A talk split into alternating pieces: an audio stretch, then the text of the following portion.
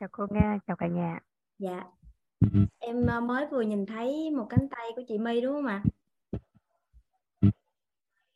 Các anh chị mình chia sẻ bài học tâm đắc ngộ ra, mình giơ tay giúp Bích Nga nha. Dạ. Chúng ta có bài học tâm đắc ngộ ra và mình chia sẻ giao lưu cùng với lớp học á. Dạ. Thì chúng ta có thể làm giơ tay lên. Có anh chị nào giao lưu không ạ? À, chị Hải Yến chứ không phải là chị My. Dạ, Bích Nga xin mời Hải Yến ạ. Chắc là Bích Nga xin phép khóa mic cả nhà trước nha. Dạ. Cái hình nó bị đứng. Bị đứng à?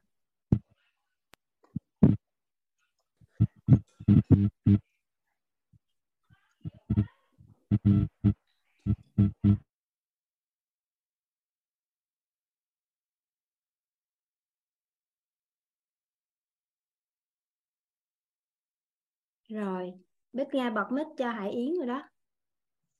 Dạ, em xin trân trọng biết ơn cô Nga đã kêu em biết ơn cả nhà đã lắng nghe, em biết ơn sự hiện diện của mọi người. Thì hôm nay em muốn chia sẻ về cái nhan thí á cô.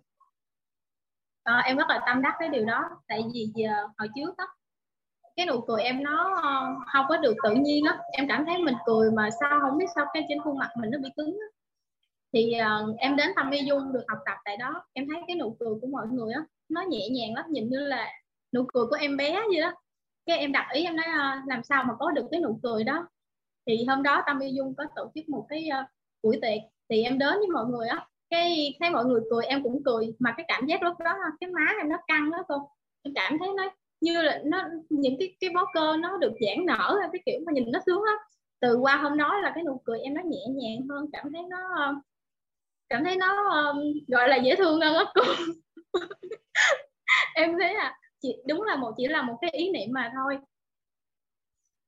Và qua đây thì em có một cái bài học tâm đắc để chia sẻ với cô với cả nhà, đó là cái sự trân trọng biết ơn đó cô. Thì em mới vừa trải qua một mối tình với một người bạn trai của em đó cô. Thì thật sự là cũng hơi có một trong đó có một, cũng hơi buồn là tụi em đã không có dừng lại á. Thì em cũng nhờ những anh chị mà học tập ở trong Tâm Y Dung á, mọi người chia sẻ cho em á, là đó là anh Phước á, anh nói với em là mình trân trọng cái bài học cái người đó để lại cho mình đó cô, để mình tan đi cái hình. Và thật sự là khi mà em trân trọng cái bài học của cái người đó để lại cho em á, tự nhiên em không có còn oán trách nữa, mà em cảm thấy càng ngày mình sáng ra, mình ngộ được một số điều và mình không có bám chấp vô cái việc mà cái người đó ở lại hay đi á cô. Dạ, cô Bích Nga còn nghe em nói không ạ?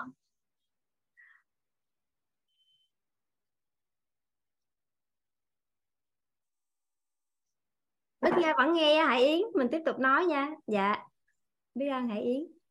Dạ, đó là cái việc oán trách đó cô. Nó em thấy nếu mà mình oán trách đó, cái người đó bị tích cái ác đức mà mình cũng bị tích ác đức á, cái từ từ nó tối. Nhưng mà thông qua cái việc đó đó, em cũng không có lãng quên mà em cũng bình thường, như là mình nhớ thì nhớ. Tại vì anh Phước có nói với em đó là nhớ đi để quên, còn mà cố quên thì sẽ nhớ. Nên là vì em áp dụng cái điều đó, cái từ từ em cũng thấy nó nhẹ nhàng hơn đó cô. Và qua cái đó em cảm thấy mình học và rút ra được một số cái bài học để cho mình trưởng thành hơn, và cũng biết ơn cái sự hiện diện của người đó trong cuộc đời của mình đó. Dạ. Dạ, em xin hết cái phần chia sẻ của mình. Là mới thất tình hả? Dạ. Dạ, nhưng mà bây giờ không sao nữa rồi.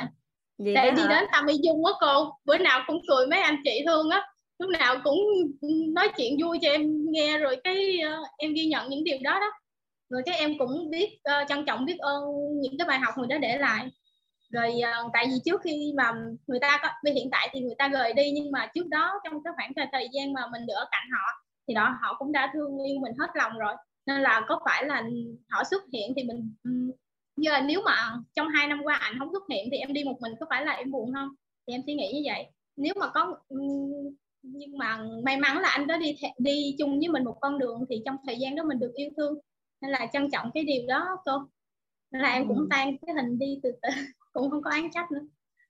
Hay quá ha. Em cũng, dạ, em cũng đặt ý là anh ấy sẽ được một người nào đó, nếu mà sẽ dẫn dắt anh ấy học được thấu hiểu nội tâm, để phần đời còn lại anh ấy sẽ sống có một cuộc sống hôn nhân hạnh phúc hết cô. Chúc mừng Hải Yến. Có nghĩa là bây giờ tự mình đã mang lại hạnh phúc cho mình rồi. Nếu như mà có đàn ông thì sẽ mang lại hạnh phúc hơn, còn không mình vẫn tự hạnh phúc, đúng không Hải Yến? Dạ đúng rồi cô. Chúc mừng Hải Yến đã nhận ra được bài học. Dạ. Dạ. Em biết ơn cô. Có chia sẻ gì thêm không? Dạ. Em chỉ chia sẻ em tâm đắc cái nụ cười á cô. Dạ. Cười tươi quá trời luôn nè. Dạ, nhờ ở Tâm Y Dung chỉnh lại cho em cái hàm đó cô. Dạ. Với lại được mọi người chia sẻ nụ cười tỷ phú nên là em cũng học tập qua đó. Nên là nụ cười em hiện tại em cũng thấy là cảm thấy là em thấy thích cái nụ cười hiện tại của mình đó cô. Vậy đó hả? Dạ. Chúc mừng Hải Yến này xinh đẹp quá. Này đẹp, dạ, gái biết quá. Ơn cô Nga. Dạ. Dạ, em biết ơn cô Nga và cả nhà đã lắng nghe em. Vì em xin tắt mic nha cô. Biết ơn em. Dạ. Rồi, bye bye Hải Yến. Xin mời Nguyễn Ngọc Trung. Nghe bật mic cho Trung nè. Dạ vâng ạ. Đúng không em, nhìn thấy cô Bích Nga tự dưng em lại nghĩ đến một cái câu chuyện nó cực kỳ hài mà mọi người nghe rất là vui ạ. Đó là cái hôm mà cô dạy về ngôn thí, cô dạy về cái đoạn đó là thống nhất hình ảnh bên trong tâm trí với lời nói bên ngoài ạ.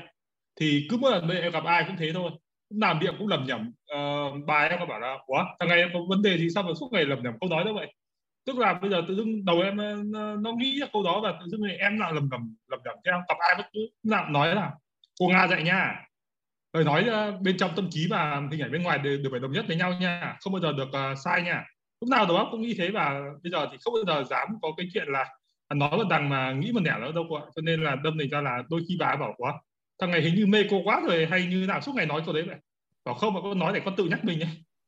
Dạ. Đó là cái trải nghiệm của em khi em học cái này. Dạ. Vậy đó hả? Dạ. Biết ơn Ngọc Trung. Thì mỗi người á sẽ có những cái bài học cũng như là một cái quan niệm gì đó mà họ khắc cốt ghi tâm với Trung. Tại vì sinh nghiệm sống của mỗi người khác nhau á, giống như bản thân của Bích Nga là cũng có những cái câu tâm niệm cho riêng mình. Thì những cái câu đó giống như là kim chỉ nam của mình á, thì mỗi lần mà trong cuộc sống mà ví dụ như mà có đụng chuyện gì đó thì tự nhiên câu đó nó sẽ bật ra, là lúc đó mình đứng trên vấn nạn luôn. Cho nên là các thầy cô cũng khuyên Bích Nga là mình phải có những cái câu nói tâm niệm, là những cái câu mà mình nằm lòng luôn á, là nó sẽ trở thành, nó sẽ ở bên trong của mình á, giống như là cứ mỗi lần mà có chuyện gì xảy ra là nó sẽ vang cái âm nó ra, nó bật cái âm nó ra. Cho nên là những câu đó mà nếu như mà chúng ta thường xuyên nói về nó, thường xuyên đi quảng bá, thường xuyên đi chia sẻ, thường xuyên nói và nó khắc cốt ghi tâm luôn đó, thì nó giống như là một cái tiếng vọng ở bên trong á, và nó dẫn đường cho mình luôn để đi về cái con đường ánh sáng. Hay lắm á Trung. Dạ vâng. Dạ vâng, cảm ơn cô ạ. Em sẽ được tắt mic ạ. Dạ. Dạ, biết ơn Ngọc Trung. Em bật mic cho búp bê Vân Lê nha. Xin mời chị Vân. Dạ, em xin chào cô Nga và chào cả nhà mình ạ. Em xin tự giới thiệu, em tên là Lê Thị Vân. Em đến từ thành phố Đà Nẵng xinh đẹp ạ.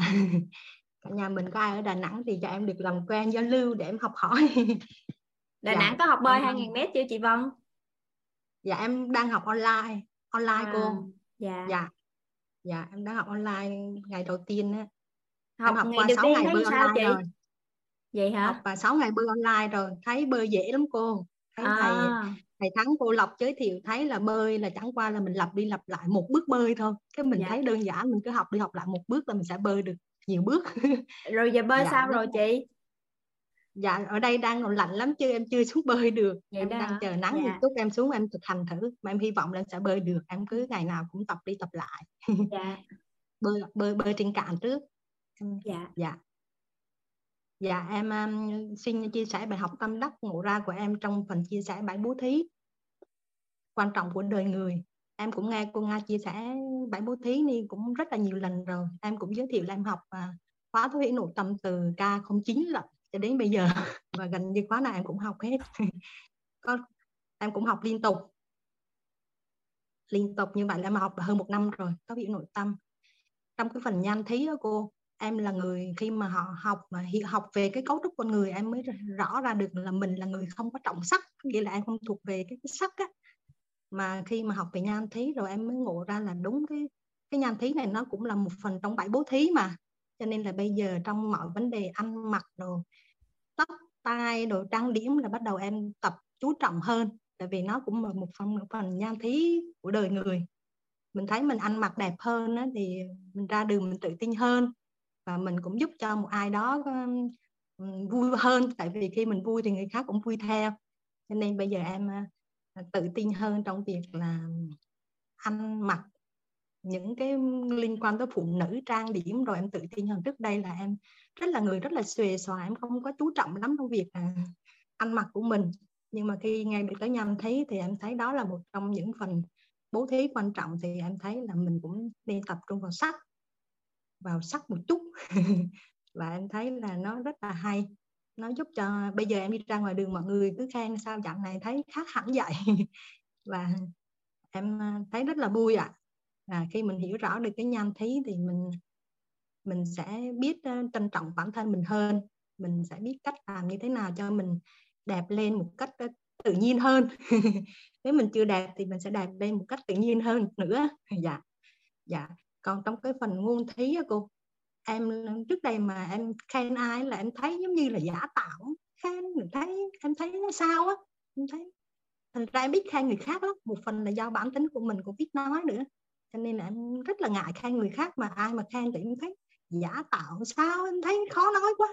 Nhưng mà vừa rồi có học lớp quảng bá của cô Nga thì em mới hiểu ra được là thật ra ngôn thí là cách quảng bá thôi, nó là cách nói đi nói lại, mình chỉ cần lặp đi lặp lại cái việc mà người khác làm cho mình, giá trị người khác làm cho mình thôi là nó cũng đơn giản rồi. Cho nên là bây giờ bắt đầu em cũng bắt đầu gọi là tập dần trong mọi việc người khác làm, thì bắt đầu em biết cảm ơn, biết nói cảm ơn, em biết nói lắm, cảm ơn nhiều khi cũng không có buồn nói nữa. Nhưng khi học về được ngôn thí thì em thấy đó là một trong, mình không cần phải có nhiều tiền nhiều bạc, mình có những cái rất là đơn giản, không cần về vật chất thôi, thì mình nói nó sẽ đơn giản hơn rất là nhiều. Ai giúp mình cái gì thì mình cũng biết cảm ơn, trân trọng cảm ơn họ, rồi mình nói, mình cứ chỉ cần nói đi nói lại những việc người khác làm cho mình thôi, những việc tốt họ làm cho mình thôi.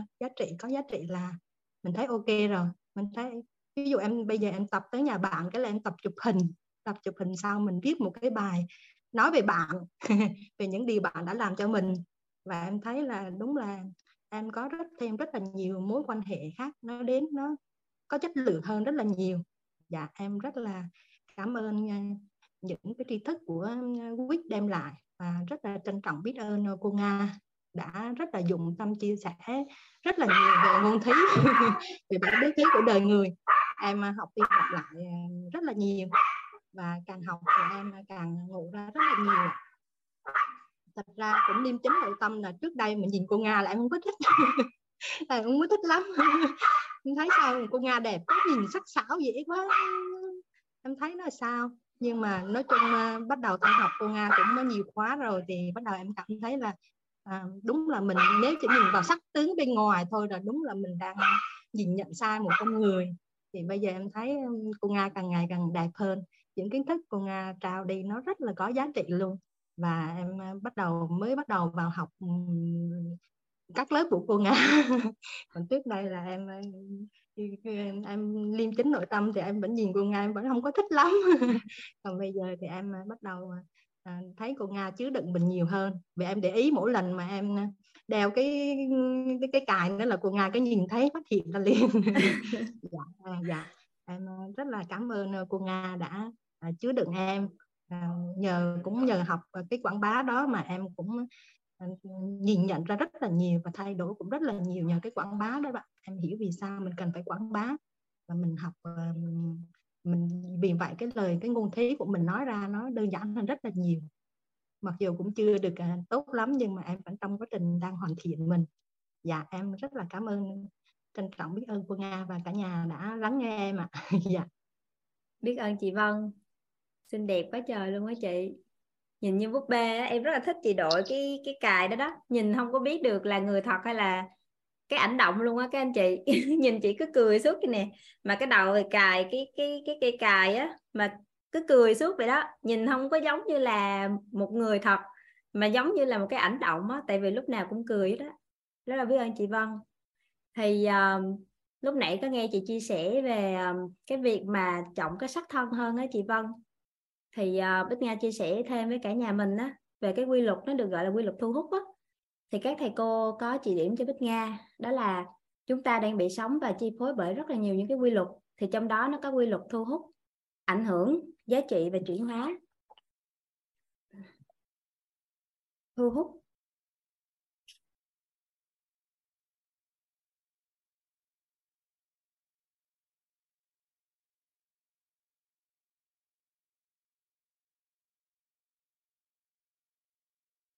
Thu hút, ảnh hưởng, giá trị và chuyển hóa.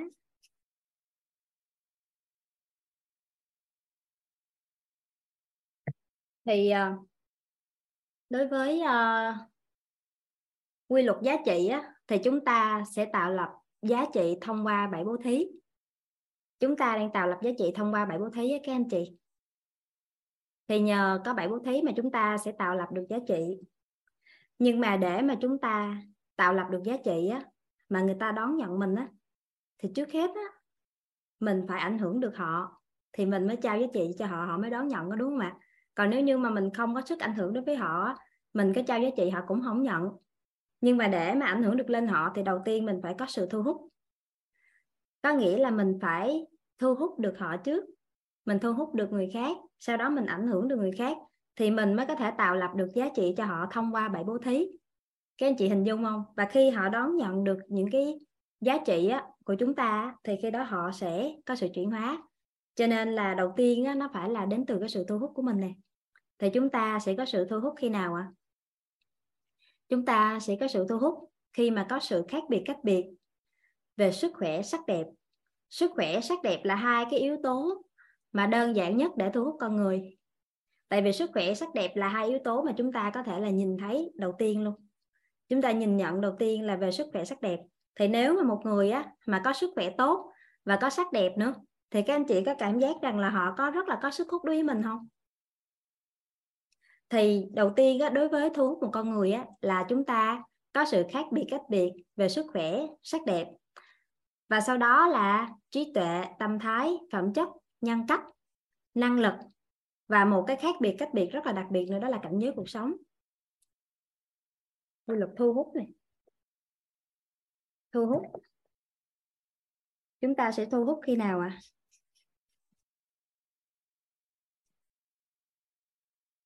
Khi có sự khác biệt cách biệt. Khác biệt cách biệt.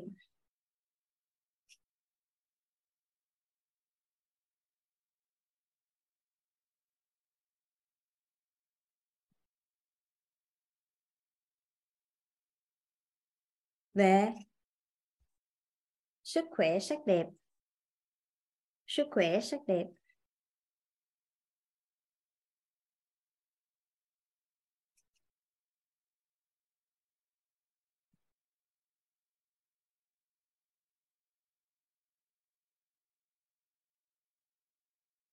Về trí tuệ.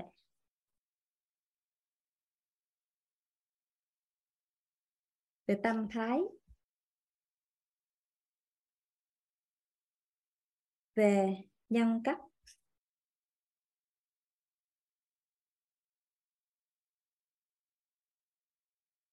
Về phẩm chất. Về năng lực.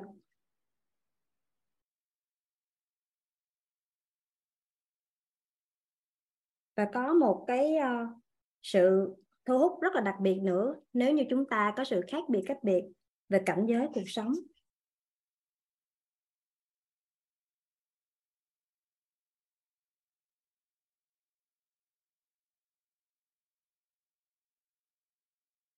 Về cảnh giới cuộc sống. Khi cuộc sống của bạn là ước mơ của tôi thì tôi sẽ nghe bạn, tôi sẽ lắng nghe bạn. Nên là sự khác biệt cách biệt về cảnh giới cuộc sống nó là một cái sự thu hút rất là đặc biệt. Thì khi mà chúng ta có sự khác biệt về sức khỏe, sắc đẹp, khác biệt về trí tuệ, tâm thái, nhân cách, phẩm chất, năng lực và cảnh giới cuộc sống á, thì khi đó mình sẽ có sự thu hút. Khi mình thu hút được con người á, thì mình ảnh hưởng lên họ bằng cách là mình đặt lợi ích của họ lên cao, lợi ích của mình, nhưng không hạ lợi ích của mình xuống, thì mình sẽ có sức ảnh hưởng đối với con người. Khi mà có sức ảnh hưởng rồi thì mình trao giá trị cho họ, mình tạo lập giá trị thông qua bảy bố thí, thì khi đó họ mới sao ạ? Họ mới đón nhận. Còn nếu như mà chúng ta chưa thu hút và chưa có ảnh hưởng được con người á, thì mình trao giá trị họ cũng không có đón nhận. Nên là biết ơn chị Vân á. Dạ. Thì em xin giao lưu thêm với cả nhà về cái sự thu hút. Dạ. Và chị ngộ được cái chỗ quảng bá hay quá ha. Cái chỗ mà quảng bá là thực ra là chúng ta cũng là đang sử dụng sao ạ? Chúng ta đang sử dụng 8 loại ngôn từ. Đó là thông điệp truyền tải của chúng ta qua 8 loại ngôn từ. Mang lại vui vẻ, hy vọng, niềm tin, trí tuệ và những cái lời nói mang tính chất khích lệ, khen ngợi, khẳng định và xây dựng. Nhưng mà khi chúng ta càng nói mình nói cái gì á, thì tương lai của mình sẽ là người đó. Mình nói cái gì tương lai của mình sẽ là người đó. Mình nói cái gì tương lai của mình sẽ là người đó các anh chị. Nên là Bích Nga rất là tâm đắc á. Đó là các thầy cô có hay chia sẻ với Bích Nga, đó là mình lặp đi lặp lại cái gì nó sẽ quyết định vai trò của mình. Chúng ta lặp đi lặp lại cái gì nó sẽ quyết định cái vai trò của mình. Mà mình lặp đi lặp lại điều gì, lặp đi lặp lại điều gì nó sẽ quyết định vai trò của mình. Mà mình lặp đi lặp lại điều gì với nguồn năng lượng như thế nào nó sẽ quyết định cái vị thế của mình. Mà nếu chúng ta lặp đi lặp lại bức tranh lợi ích gì với nguồn năng lượng như thế nào nó sẽ quyết định tương lai của mình. Thì đó là những câu nói mà các thầy cô chia sẻ, Bích Nga rất là tâm đắc á. Cho nên là ngày hôm nay mình mở miệng á, mình lặp đi lặp lại điều gì á, nó quyết định cái vai trò của mình. Nó quyết định cái vai trò của mình. Ví dụ như là một người mà thường xuyên lặp đi lặp lại về việc bơi lội, thì vai trò của họ là một thầy giáo dạy bơi. Một người mà thường xuyên lặp đi lặp lại về virus, vi khuẩn, vi trùng, các loại bệnh vân vân, thì đó là bác sĩ chữa bệnh. Dạ. Một người lặp đi lặp lại điều gì nó sẽ quyết định vai trò của họ. Và một người lặp đi lặp lại điều gì với nguồn năng lượng như nào nó quyết định vị thế của họ. Và một người lặp đi lặp lại bức tranh lợi ích gì với nguồn năng lượng như thế nào nó quyết định tương lai của họ. Thì ví dụ như là một người phụ nữ mà liên tục lặp đi lặp lại những cái lỗi sai của chồng, lặp đi lặp lại những cái khuyết điểm của chồng với một cái sự oán trách rồi đau khổ, thì theo các anh chị á, là cái vị thế của người phụ nữ đó trong nhà như thế nào ạ? Có cao mà. Cho nên là khi mình nghe một người á, họ lặp đi lặp lại điều gì với nguồn năng lượng như nào, thì mình sẽ biết được vai trò và vị thế của họ. Cả nhà mình nắm được chỗ này không? Dạ. Một người bác sĩ mà lặp đi lặp lại đó là những cái chỉ là những cái điều tiêu cực như là những cái bệnh tật nè, rồi vi khuẩn, rồi vi trùng, virus, những cái căn bệnh, thì chúng ta cũng biết được vai trò của họ là bác sĩ trị bệnh và vị thế của họ cũng không có cao trong ngành. Nhưng nếu như mà một người á, mà họ lặp đi lặp lại được là những cách nào làm cho con người khỏe với một cái nguồn năng lượng nó trân trọng biết ơn, thì có phải là chúng ta thấy cái vị thế của họ cao hơn trong ngành không ạ? Hay là một người vợ mà họ lặp đi lặp lại những cái hình ảnh tốt đẹp về chồng, về con với nguồn năng lượng trân trọng biết ơn, bao dung, an vui, thì chúng ta thấy cái vị thế của họ trong nhà như thế nào ạ? Dạ. Một người lặp đi lặp lại nhiều việc khác nhau thì sao? Thì trong những cái lĩnh vực khác nhau, nó quyết định cái vai trò và vị thế của họ khác nhau trong những cái lĩnh vực đó. Dạ. Thì chúng ta chỉ cần nhớ vậy thôi, chúng ta biết vậy thôi. Thì một người á, là lặp đi lặp lại điều gì nó quyết định vai trò của họ. Một người lặp đi lặp lại điều gì với nguồn năng lượng như thế nào nó quyết định vị thế của họ. Thì mình biết vậy thôi.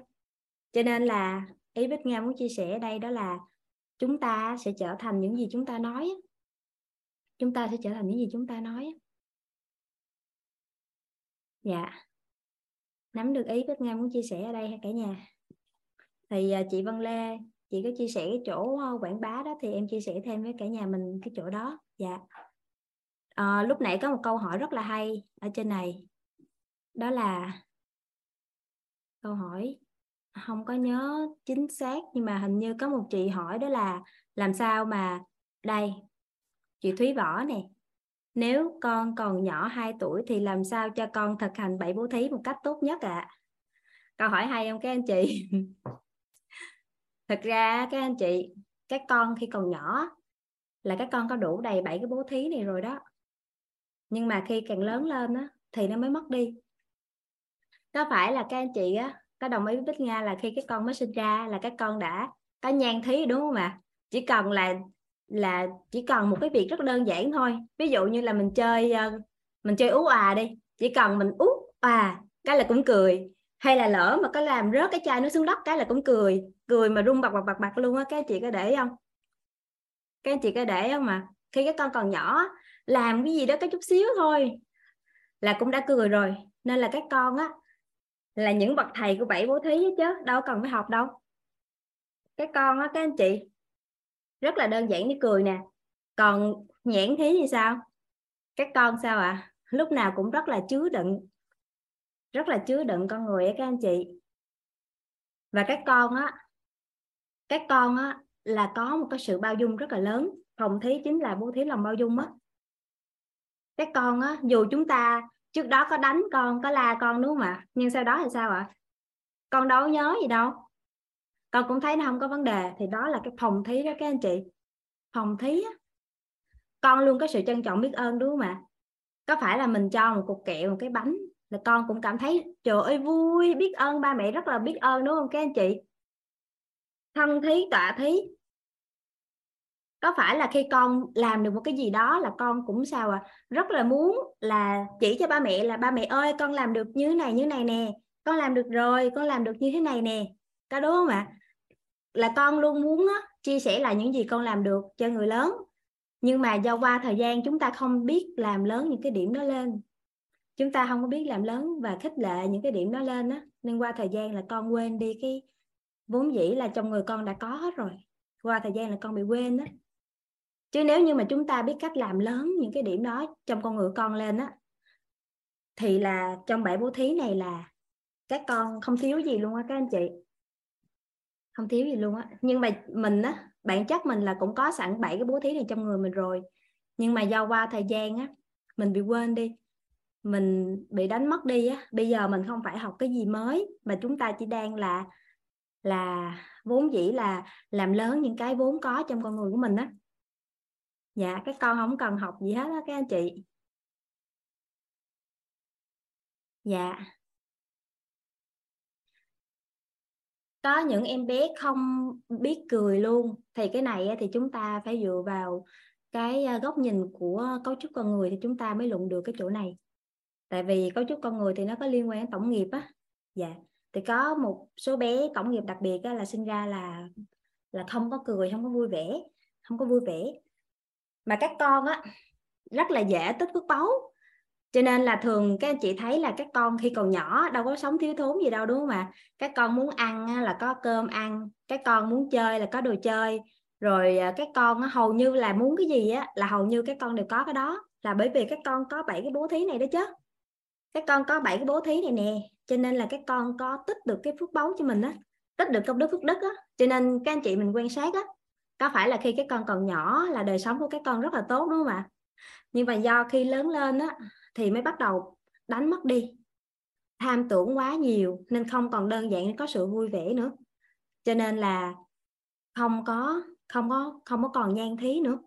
Rồi bắt đầu á là không có cho đi được ánh mắt nữa, và cũng không có biết nói lời nói mà mang lại sự vui vẻ, hy vọng, niềm tin, trí tuệ hay là khen ngợi, khích lệ, khẳng định, xây dựng cho con người.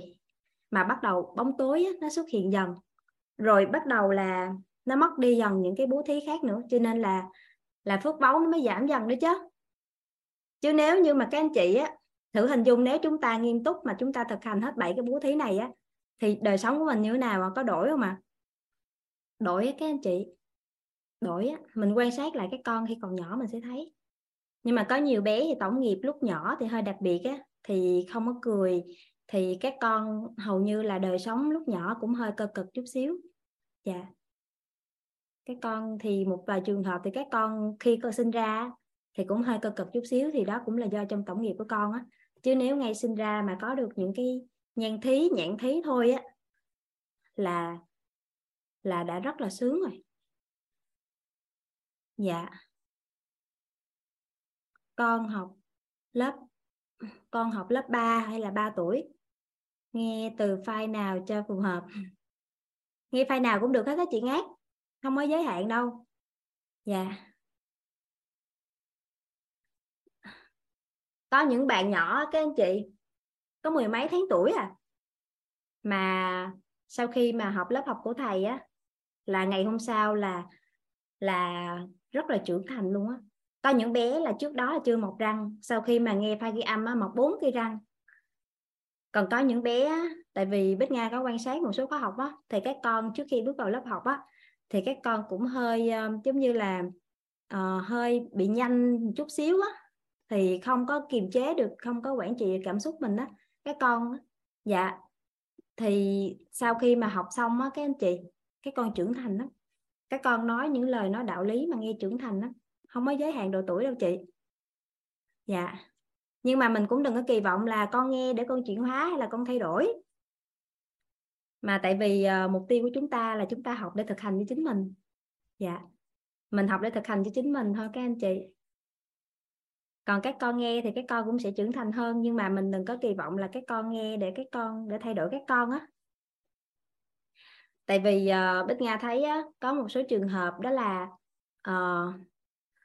ba mẹ mong muốn các con trưởng thành sớm á, cho nên là ba mẹ là cho các con học, nhưng mà bản thân mình á, thì chưa có sự chuyển hóa, cho nên dẫn tới vấn đề đó là các con á, chỉnh cha mẹ, có nghĩa là các con học và các con thấy ba mẹ làm sai, các con sẽ nói là trời, ba mẹ học rồi mà sao ba mẹ lại làm như thế này như thế kia, nhiều lắm các anh chị.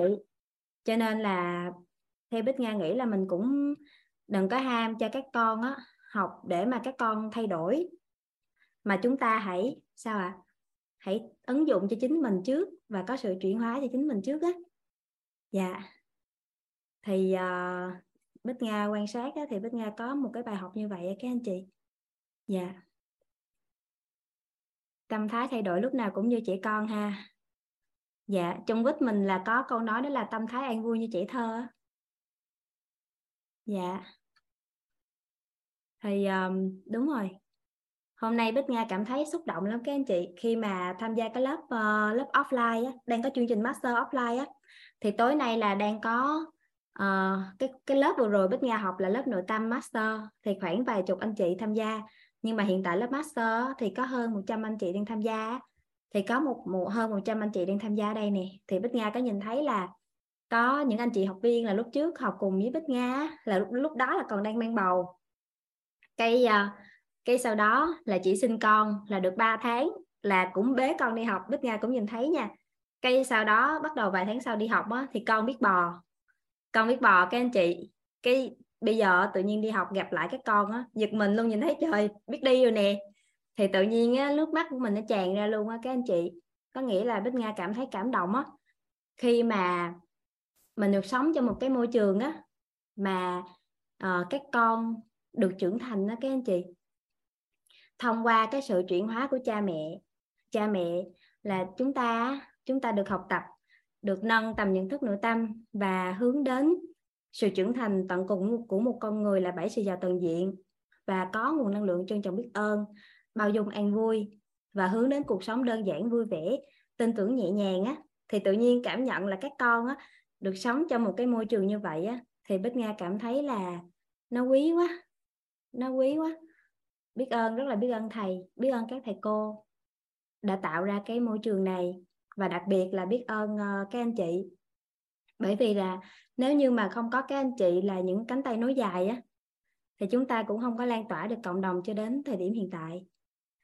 Nhờ chúng ta đã đã tham gia, đã tin tưởng và đồng hành trong những giai đoạn đầu á. Và chúng ta có sự chuyển hóa và chúng ta bắt đầu kết nối những người thân yêu của mình vào với cộng đồng. Thì chúng ta đã làm một cánh tay nối dài á. Thì bây giờ chúng ta, Bích Nga mới thấy được là cộng đồng của mình á, đang ngày càng phát triển, giống như là những cái hình ảnh mà thầy đã chia sẻ với Bích Nga trong hơn 2 năm trước. Dạ. Thân giáo cho con. Dạ, biết ơn các anh chị. Bây giờ mình tiếp tục vào bài 7 bố thí nha cả nhà. Hôm qua là âm nhạc, hôm kia là chúng ta đã cùng nhau làm rõ về nhan thí, nhận thí và ngôn thí. Bây giờ mình qua tâm thí nha. Dạ. Tâm thí các anh chị.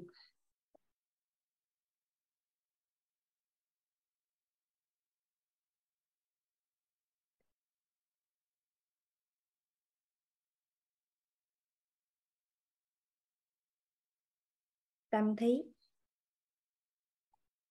Tâm thí là bố thí gì ạ? Tâm thí là bố thí lòng biết ơn á. Lòng biết ơn. Tâm thí là bố thí lòng biết ơn.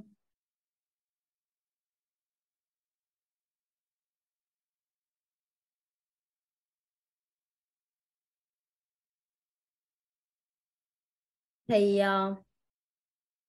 hôm nay là chúng ta chưa có được học về tâm thái trân trọng biết ơn. Cho nên là hôm nay á, đối với cái học phần tâm thí á, thì Bích Nga sẽ chia sẻ các anh chị về cái hình tướng trước. Về cái hình tướng của tâm thí trước. Nhưng mà hôm sau khi mà chúng ta học về tâm thái trân trọng biết ơn thì chúng ta sẽ được thầy làm rõ hơn như thế nào là trân trọng biết ơn. Và sau đó mình mới mất cái sự trân trọng biết ơn đó đó. Mình đầu tiên là mình soạn sẵn cái tâm thái trân trọng biết ơn trong lòng của mình, và sau đó mình mới móc cái tâm thái trân trọng biết ơn đó ra, mình bố thí cho người khác lòng biết ơn, thì khi đó được gọi là tâm thí. Thì tâm thí nó vừa là một loại tâm thái, nó vừa là một loại tâm thí, mà nó vừa là một loại bố thí, mà nó còn vừa là một loại nhân cách nữa các anh chị. Tâm thí vừa là tâm thái, vừa là một loại bố thí, vừa là một loại nhân cách. Trân trọng biết ơn khóa này chưa học. Hình như trân trọng biết ơn chưa học đúng không các anh chị? Mình mới học bao dung thôi. Hôm trước là cô Trâm mới dạy về bao dung thôi đúng không các anh chị? Khóa này mình chưa học trân trọng biết ơn đúng không ạ? Khóa này mình chưa học. Cô Trâm giảng trân trọng biết ơn rồi ạ? Là cô Trâm dạy trân trọng biết ơn luôn rồi đúng không ạ? Dạ, nếu vậy thì ngon quá. Nếu vậy thì chúng ta sẽ hiểu rất là sâu ở chỗ tâm thí này các anh chị. Dạ. Dạ, biết ơn cả nhà. Cô Trâm dạy 2 ngày đúng không ạ? Dạ. Vậy thì chúng ta sẽ hiểu cái rất là sâu chỗ này. Thì tâm thí á, đối với trân trọng biết ơn á các anh chị, thì trân trọng biết ơn nó vừa là một loại tâm thái, vừa là một loại bố thí, vừa là một loại nhân cách. Nên khi một người mà có cái tâm thái trân trọng biết ơn và họ mới móc cái tâm thái đó ra, họ bố thí cho người khác, thì đó được gọi là tâm thí. Và khi đó là người khác sẽ thấy họ có nhân cách trân trọng biết ơn luôn. Cho nên là bên trong mình á, mình soạn cái tâm thái trân trọng biết ơn là cái đầu tiên, nhưng mà mình phải móc nó ra nữa. Mình móc nó ra, mình bố thí cho người khác, thì khi đó họ sẽ thấy mình có nhân cách trân trọng biết ơn. Thì tâm thí là một cái sự bố thí, cái sự trân trọng biết ơn á các anh chị. Thì đối với tâm thí á, thì chúng ta hình dung như thế này. Đầu tiên, nếu như mà có một cái sự việc nó bất như ý nó xảy ra đối với mình đó các anh chị. Khi mà một sự việc bất như ý nó xảy ra đối với mình á, thì khi đó có phải là cái người mà họ mang lại cái điều bất như ý đó đó, họ đã gieo một hạt mầm xấu đúng không ạ? Hạt mầm xấu. Cái người á, cái người mà mang lại bất như ý cho mình á. Đoạn trước cô nói định nghĩa em chưa hiểu hả? Trân trọng biết ơn nếu mình học rồi. Dạ. Nếu mình học rồi thì cái chỗ này là chúng ta đã nắm được trân trọng biết ơn là gì ạ? Trân trọng biết ơn là trạng thái cảm động nội tâm trước sự vật, sự việc, hiện tượng hay con người. Người có sự trân trọng biết ơn là người luôn có sự cảm động nội tâm trước sự vật, sự việc, hiện tượng hay hành vi của người khác. Cái này nếu như mà thuộc về bài cũ thì Bích Nga sẽ không có phân tích lại nữa nha cả nhà. Dạ. Thì khi mà đầu tiên á, một người mà tâm thí á, thì đầu tiên nếu như mà một cái sự việc bất như ý nó xảy đến, thì khi mà người ta mang lại cái điều bất như ý cho mình á, thì có phải là họ đã gieo một cái hạt mầm xấu đúng không ạ? Tại vì họ làm cho mình sao ạ? Họ làm cho mình đau khổ.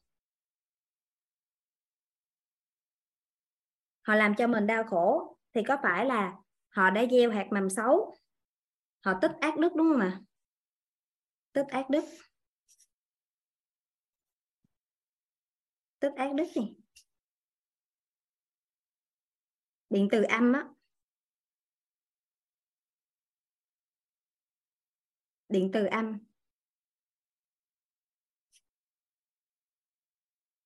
Thì đầu tiên là khi một người mà họ mang lại đau khổ cho mình thì bản chất á, họ đã gieo một cái hạt mầm xấu rồi, và họ đã tích gì ạ? Họ tích ác đức, hay còn gọi là khối điện từ âm á.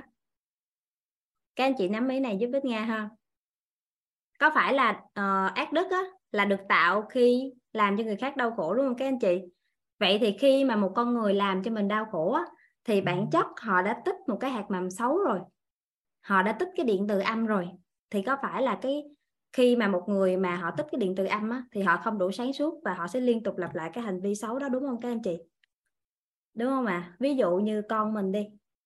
Con mình á, mà lỡ làm cái gì đó sai chút xíu á, mà mình đã đau khổ rồi, thì lúc đó chúng ta đã gián tiếp làm cho con tích gì ạ? Tích cái điện từ âm nè. Và khi con tích cái điện từ âm á, thì con á, sẽ ngày càng tối đi và không có đủ sáng suốt để mà thay đổi nữa. Và con sẽ lặp đi lặp lại cái hành vi sai trái đó. Cho nên là có một câu nói mà các thầy cô hay chia sẻ, đó là phản ứng thái quá với sai lầm của trẻ sẽ tạo ra đứa trẻ nói dối. Các anh chị giúp đỡ Nga mình ghi câu này lại đi các anh chị. Đó là phản ứng thái quá với sai lầm của trẻ sẽ tạo ra đứa trẻ nói dối. Phản ứng thái quá với sai lầm của trẻ sẽ tạo ra đứa trẻ nói dối, và đàn ông là đứa trẻ không bao giờ lớn. Phản ứng thái quá với sai lầm của trẻ sao ạ?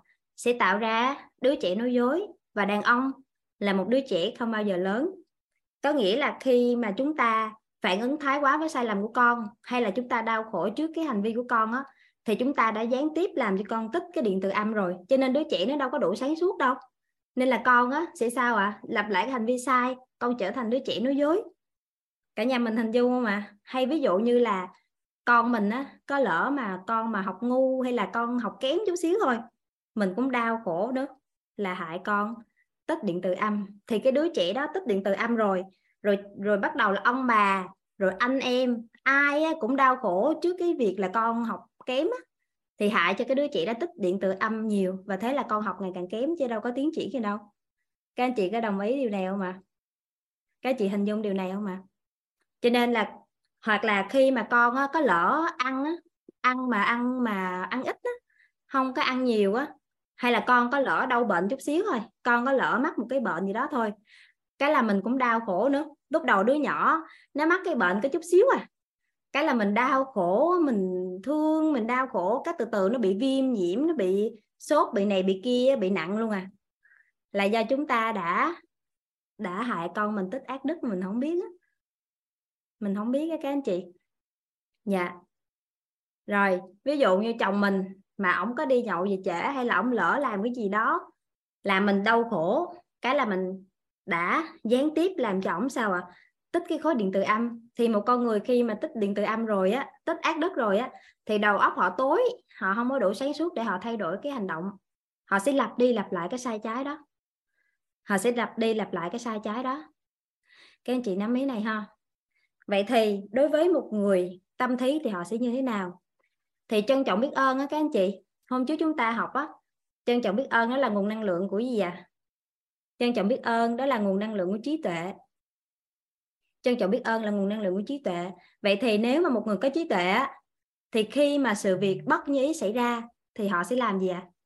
Đối với một người có trí tuệ, khi mà một sự việc bất như ý xảy ra thì đầu tiên họ sẽ nhận ra, họ sẽ viết ra những cái bài học tâm đắc ngộ ra của họ. Bài học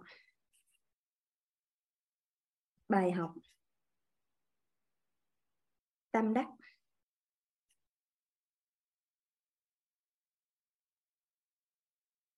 Ngộ ra.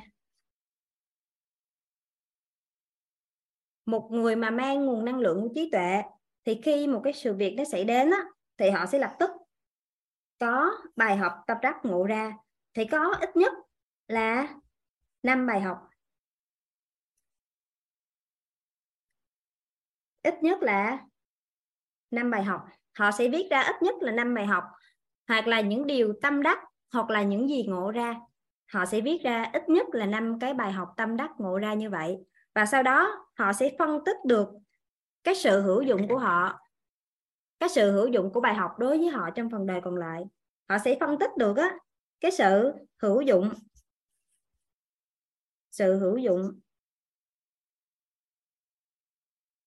Họ sẽ phân tích được cái sự hữu dụng của họ, của cái bài học đó đối với họ trong phần đời còn lại. Bởi vì là nhờ cái bài học đó mà đã giúp họ trưởng thành hơn trong phần đời còn lại. Thì có phải là khi họ phân tích được sự hữu dụng của cái bài học đó đối với họ, thì khi đó họ đã khởi tạo được cái nguồn năng lượng trân trọng biết ơn. Họ sẽ trân trọng biết ơn cái bài học đó. Và khi mà một con người hình tướng là họ mang lại một cái điều đó xấu đối với mình, hình tướng là họ tạo ác đức, đúng không ạ?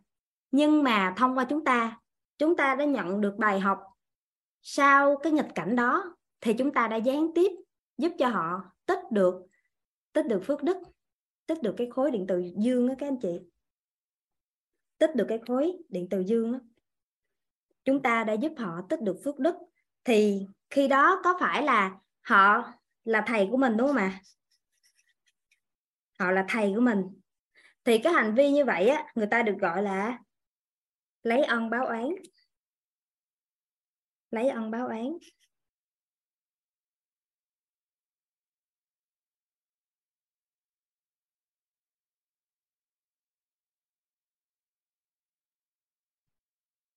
Nè, Bích Nga nói lại ha. Thì khi mà một con người mang lại một cái điều bất như ý cho mình, thì có phải là họ làm mình đau khổ? Bản chất họ là tích cái hạt mầm xấu, đúng không ạ? Thì khi đó là họ sẽ tích cái khối điện từ âm. Nếu mà họ đã tích điện từ âm rồi á, thì họ sẽ liên tục lặp đi lặp lại cái hành vi sai trái đó. Họ không có đủ sáng suốt để mà thay đổi. Nhưng nếu như thông qua chúng ta, thì chúng ta nhận ra được bài học tâm đắc ngộ ra sau cái sự việc đó, và chúng ta phân tích được cái sự hữu dụng của bài học đối với ta trong phần đời còn lại. Thì khi đó có phải là họ đã tích được cái hạt mầm tốt, đúng không ạ? Hạt mầm tốt. Khi đó là họ đã tích được cái hạt mầm tốt. Họ đã tích được cái khối điện từ dương. Thì khi đó là tự nhiên sẽ có người đến hoặc là khẽ tay họ, không cho họ lặp đi lặp lại cái hành vi đó nữa. Là tự nhiên sẽ có người đến khẽ tay họ, không cho họ lặp đi lặp lại cái hành vi đó nữa. Hoặc là họ sẽ tự nhận ra và thay đổi. Bởi vì con người mà tích phước mà, con người mà tích được cái phước báu, tích được công đức phước đức á, thì họ sẽ biết thay đổi hành động theo chiều hướng tốt đẹp. Cho nên á, khi mà một người mà có nguồn năng lượng trí tuệ á, thì khi mà sự việc xảy đến á, thì họ luôn có được bài học và họ trân trọng biết ơn bài học đó. Thì bản chất á, đối với một người có trí tuệ các anh chị, thì sẽ không có sự việc bất như ý xảy ra đối với họ trong phần đời còn lại nữa. Đối với một người có trí tuệ á, thì sẽ không có việc bất như ý xảy ra đối với họ trong phần đời còn lại nữa. Không có việc bất như ý xảy ra, không có phải là những cái vấn nạn nó không xảy ra. Bích Nga không có nói điều đó. Có nghĩa là dù mình có giàu trí tuệ hay là giàu tâm thái thì vấn nạn á, nó vẫn có khả năng xảy ra, đúng không ạ? Nhưng mà khi vấn nạn xảy ra, chúng ta nhận được cái bài học sau cái nghịch cảnh đó, và mình trân trọng biết ơn bài học bởi vì nó đã giúp mình trưởng thành hơn trên phần đời còn lại. Thì có phải là vấn nạn nó không còn là vấn nạn nữa, đúng không ạ? Thì đối với một người có trí tuệ á, thì hầu như là sẽ không có điều bất như ý xảy ra nữa. Bởi vì tất cả những điều bất như ý chúng ta đều có được cái bài học để chúng ta trưởng thành hơn. Thì có phải là đối với một người có trí tuệ thì sẽ không có điều bất như ý xảy ra đối với họ nữa. Hay nói cách khác là đối với một người tâm thí. Đối với một người tâm thí thì sẽ không có chuyện bất dĩ xảy ra đối với họ nữa. Bởi vì họ sẽ luôn có được bài học sau nghịch cảnh. Có được bài học.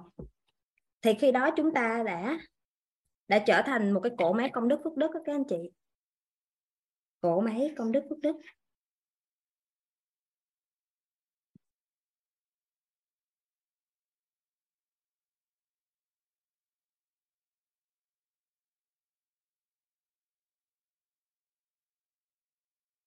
Cỗ máy công đức phước đức. Bởi vì sao? Bởi vì sao lại dùng cái từ là cỗ máy? Cỗ máy là gì ạ? Có phải là tạo ra đúng không? Cỗ máy là dùng để tạo ra một cái gì đó. Thì có phải là thông qua chúng ta hình tướng là họ gieo một cái hạt mầm xấu, họ tạo ác đức. Tại vì họ đã gây ra đau khổ cho mình mà. Nhưng mà thông qua chúng ta có được cái bài học. Chúng ta biết ơn cái bài học đó. Thì khi đó là đã giúp họ sao ạ? Tích được cái điện từ dương, họ đã tích được phước đức rồi. Thì khi đó họ không có lặp đi lặp lại hành vi sai nữa, họ đã tích được phước báu rồi. Thì khi đó chúng ta đã trở thành cỗ máy công đức phước đức. Cho nên là một người mà có tâm thí á, thì đã trở thành cỗ máy công đức phước đức cho con người á các anh chị. Một người có tâm thí là đã trở thành cỗ máy công đức phước đức cho người khác. Dạ, một người có tâm thí á, là đã trở thành cỗ máy công đức phước đức cho người khác á. Nên là khi mà có tâm thí thì rất đơn giản để trở thành cỗ máy công đức phước đức cho người khác. Mà thông thường á, những người mà gây ra đau khổ cho chúng ta các anh chị, thì thường á, những người bên ngoài á, khó gây đau khổ cho mình lắm. Bên ngoài nhiều khi mình đâu có bận tâm gì đối với người ngoài đâu đúng không ạ? Nhưng mà thường mình là dễ bị dính mắc đối với những người thân yêu của mình, những người xung quanh mình á. Nên thường chúng ta hàng ngày á, là mình gián tiếp hại những người xung quanh mình, tích ác đức không mà mình không có hay. Tại vì thông thường đối với những người ngoài họ có làm gì mình cũng đâu có đau khổ đâu đúng không ạ? Nhưng mà chồng mình hay là con mình hay là nhiều trường hợp là chúng ta rảnh tới mức là lỡ con mình mà đi chơi mà về khuya á, con mình đi chơi về khuya chút xíu là mình cũng sao ạ? Mình lo lắng rồi cái mình đau khổ rồi cái sau đó là hại đứa nhỏ nó tích ác đức luôn mình cũng không biết luôn. Nên thường là chúng ta là thường hay gián tiếp á, hại những người thương yêu xung quanh mình á, tích ác đức á mà mình không có hay. Cho nên là thông qua tâm thí các anh chị, nếu như chúng ta có cái tâm thí thì chúng ta sẽ nhận ra được những cái bài học sau nghịch cảnh và chúng ta phân tích được sự hữu dụng của bài học đối với mình trong phần đời còn lại và chúng ta trân trọng biết ơn bài học đó. Dạ.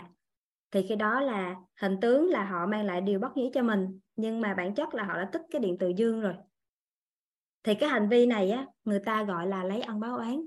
Vũ Thị Hòa chưa hiểu chỗ này nè. Vũ Thị Hòa giơ tay lên giúp Bích Nga được không? Vũ Thị Hòa, chỗ này mình chưa hiểu chỗ nào á, mình giơ tay lên được không ạ? Vũ Thị Hòa. Vũ Thị Hòa chưa hiểu chỗ nào ạ? Vũ Thị Hòa có thể giơ tay lên giúp Bích Nga được không? Tại vì cái chỗ này Vũ Thị Hòa ơi. Dạ rồi. Em bật mic cho chị Hòa. Em chào cô giáo và chào tất cả mọi người ạ. Dạ. Em chưa hiểu chỗ này bởi vì là thực ra thì em cũng mới vào học tới mấy bài này vừa trước thì em cũng không được vào nghe rõ nhưng mà file âm thì em cũng nghe nhiều lần rồi. Nhưng hôm nay đang nói đến cái hạt mầm xấu này, tích ác đức này, đau khổ gì, cái bài hữu dụng thì bài học tâm đắc ngộ ra ở kim 123 đấy thì mình ghi cái gì gọi tâm đắc ngộ ra. Sau khi ví dụ như một cái sự việc của con mình nó đi chơi về muộn chẳng hạn, mình rất là mệt mỏi đau khổ vì nó cứ xảy ra như thế. Sợ con mình nó làm cái gì thì trong cái đầu óc mình đau khổ lắm mà về là mình tủa ra rất nhiều các thứ. Thì vậy là theo mình nghĩ thì nó là ác đức rồi nhưng vấn đề sau khi cái sự việc đấy thì mình ngộ ra bằng cái bài học 1, 2, 3, 4, 5 này là ngộ ra những cái gì em chưa hiểu ạ. Thì theo chị Hòa tư duy thử mình có bài học gì ở chỗ này, mình tư duy thử. Tư duy thử á thì em chỉ có không thấy bài học lắm, chỉ tí là lúc đấy là mình theo như cô nói, tức là khi có con mình đi chơi về muộn mình rất là bực mình có thể mắng con rồi cái này khác thì mình gọi là đang bị làm cái ác đức cho con mình rồi. Đấy, nhưng mà tư duy đấy thì chính vì tư duy, không biết tư duy kiểu gì, em cảm thấy là đã chưa hiểu ạ. Cái chỗ này chị Hòa làm cho Bích Nga nhớ tới cái có một chị Thư Lê á nè, chị Thư Lê nè, chị chia sẻ rất là hay nè, hên quá vì con đã về nhà an toàn nè. Thì có thể là có nhiều bài học lắm, ví dụ như là thì ra là khi mà mình chỉ nghĩ đến những cái điều tốt đẹp, những điều tích cực thôi đó, thì tự nhiên là cái điều đó nó sẽ xảy ra như mong muốn của mình chẳng hạn. Hoặc là một cái bài học mà Bích Nga hay nhớ đó là bài học về sĩ thân á. Ví dụ như là nếu như chúng ta không phải là mẹ của con á, mà nếu như mà cái đứa con của hàng xóm nó về nhà muộn á, thì mình có đau khổ không ạ? Không ạ. Con hàng xóm về mấy giờ mình cũng đau khổ đúng không ạ? Nhưng mà con mình về trễ tại sao mình lại đau khổ? Vì mình lo lắng cho nó. Không phải mình lo lắng đâu, mình sĩ thân mình là mẹ. Nếu như mà ông hàng xóm hay là con của hàng xóm về trễ thì mình có lăn tăn không ạ? Nhưng tại vì mình sĩ thân mình là mẹ, sao con mình về trễ không nói với mình hay. Cái chỗ đó cái gây ra đau khổ cho mình. Đó, thì có thể là Nga đang ví dụ nha, có thể là thông qua cái việc đó mình ngộ ra mình bị dính sĩ thân nè, hay là nhờ các con á, cái là mình nhận ra cái bài học là bản thân mình phải luôn nghĩ theo chiều hướng ánh sáng, hay là bản thân mình có những cái bài học gì đó mình viết ra, tâm đắc ngộ ra gì đó mình viết ra. Hay là nhờ các con cái mình nhận ra thì ra cái chỗ này là mình đang đau khổ nè, là khi đó là con tích điện từ âm rồi. Cái tự nhiên cái mình ngộ ra cái bài học này mình phải viết ra bài học để mà gián tiếp giúp con tích được điện từ dương. Cái ngộ ra bài học chỗ này rồi, cái viết ra sau này mang bài học đó đi chia sẻ với người khác. Thì có phải là thông qua cái bối cảnh đó, là con mình về trễ là mình đã có nhiều bài học chia sẻ cho người khác đúng không ạ? Và sau này là mình mang bài học đó mình chia sẻ khắp nơi luôn. Thì khi đó là để giúp con mình tích được cái điện từ dương á. Dạ. Cái chỗ này chị Hòa hình dung không? Để em nghe thêm ạ. Dạ, cảm ơn cô và cảm ơn mọi người. Thì để em hiểu dần, bởi vì thực ra là cũng chưa gì lắm. Vì cũng có thể là do mình bài học như thế nào thì chị có thể tư duy thêm, nhưng mà chị nắm được cái nội dung này đúng không ạ? Dạ vâng, nếu mà mình đau khổ thì con mình sao ạ? Sẽ bị ác đức và bị mất phước đức. Dạ. Và nhớ đấy. Nhưng còn bài học thì chưa nghĩ là mình phải có cái bài học trong cái vấn đề là con mình đang làm sai. Đấy, sai hả? Vâng. Ví dụ đi chơi về muộn hoặc là một cái lỗi gì đấy thì mình đang nghĩ cho con mình đã làm sai. Thế mà mình lại có cái bài học ngộ ra từ cái việc đấy thì cũng phải để suy nghĩ thêm ạ, xem là thấu hiểu thêm. Tại vì Bích Nga chưa có cái hiện thực đó, cho nên nếu Bích Nga nói thì nó dựa trên cái tưởng của mình. Tại con của em mới có 4 tuổi à. Đấy. Cho nên là không có dùng cái tưởng với chị Hòa được, nên là chị Hòa là giúp đỡ em mình tư duy chỗ này ha. Dạ cảm ơn cô ạ. Dạ. Còn cái chỗ mà mọi người không hiểu chỗ lấy ân báo oán hả? Không nên đau khổ, không hiểu cái chỗ lấy ân báo oán rồi. Bích Nga ví dụ nha. Một người á mà họ có nghĩa là họ mang đến cho mình một cái điều bất như ý á, họ gây ra đau khổ cho mình luôn á. Ví dụ như là họ gây ra đau khổ cho mình luôn á. Trong cuộc đời mình có những trường hợp nào mà người khác họ gây ra đau khổ cho mình không các anh chị? Có không ạ? Tại vì Bích Nga không có muốn ví dụ bóng tối nhiều á, nhưng mà nên tự nhiên bây giờ ví dụ bóng tối nó không có chạy ra. Nhưng mà các anh chị có thấy là có lần nào mà người ta là mang lại điều bất như ý cho mình không? Có không? Có một người ta mang lại một cái gì đó đau khổ cho mình á. Có mà. Có không các anh chị? Nếu không có thì thôi nha, nhưng mà chúng ta có mà, là họ mang lại điều đau khổ cho mình luôn. Bích Nga không có nói đến việc là con về trễ hay là con bệnh hay là con không ăn cơm nữa, mà nó đúng nghĩa đen của nó luôn á, là họ gây ra đau khổ cho mình luôn á. Có mà. Có không các anh chị? Có nè. Nhiều lắm nè. Đó. Thì bây giờ không lẽ giờ Bích Nga phải khui ra bóng tối nhiều quá thì nó không hay. Cho nên thì đầu tiên là chúng ta hình dung ha, là những cái việc mà họ mang lại đau khổ cho mình á, là nghĩa đen luôn á, là sự đau khổ luôn á. Thì có phải là theo cái hệ quy chiếu mình á, là họ đã tích ác đức đúng không ạ? Bản chất khi họ gây đau khổ cho mình là họ đã tích ác đức chưa ạ? Có chưa ạ? hệ quy chiếu cấu trúc con người của mình. Dạ, khi họ mang lại đau khổ cho mình, bản chất họ đã tích cái hạt mầm xấu rồi, bản chất họ đã tích ác đức rồi. Họ đã tích, trước hết mà chúng ta thấy đơn giản nhất đó, có phải là họ đã tích ác đức trong mối quan hệ của mình với họ không ạ? Có phải khi mà họ gây ra đau khổ cho mình thì mối quan hệ của mình với họ cũng đâu có tốt đẹp, đúng không ạ? Thì trước hết là họ đã tích cái khối điện từ âm đối với mối quan hệ của mình rồi. Đó là cái mình đơn giản mình nhìn thấy trước nè. Đó. Thì khi mà mình cứ đau khổ như vậy thì họ lại tiếp tục tích cái khối điện từ âm nữa. Dạ. Nhưng nếu như mà chúng ta có cái nguồn năng lượng trí tuệ thì ở đây một người giàu trí tuệ họ sẽ làm gì đây? Một người có trí tuệ họ sẽ làm gì đây? Đó là họ sẽ ngồi xuống viết ra bài học tâm đắc ngộ ra sau cái sự việc bất như ý đó. Họ viết ra, họ ngồi họ viết ra 1, 2, 3, 4, 5 cái bài học. Họ viết ra 5 cái bài học như vậy đó. 5 cái bài học đó đã giúp họ trưởng thành như thế nào? Nhờ có cái sự việc đó xảy ra đã giúp họ rút được kinh nghiệm gì? Và sau này họ sẽ ứng dụng. Tâm đắc là những gì mình có thể ứng dụng được á. Dạ, thì mình có thể là mình ứng dụng được như thế nào trong phần đời còn lại. Đó, còn ngộ ra là những điều mình đã trăn trở từ trước giờ mình chưa ngộ ra. Cái tự nhiên ngày hôm nay ngộ ra. Cái tự nhiên ngày hôm nay mình ngộ ra. Đó, thì bài học là những gì mới từ trước giờ mình chưa biết.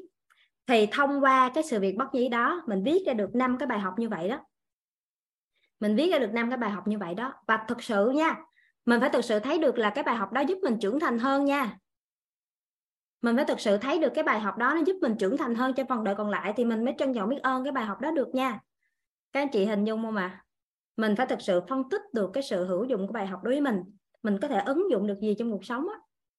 Bài học đó giúp mình ngộ ra điều gì. Đó. Thì khi đó mình mới trân trọng biết ơn được bài học. Thì có phải là khi chúng ta trân trọng biết ơn bài học á, thì có phải là hình tướng là họ tích cái điện từ âm, nhưng mà thông qua mình thì họ đã tích được cái điện từ dương rồi. Thì khi đó cái người đó đó, họ có phải là thầy của mình không mà? Họ đến họ mang cho mình một bài học gì đó, họ là thầy của mình, nhưng bản chất họ là người mang lại cái điều đau khổ cho mình, nhưng thông qua mình thì họ là tích được cái điện từ dương. Thì có phải hành động đó là lấy ân báo oán không?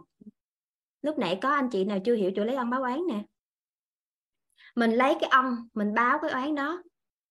Thay vì người ta mang lại điều bất nghĩa cho mình lại có bài học và mình giúp cho họ tích được cái điện từ dương, thì có phải đó được gọi là lấy ân báo oán? Lấy ân báo oán.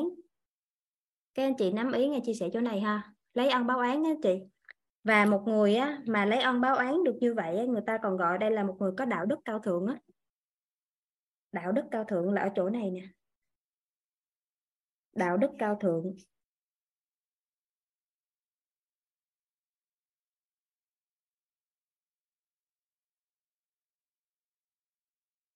Đạo đức cao thượng. Hường, Lê Thị chưa hiểu chỗ này, có thể giơ tay lên giúp Bích Nga không?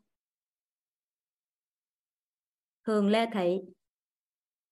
Trung Nguyễn không hiểu chỗ nào, có thể giơ tay lên giúp Bích Nga không? Hường, Lê Thị nè, Trung Nguyễn nè. Hường, chị Lê Thị Hường với Nguyễn Ngọc Trung, có thể giơ tay lên giúp Bích Nga được không? Dạ. Rồi, Nga mở mic cho Ngọc Trung. Dạ vâng ạ. Thì từ lúc đầu mà lúc đấy là các bạn ấy đang bàn về cái chuyện là đã được học về cái tâm thái của về cái chỗ tâm thái trên hơn ấy, thì là lúc đấy em đang bị ấy mà cuốn vào cái đấy, là cuối cùng lúc cô giảng về chỗ tâm thí thì em bị rối luôn từ cái đoạn đầu đấy luôn. Thế là bây giờ thành ra là lúc mà cô nói về những cái đoạn sau này ấy, thì em nghe là cái gì thì em ghi cái đấy thôi, chứ thực ra em vẫn chưa hiểu về cái đoạn này, bởi vì em bị rối luôn từ cái đoạn là học trân trọng lòng biết ơn hay là chưa học ấy. Thế là cuối cùng bị rối vào cái chỗ đấy, thế là bị mất luôn cái chỗ phần tâm thí này, không biết này là hạt gì đó. Dạ. Rồi giờ quên cái chỗ bị rối nãy đi ha. Giờ mình quên chỗ bị rối hồi nãy đi ha. Bây giờ giúp đỡ Bích Nga nè. Thì đầu tiên á, khi mà một người họ gây ra đau khổ chúng ta, họ mang lại một điều bất nhí cho mình á. Khi mà họ mang lại điều bất nhí cho mình á, có nghĩa là khi đó họ làm cho chung đau khổ á, thì có phải là khi đó họ đã tích ác đức không? Họ tích ác đức đúng không mà, họ đã tích cái hạt làm xấu rồi.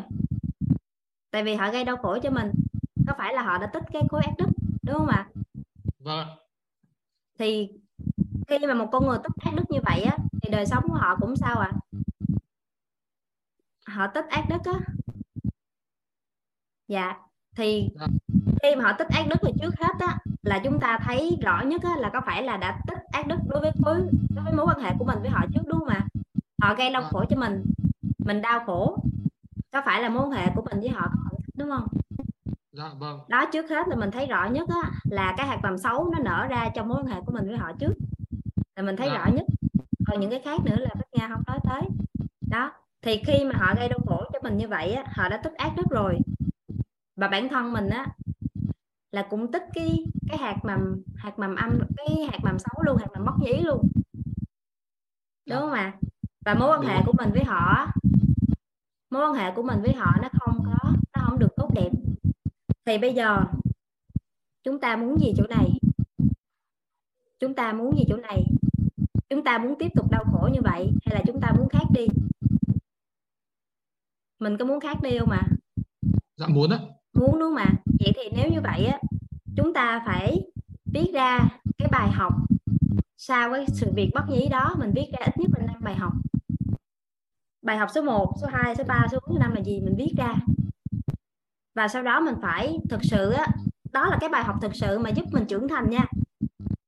Đó, mình viết những cái bài học đó ra và mình trân trọng biết ơn cái bài học đó đối với mình. Thì có phải là khi mình trân trọng biết ơn bài học á, thì cái bài học đó do ai mang lại ạ?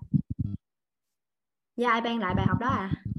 Bài học đó thì do cái người đó mang lại. Rồi, cái người đó mang lại bài học đó cho mình. Thì có phải là một người mang lại bài học cho mình á, thì mình gọi họ là thầy của mình đúng không? Đúng ạ. Thầy, dạ. Thầy trong ngoặc kép, chúng ta sẽ gọi cái người đó là thầy của mình.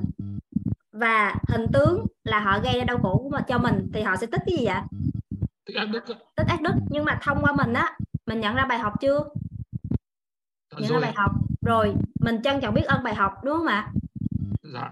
Thì khi đó có phải thông qua mình, thì hình tướng là họ mang lại đau khổ, nhưng thông qua mình thì mình đã biết ơn bài học rồi, thì có phải khi đó họ lại tích được phước đức không? Tích điện từ dương không? Đúng rồi. Đó, thì hành động đó được gọi là lấy ân báo oán. Dạ. Lấy ân báo oán, thì một người như vậy là một người được gọi là có đạo đức cao thượng đó. Đó, nó đơn giản vậy thôi Ngọc Trung. Dạ vâng ạ. Hiểu ý nghe chia sẻ đây ha. Dạ vâng. Dạ. Em cảm ơn cô ạ. Biết ơn chung. Thì một người mà có tâm thí á, thì chuyện bất nhĩ nó sẽ không xảy ra nữa. Bởi vì là tất cả họ đều có bài học mà. Dạ. Ở đây có chị Thu. Chị Thu đang nghe điện thoại ạ. Chị Thu đang giơ tay á. Dạ. Em bật mic cho chị nè. Được chưa ta? Được chưa chị Thu? Chưa được em bật lại nha. Rồi chị thử bật mic lại. Dạ vâng, được rồi cô ơi. Dạ. Vâng cô ơi, chị muốn hỏi về cái vấn đề là đúng như hôm qua nhà chị, là chị cũng gặp một người, người ta đem đến cái nỗi khổ cho mình. Đúng ngày hôm qua có một cô hàng xóm, thế là cô bảo là thôi từ nay em không chơi với chị nữa.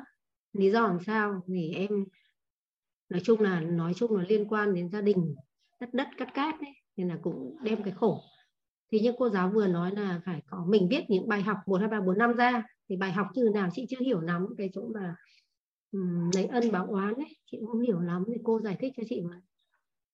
Cái bài học như thế nào á thì chưa có bàn chỗ này, nhưng mà cái chỗ mà em có chia sẻ đó là khi mà chúng ta viết ra bài học và mình trân trọng biết ơn bài học á, thì họ đã giúp họ tích được cái điện từ dương, thì chị hiểu chưa ạ? Chị không hiểu được. Sao chị không hiểu được cái này, sao không hiểu lắm cái chỗ là lấy ân báo oán hay là ngu chỗ này thế chứ?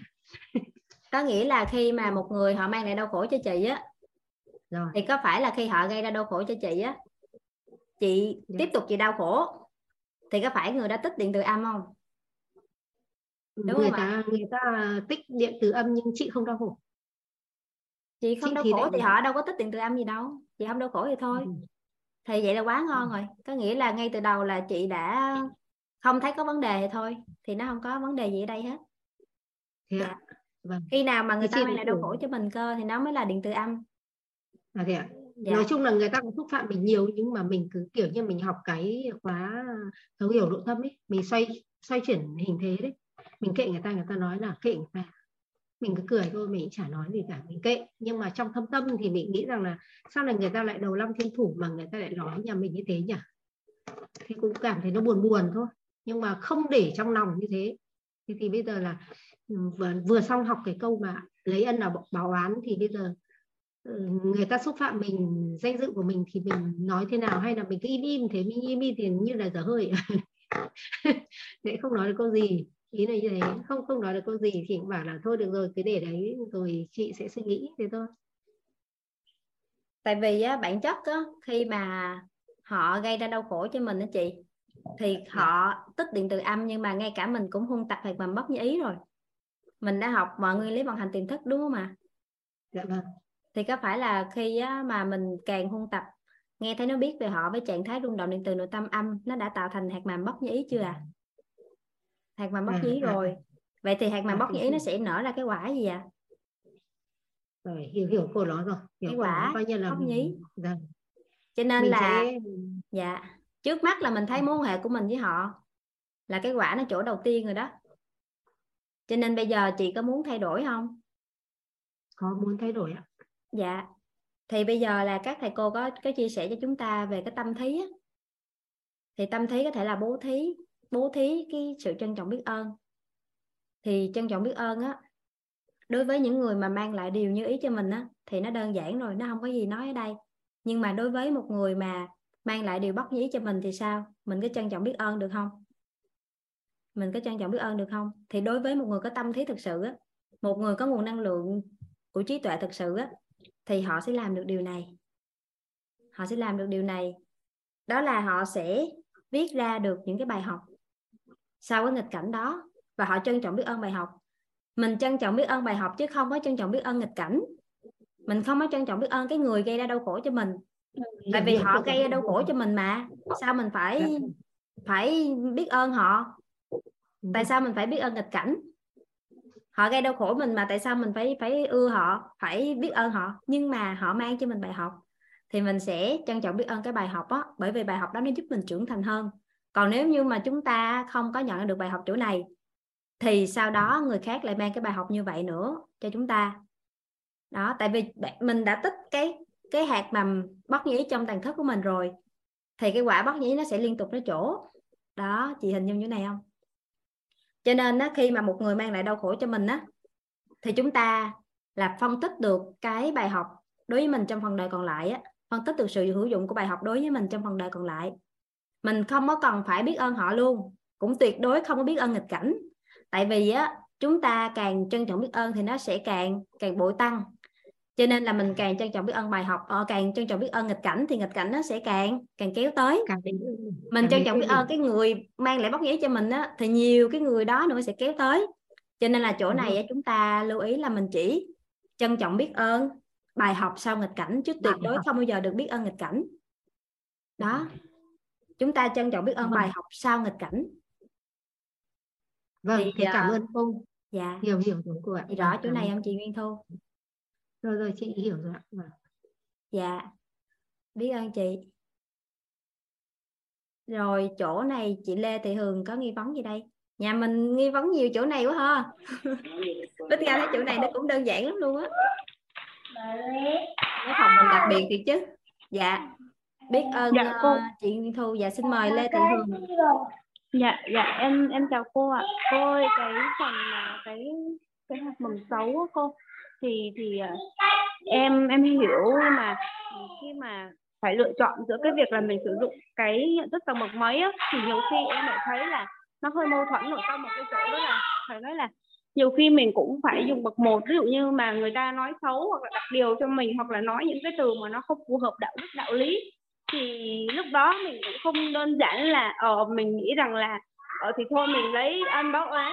Tại vì như vậy thì cái người đó người ta lại cũng chưa có nhận ra được là cái hành vi của họ không phù hợp, Ví dụ bây giờ người ta chửi rủa hoặc là xúc phạm đi, thì nhiều khi em lại nghĩ rằng là cũng còn tùy, chứ bây giờ mình cứ bảo là thì thôi thì bây giờ mình không chấp, mình không có phản ứng lại. Ví dụ như bây giờ con cái của mình đi, nó có những cái lời nói nó không phù hợp mà mình biết rằng thì là mình có thể chuyển hóa, nhưng mà nếu như mình không phản hồi thì cái người mà tạo ra cái hạt mầm xấu đó họ lại cũng không có thay đổi điều chỉnh hành vi được á, thì em lại cũng cảm thấy không thoải mái nội tâm ở cái phần đấy.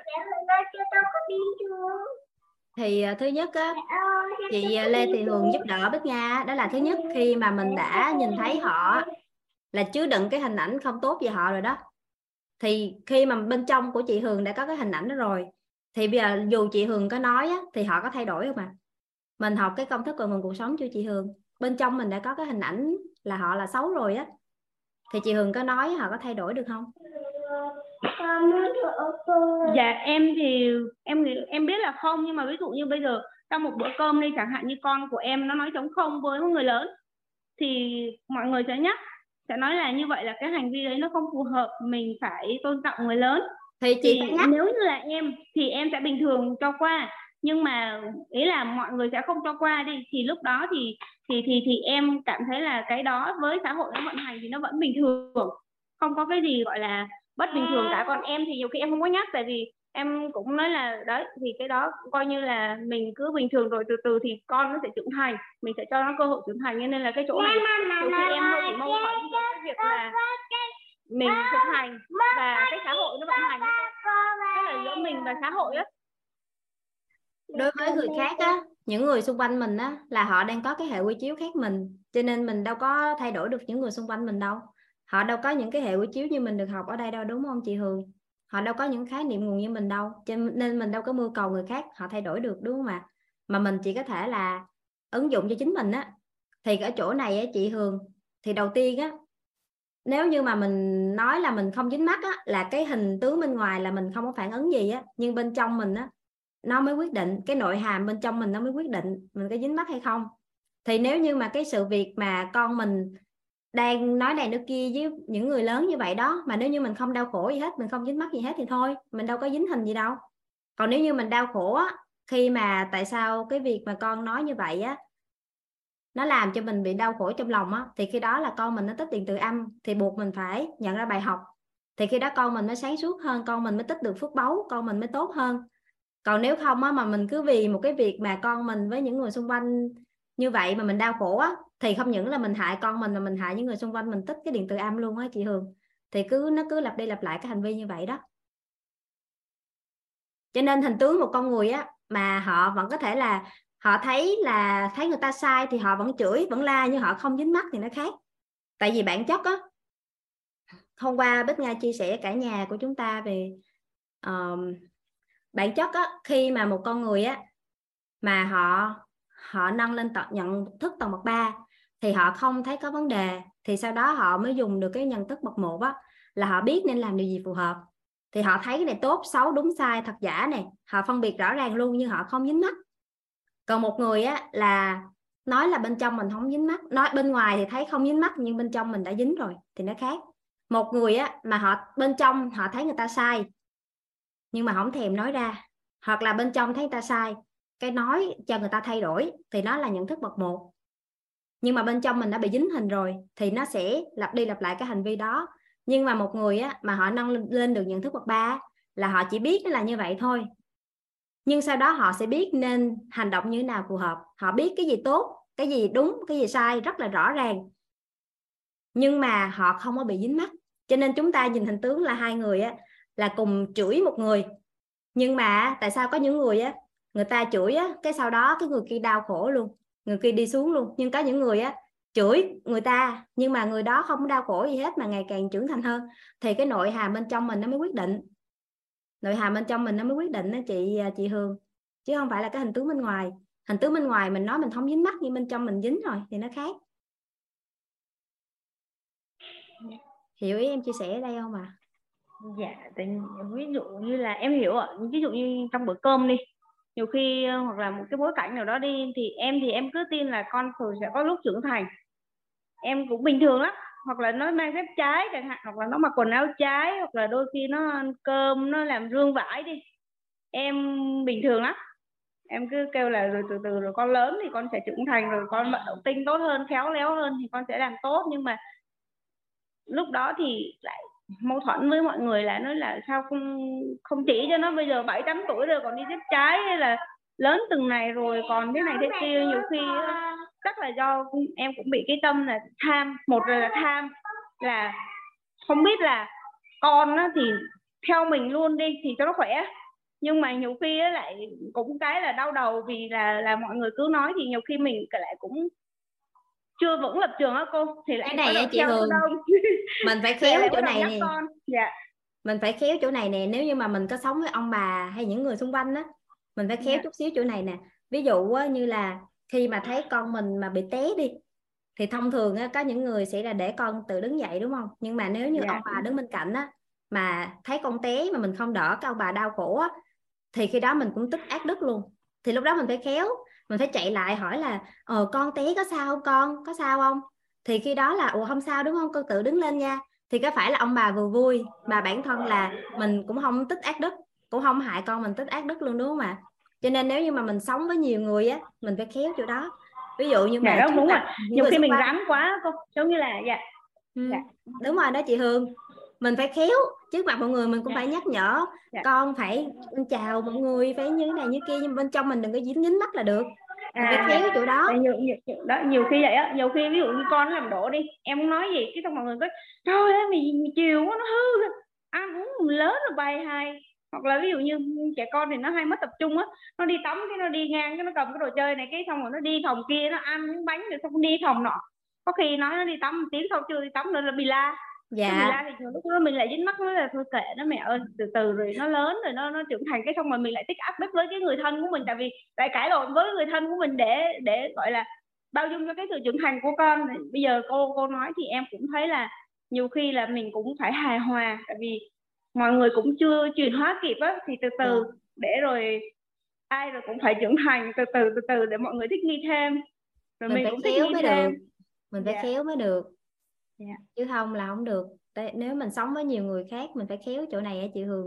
Giống như tại vì cái môi trường công sở em cũng thấy bị dính cái này nè cô. Nhiều khi á người ta nói em hoặc là chửi em hoặc là nói xấu em đi, em không nói gì hết, em rất bình thường, và thậm chí em lại còn càng giúp đỡ cho những người đó. Cái xong rồi có một thời gian đó là em bị dính cái hình là mọi người nói em giả tạo, đạo đức giả, rồi quá chi là giỏi sống mình để lấy lòng mọi người, tại vì bị chửi tới cỡ đó mà cũng cứ bình thường như không. Nhưng mà bây giờ thì em hiểu rồi, nhiều khi mình cũng phải giống như mọi người, nhưng mà ở trong tâm mình đừng có dính là được, chứ mình cũng không có nên gọi là khác thường quá.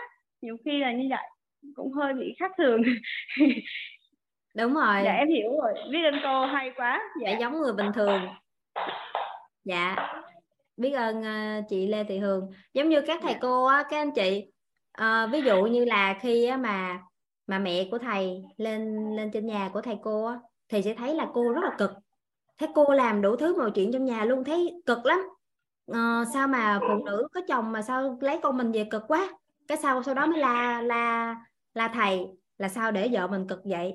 Nhưng mà theo các anh chị là trong lòng của bà có vui không ạ? Có cảm thấy là hài lòng không ạ? Vì mà con trai của mình có người phụ nữ chăm lo cho con trai mình như vậy đó, có phải là bà sẽ thấy hài lòng luôn, rất là hài lòng đúng không ạ? Còn nếu như mà bà lên mà thấy là thầy cung phụng cho con mọi thứ này kia, thì có phải là khi đó là bà sẽ đau khổ đúng không ạ? Tại sao con mình lại phải cung phụng cho người khác? Nhưng mà các thầy cô á, rất là biết cái cách mà đối đãi á, rất là biết cái cách mà cư xử với những người xung quanh á. Nên á, khi mà bà nội lên trên nhà thầy cô thì là sẽ thấy là thầy xuống không làm gì hết, cô thì rất là cực. Nhưng mà nếu như mà về nhà của cô thì sẽ thấy là cô rất sướng. Thấy cô rất sướng, thầy chăm lo một thứ yêu thương cô. Thì có phải là trong nhà hai bên nó đều rất là vui vẻ đúng không ạ? Đúng không các anh chị hình dung được cái này không? Có nghĩa ở chỗ này thầy cô hay dùng cái từ đó là mình phải biết ăn ở. Vậy luôn. Các anh chị giữ bí mật giúp Bích Nga nha. Nhưng mà cái này là thầy cũng hay chia sẻ. Có nghĩa là mình phải khéo á. Tại vì những người xung quanh họ không có cái hệ quy chiếu giống mình không có thay đổi được họ, là phải suy nghĩ giống mình được. Mà mình có chút xíu mình phải khéo. Dạ. Mình khéo chút xíu quá đối với những người xung quanh. Sống cái chữ khéo này hay có cô ơi, năm 2023 này em đặc ý là làm như thế nào để mọi người thích ở gần mình và mình học được cái chữ khéo đó đó cô. Tại ví như em đi là cái hệ quy chiếu này của quýt mình á, thì khi mà mình đi làm business đó thì người ta sẽ rất là ủng hộ về cấp trên rồi sếp, nhưng mà về anh em đồng nghiệp á thì có vẻ như á nha, ở thời điểm này đôi khi anh em đồng nghiệp thì người ta lại không có ủng hộ mình, tại bởi vì mình hơi khác. Bây giờ mình mà biết ăn ở đâu mình khéo thì mình gọi là đi bối cảnh nào hài hòa hội nhập được thì tuyệt vời quá. Dạ, biết ơn chị Hường. Theo các anh chị nha, một con người á mà sống vô cùng chuẩn mực luôn, có tính chất đức không? Ví dụ như á là người đàn ông đó nha, là hai vợ chồng á, mới về dọn về cái một cái ngôi làng ở. Bích Nga tắt mic chị Hường chút xíu nha, có gì bật lại sao ha. Cái chỗ đó nó chút xíu. Cô tắt mic giúp em. Biết ơn chị Hường. Thì hai vợ chồng đó mới dọn về ngôi làng ở. Thì trong làng đó là đàn ông ai cũng nhậu nhẹt, tối ngày nhậu nhẹt mà cũng la vợ la con, mà không có chăm sóc vợ con mà nhậu nhẹt tối ngày. Tự nhiên cái hai vợ chồng đó về á, hai vợ chồng đó là về mà người chồng nha, cực kỳ chuẩn mực luôn, yêu thương vợ con hết mực, không nhậu nhẹt cờ bạc mà chỉ biết có đi làm, yêu thương chăm lo vợ con thôi. Theo các anh chị là người đó có tích ác đức không? Theo các chị là người đó có tích ác đức không à? Tích ác đức các anh chị. Bởi vì người đàn ông đó sẽ là cội nguồn cho mọi cuộc cãi vã của những gia đình khác. Anh nó thấy là người ta không, tối ngày lo cho vợ con nè, tối ngày là chăm lo cho vợ con, đi làm không có nhậu nhẹt hết, còn anh tối ngày nhậu nhẹt không lo cho vợ con. Có phải là người đó sống rất chuẩn mực nhưng mà lại là cội nguồn cãi vã của những cái gia đình khác, có phải tích ác đức không ạ? Tích ác đức. Chuẩn mực quá cũng tích ác đức đó các anh chị. Tích ác đức á. Nhưng có trường hợp nào mà một đứa trẻ mà nó vô cùng là tệ nạn xã hội, hút chích, cái gì cũng chơi hết á, nhưng mà có khả năng tích phước đức không à? Trong ngôi làng chỉ có một đứa trẻ thôi là suốt ngày quậy phá, ăn chơi, hút chích, mọi cái luôn. Nhưng mà đứa trẻ đó nó là bài học cho những cái gia đình khác, nó là bài học cho những đứa trẻ khác nó trưởng thành, thì đứa trẻ đó nó lại tích phước đức. Thì có phải là hình tướng á, hình tướng như thế nào á nó không quan trọng đâu các anh chị, nhưng mà người khác á, họ đón nhận như nào nó mới quyết định người đó tích phước đức hay là ác đức. Cho nên á, là một con người hình tướng á, là họ sống chuẩn mực, họ làm gì cũng tốt hết á, nhưng mà nhiều người đau khổ thì họ cũng tích ác đức luôn. Nhưng mà có những đứa trẻ á, nó là hình tướng á, là nó làm điều xấu mà, nhưng mà nó lại mang bài học cho những đứa trẻ khác, thì nó lại tích được phước báu, tích được phước đức đó. Nên hình tướng người ta là gây lại bất như ý cho mình, mang lại đau khổ cho mình, nhưng mình lại có được cái bài học, và bài học đó giúp mình trưởng thành hơn, thì người đó là tích được phước đức, người đó sẽ sáng hơn, sẽ không lặp lại cái hành vi đó nữa. Đó được gọi là lấy ăn báo oán á. Dạ. Đó, biết ăn ở chút xíu hả chị Hường? Dạ, em bật mic lại chị nè. Dạ, cái này tự nhiên cô kể làm em có cái trải nghiệm này nè cô. Hôm Tết á, sếp em đi về quê 2 tuần. Thì thực ra thì anh em thì làm công ty nước ngoài thì theo KPI mà, cũng không hẳn là trả lương theo thời gian nữa, còn trả lương theo hiệu suất. Tại vì cũng có những lúc anh em làm rất là cực, nhưng mà em á, thì bị dính mắc cái là công ty trả lương cho mình á, thì mình chỉ có thể là làm hơn và hơn nữa hiệu suất thôi. Cho nên là sếp đi vắng á, thì nhiều khi anh em cũng chơi một chút xíu, hoặc là cắn hạt dưa đồ này kia cho nó gắn kết á. Nhưng mà mắc cười lắm khi mà mọi người làm như vậy, tại vì em dính cái hình là mình không có được ăn cắp giờ công ty á. Thế là mọi người thì cứ chơi, cứ cắn hạt dưa, còn một mình em lấy hồ sơ ra em làm như là sếp có ở đó. Thế là bao nhiêu năm nay em cứ có cảm giác là tại sao mình đi làm mà mình không có đồng nghiệp thân, không có cái người thích ở gần mình. Thì hôm nay á, cô nói á, thì em hiểu rồi. Hoặc là ví dụ như ở trong công ty nhiều khi á, là em được trở thành nhân viên xuất sắc, hoặc là em được công ty biểu dương, được các sếp biểu dương mà rất là được tín nhiệm. Nhưng mà những cái thành công đó của em á, không mấy khi mà có bóng dáng những cái người đồng nghiệp cùng cấp. Tại vì nhiều khi lại giống như là mình nói cô là nhiều khi mình chuẩn mực quá thì mình lại tạo ác đức, là bởi vì mình làm cho người ta có cái tâm là không thoải mái. Đó thì bây giờ em hiểu rồi. Em sẽ đặt ý. Tại vì nhiều khi là con người mình cũng 30 mấy năm mình sống khuôn phép rồi, nề nếp rồi, nói chung là dính mắc chặt quá vô cái vấn đề là không có được ăn cắp giờ công ty hoặc là phải làm việc hết 100% trách nhiệm á. Cho nên là hôm nay thì bắt đầu em cũng hiểu ra được phần nào là tại vì sao mà mình lại không có ở gần được đồng nghiệp một cách gọi là người ta không có trao sự tin tưởng cho mình. Đó, thì hôm nay em cũng hiểu được cái đó. Tại vì em rất là mong đợi là mình đi làm không phải là chỉ được ở trên ghi nhận nữa, mà còn là đồng nghiệp họ là những người mà tiếp xúc với mình và giúp cho mình nhiều nhất. Tại vì thực ra sếp là chỉ là cái người phân công công việc cho mình thôi, còn đồng nghiệp là cống hiến gánh vác cho mình rất là nhiều, vì một cái công việc mình không thể làm mà không có họ. Đó, thế nên là em ghi nhận cái bài học đấy. Đó, cho nên là đôi khi mình cũng phải sâu khắc mình đi một chút, không phải lúc nào mình cũng sĩ thân quá là tốt. Dạ, biết ơn cô. Dạ. Rồi, biết ơn chị Hường. Trong những học phần tới sẽ có những học phần làm rõ được cái chỗ đó cho chị Hường nữa. Dạ, biết ơn chị. Mọi người thắc mắc chỗ này nhiều quá ha. Xin mời Kim Thảo. Xin chào ạ. Chào cô ạ. Biết ơn cô, biết ơn Bích và biết ơn nhà mày em là anh Ngọc Lam, chị Hải Vân ạ. Cho em thắc mắc một chút xíu này ạ. Cái việc mà hạt mầm xấu này mang đến đau khổ, nhưng nếu cái cường độ nó lớn hơn, rất lớn, và bài học nhận ra là cũng rất nhiều và mang lại ý nghĩa cho rất tốt cho mình, và như vậy thì có phải là mình sẽ tích lũy sẽ được tích lũy được nhiều cái điện tích dương hơn và tích lũy được nhiều công đức hơn, và cái người mà gây ra cái sản phẩm xấu này cũng chuyển hóa và cũng tích lũy được nhiều công đức hơn, phải không cô? Khi nào mà người đó giúp mình nâng lên nhận thức bậc 3 mới tích công đức. Yeah. Ví dụ như hình tướng người đó tát mình cái bạc tay, trong giây phút đó mình nhận được tánh không, người đó tích công đức, người đó tích công đức.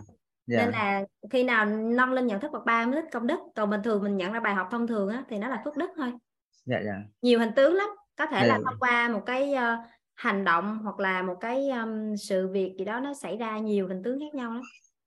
Dạ, họ mang lại cho mình nhiều cái bài học thông qua nhiều hình tướng khác nhau lắm. Dạ, và cảm ơn cô, biết ơn cô nhiều ạ. Biết ơn Kim Thảo. Ngày xưa các anh chị có nhiều vị tổ á, họ phải dùng diệu thuật á, có nghĩa là họ chửi con người để cho người đó nhận tánh không á. Nhiều cái hành tướng khác nhau mình không biết lắm, nhiều lắm. Dạ, hay là có những vị Bồ Tát á, có những câu chuyện mà Nga được chia sẻ thôi. Những vị Bồ Tát á, họ buộc á, phải giả làm những người xấu, người này người kia, để gây ra đau khổ cho con người, để con người hiểu về yêu thương, về bao dung á. Nhiều cái hình tướng khác nhau trong cuộc đời lắm các anh chị. Chị Huyền, em bật mic cho chị Huyền nha. Dạ, em xin trân trọng biết ơn cô giáo, cả nhà đã lắng nghe. Cái bài học hôm nay thì nó đúng vào cái bối cảnh của em á cô. Có nghĩa là bữa trước em cũng có chia sẻ là mấy tháng trước em có một cái vấn nạn, gọi là nó cũng một cái gì đó là nó một cái bước ngoặt ấy, để em quay về bên trong, quay về tâm linh, với cũng là một cái cơ duyên để dẫn đến môi trường này. Thì như cô nói là thông thường á, thì đa phần là mình sẽ có những cái ấy với người thân á, vì mình hay tiếp xúc con người ngoài thì ít, nhưng mà em đây thì với người thân thì em có với con. Chúng hầu như ba mẹ nào chắc cũng dính cái này, ở chỗ mình mong câu quá rồi mình cũng hay la con rồi nhưng mà em thấy riêng trong gia đình em thì cũng không đến nổi lắm. Nhưng mà cái vấn đề đấy lại là người ngoài đưa đến. Khi cho em hỏi cô một chút là cái thời điểm đó thì tất nhiên là em bị đau khổ rồi, nhưng thì có nghĩa là cái hạt, cái mầm của họ cũng là gieo và cái mình cũng là nhận. Thì bây giờ mình ăn học rồi mình thay đổi thì nó có ấy không tốt, có gọi là có hóa giải được không? Chị hỏi lại giúp em chị Hiền. Dạ, nghĩa là cái thời điểm mà cái người đó họ làm cho em đau khổ á, thì em đã đau khổ rồi, là cái hạt của họ đã gieo rồi đúng không ạ? Tại lúc đó mình chưa biết được cái hệ quy chiếu này á, thì mình xử lý theo cái cách thông thường thì là đau khổ rồi. Tuy nhiên trước đó em cũng đã biết đến câu chuyện Facebook, trước lúc biết đến Win á, thành ra em cũng không có quá oán trách người ta như thông thường, em không có phẫn nộ, không có gì hết, mà lại em lại là quay về em trách em thôi. Dạ, thì thời gian đó là em bị dính là oán trách bản thân ấy. Nhưng mà từ từ thì hiện nay thì em bình thường rồi. Nhưng mà em muốn hỏi cô là nếu như mà giờ mình hiểu sâu bài học này á, rồi từ trong em có thể là em có được cái tâm bao dung này này với cái người đó, thì cái nghiệp của họ nó có được bớt đi không, và em cũng có tích được của em không ạ? Thì khi mà chúng ta có được bài học từ họ, mình biết ơn bài học á, thì họ đã tích phước đức rồi. Dạ, như thế nói chung bài học rất là nhiều đấy, nhiều bài học lớn lắm luôn á, lớn thay đổi cuộc đời em luôn ấy. Dạ, tích phước đức rồi. Trước hết là mối quan hệ của họ với mình này không có còn như xưa, kiểu như là không có còn oán trách nhau như xưa nữa đó. Cái mối quan hệ nó được chữa lành hơn á, thì đó là hình tướng mình nhìn thấy là được mối quan hệ được chữa lành trước hết rồi đó. Là phước đức của mối hệ đó. Tại vì là người ngoài á thì không có cái tiếp xúc lại, còn là sau cái vấn nạn đó thì giống như mình hiểu theo cái nghiệp rằng giống như một vị Bồ Tát đến với nó có đến nó đi vậy đó.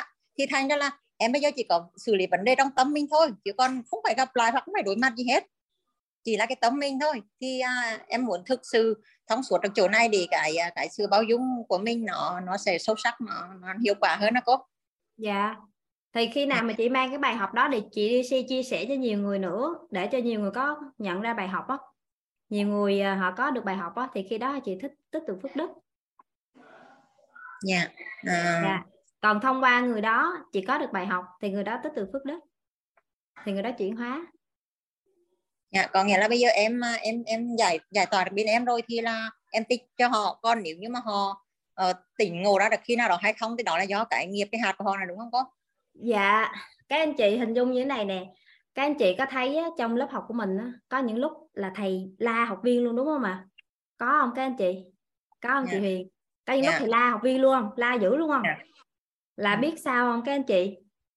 Biết tại sao thầy phải la không? Là tại vì cái bối cảnh á, là thầy đang cô lập bối cảnh để học viên họ thấu hiểu về cái điều này nè. Cái tự nhiên đặt một câu hỏi nó lãng nhách luôn, nó dẫn người ta tưởng tùm lum đi lạc cái bối cảnh, phá bối cảnh của người ta. Cái là tích ác đức, thầy phải chửi. Tại vì thầy phải chửi, chứ nếu không á, là lạc cái bối cảnh của ta, những người khác người ta oán trách đó. Tích ác đức, cái thầy phải chửi, chứ không là nó tích ác đức á. Còn có những cái trường hợp mà người ta lên người ta chia sẻ bài học, cái sau đó là thầy nói thêm một cái bài học nữa, thì thông qua cái bối cảnh người đó lên chia sẻ, thầy nói thêm cái bài học nữa, cái những người bên dưới họ ngộ, thì người đó tích được cái phước đức. Cho nên là thông qua thầy á thì cái người đó tích được phước đức á, mà nhờ đó mà sáng hơn á. Đó ý nghĩa gì á chị Huyền? Vậy là em cũng hiểu rồi. Bây giờ thì em đang sửa đổi với con nhân, các lâu nay cũng mẹ làm con tích ác đức hơi bị nhiều. Không sao hết bây giờ.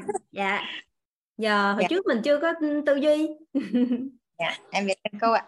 Tại vì với người ngoài em hỏi em một chút này, giống như nếu như mà mình cảm thấy dễ dàng với người ngoài quá thì lại nó có bị dính vào cái gọi là nó như tại vì nó cũng vi tế á cô. Em sợ nhiều lúc lại làm dính vào cái giống như là mình làm nó lại tới nữa, kiểu vậy á. Dạ, thì có câu chuyện nè, có đứa bé á, là 2-3 tuổi á, đứa bé khoảng 3 tuổi á, là mới mở tủ lạnh lấy một cái bình sữa á chị. Thì lấy cái bình sữa trong tủ lạnh á, cái làm tuột tay, cái rơi cái bình sữa ra ngoài, cái bình sữa bể tan nát luôn. Cái sau đó là người mẹ mới nhìn thấy, cái chạy lại, cái thấy là bị bể bình sữa rồi, cái mới hỏi là con ơi, con có thể cùng mẹ chơi trò chơi, con muốn cùng mẹ chơi trò chơi vẽ hình bằng sữa không? Cái thế là hai mẹ con ngồi vẽ rất là nhiều những cái hình rất là đẹp bằng sữa. Cái sau khi mà chơi vui ơi là vui rồi, cái sau đó người mẹ mới nói với con là sau này khi mà con cầm cái bình sữa thì con hãy cầm bằng cái cổ chai á, cầm bằng cái cổ chai á, thì bình sữa nó sẽ không có rơi. Thì khi đó đứa trẻ nó mới có 2-3 tuổi thôi, nó đã ngộ ra được á, là bình sữa cầm bằng cái cổ chai á, sẽ không bao giờ bị rơi nữa. Và sau đó là đứa trẻ đó nó có rất là nhiều những cái phát minh trong cuộc đời luôn. Là bởi vì ngày xưa á, nhờ khi mà làm rơi cái bình sữa mà người mẹ chơi trò chơi á, có nghĩa là khi mà đứa trẻ nó gây ra cái lỗi nó làm bể bình sữa á, thay vì người mẹ trách con đau khổ, đau buồn thì con nó tích ác đức rồi. Thì khi đó là người mẹ họ đã nhận ra được cái bài học á, là đáng lẽ mình phải dạy cho con cầm cái bình sữa bằng cổ chai. Thì con mình á, là bây giờ đâu có làm bể cổ chai, đâu có làm bể cái bình sữa đâu. Thì người mẹ nhận ra là phải dạy cho con cái điều đó. Cho nên là người mẹ đã chơi trò chơi với con, sau đó dạy cho con mình cầm cái bình sữa bằng cái cổ chai. Và sau này đứa bé nó từ đó mà nó sáng hơn, nó trở thành một cái đứa bé rất là sáng tạo, có được rất là nhiều những cái phát minh đó, là nhờ có một người mẹ là họ nhận được cái bài học từ con của mình đó. Nhờ mẹ là người mẹ vĩ đại ạ. Em cũng phải sửa đổi với con nhiều. Dạ, em biết ơn cô ạ. Dạ. Em biết ơn cả nhà. Cái tâm thế này nó hay lắm đó, các anh chị. Xin mời anh Văn Khoa. Dạ, em trân trọng biết ơn cô Bích Nga đã cho em cơ hội được chia sẻ, và trân trọng biết ơn cả nhà đã lắng nghe ạ. Và thông qua cái bài học tâm thí này thì em có một cái nghi vấn nhỏ và hai cái bài học được rút ra em muốn chia sẻ. Thì cái nghi vấn đầu tiên của em là cái việc rút ra bài học của mình cô, thì nó phải là 5 bài học phải không cô, hay là tùy theo cái bối cảnh mà mình rút ra bài học tùy theo thôi, hay là bằng mọi giá rút ra bằng hết? Cái nghi vấn của em hơi vậy.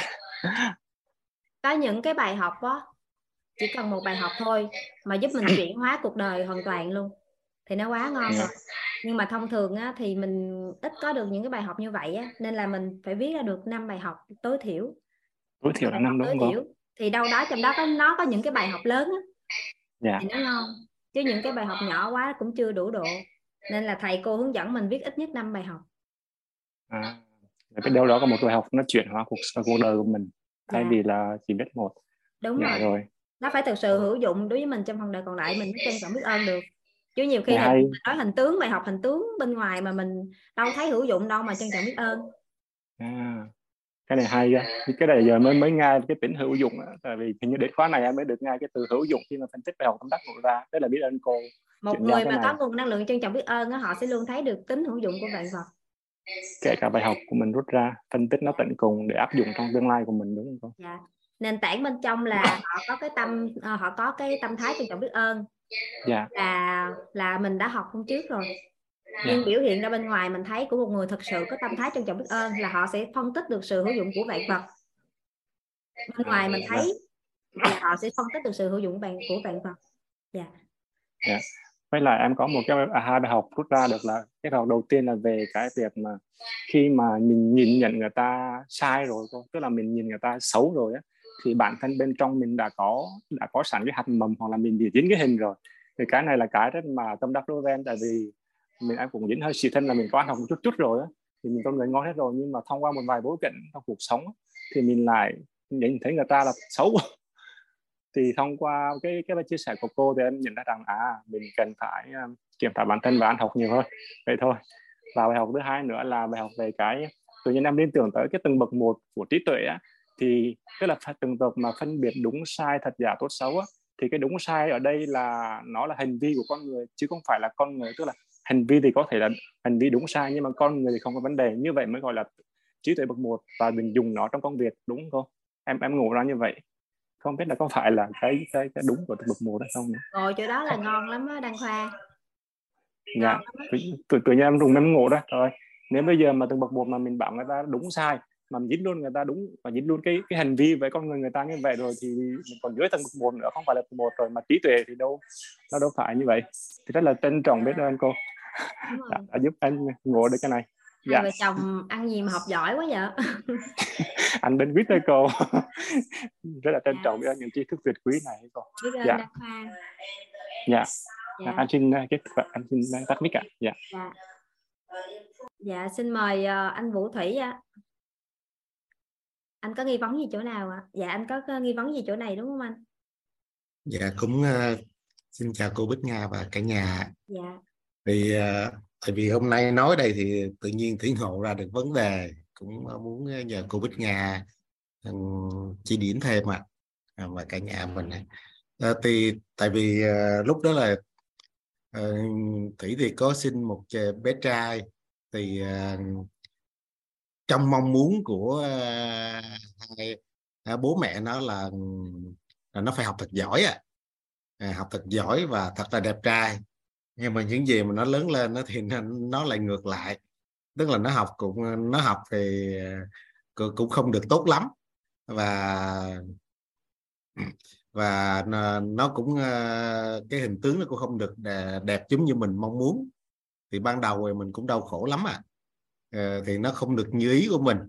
Nhưng một ngày từ cái tự nhiên mình giật mình ra, tự nhiên mình nói là không lẽ bây giờ là nó không được học giỏi và nó không được đẹp như ý mình thì mình mình lại không thương nó sao, thì bắt đầu mình mới giật mình ra, mình thấy trong lòng là mình vẫn mong muốn một cái gì thành đạt thành tựu, cái tình mà cái đó nó che lấp đi cái tình thương. Thì khi mà mình nhận ra được điều đó thì tự nhiên mình thấy mình rớt xuống, thì tự nhiên thấy mình thấy thương nó vô cùng luôn và biết ơn nó, tức là nó đã đến, nó dạy cho mình một cái bài học về tình yêu thương. Mà ở đây là tình yêu thương là giống như là vô điều kiện, chỉ cần nó là em bé con của mình là mình thương được rồi. Đó là cái bài học tâm đắc mình ngộ ra được như vậy. Cho nên giờ hai cha con yêu thương nhau lắm.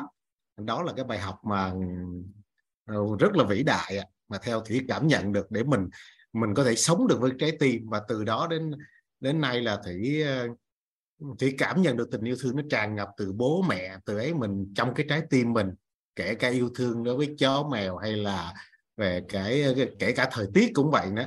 Mình đi nắng quá cái mình nó khó chịu nắng, nhưng mà đến khi mình nói thì rõ ràng nắng là điều đó thôi, thì mình trả ra thì tự nhiên mình thấy nắng nó lại ấm, chứ nó không có đến nỗi mà nó khắc nghiệt giống như mình nghĩ. Đó là cái thứ nhất, cái bài học tâm đắc ngộ ra. Thứ hai thực ra nó đến là theo mong muốn của mình. Hồi xưa mình mong muốn là có một đứa hiền thiệt hiền, có một đứa ngoan thiệt ngoan, thì đúng là nó hiền thiệt hiền, nó ngoan thiệt ngoan, nó giống như mình quá rồi. Nhưng mà đứa hiền thì ngoan thì nó lại đù, mà mình nó lại muốn một đứa hiền mà vừa phải thông minh năng động, thì rõ ràng cái đó là cái đứa năng động thì nó phải quậy một chút xíu. Thì rõ ràng là mình mong muốn hiền thì nó đến với mình thôi. Nhưng mà cuối cùng là mình mới ngộ ra là rõ ràng nó đến theo cái mong muốn của mình, nhưng mà mình lại không thương nó, thì đúng là cái đó là cái lỗi của mình lớn vô cùng luôn. Đó là cái bài học thứ hai. Rồi cái bài học thứ ba của mình là mình mới giật mình ra, là tại vì cái hệ quy chiếu của mình hồi xưa bố mẹ học là theo cái bằng cấp cao, nhưng mà đến khi mình bắt đầu mình chở nó đi chỗ này chỗ kia, thì khi mà đi chở thì mình mới thấy tình thương tràn đầy. Và khi chở thì mình mới thấy nó vẽ rất đẹp, nó vẽ mà toàn là 10 điểm không, và trong lớp cho cái học lớp bên ngoài thì nó vẽ mà cũng đẹp nhất lớp luôn. Thì rõ ràng là không phải nó dở, và tại vì nó không giỏi theo ý của mình thôi. Thì mình lại rớt ra được cái đó luôn. Tức là bây giờ có những người mà họ không học hành nhưng mà họ vẽ rất đẹp, hoặc là họ cũng trở thành nổi tiếng, hoặc ca sĩ, hoặc vận động viên cũng vậy. Rất là nhiều người ngưỡng mộ, nhưng mà đâu phải là nhất thiết là họ phải bằng cấp đâu. Thì mình rõ ràng mình lại, cái tâm mình lại mở rộng hơn, vậy là do cái đầu mình nó hạn hẹp quá, nó theo cái ý muốn của mình thôi. Thì quả là ba cái bài học đó là Thủy cảm thấy là vô cùng biết ơn và thật sự là mình rất là hạnh phúc vậy. Xin cảm ơn cô Bích Nga và cả nhà.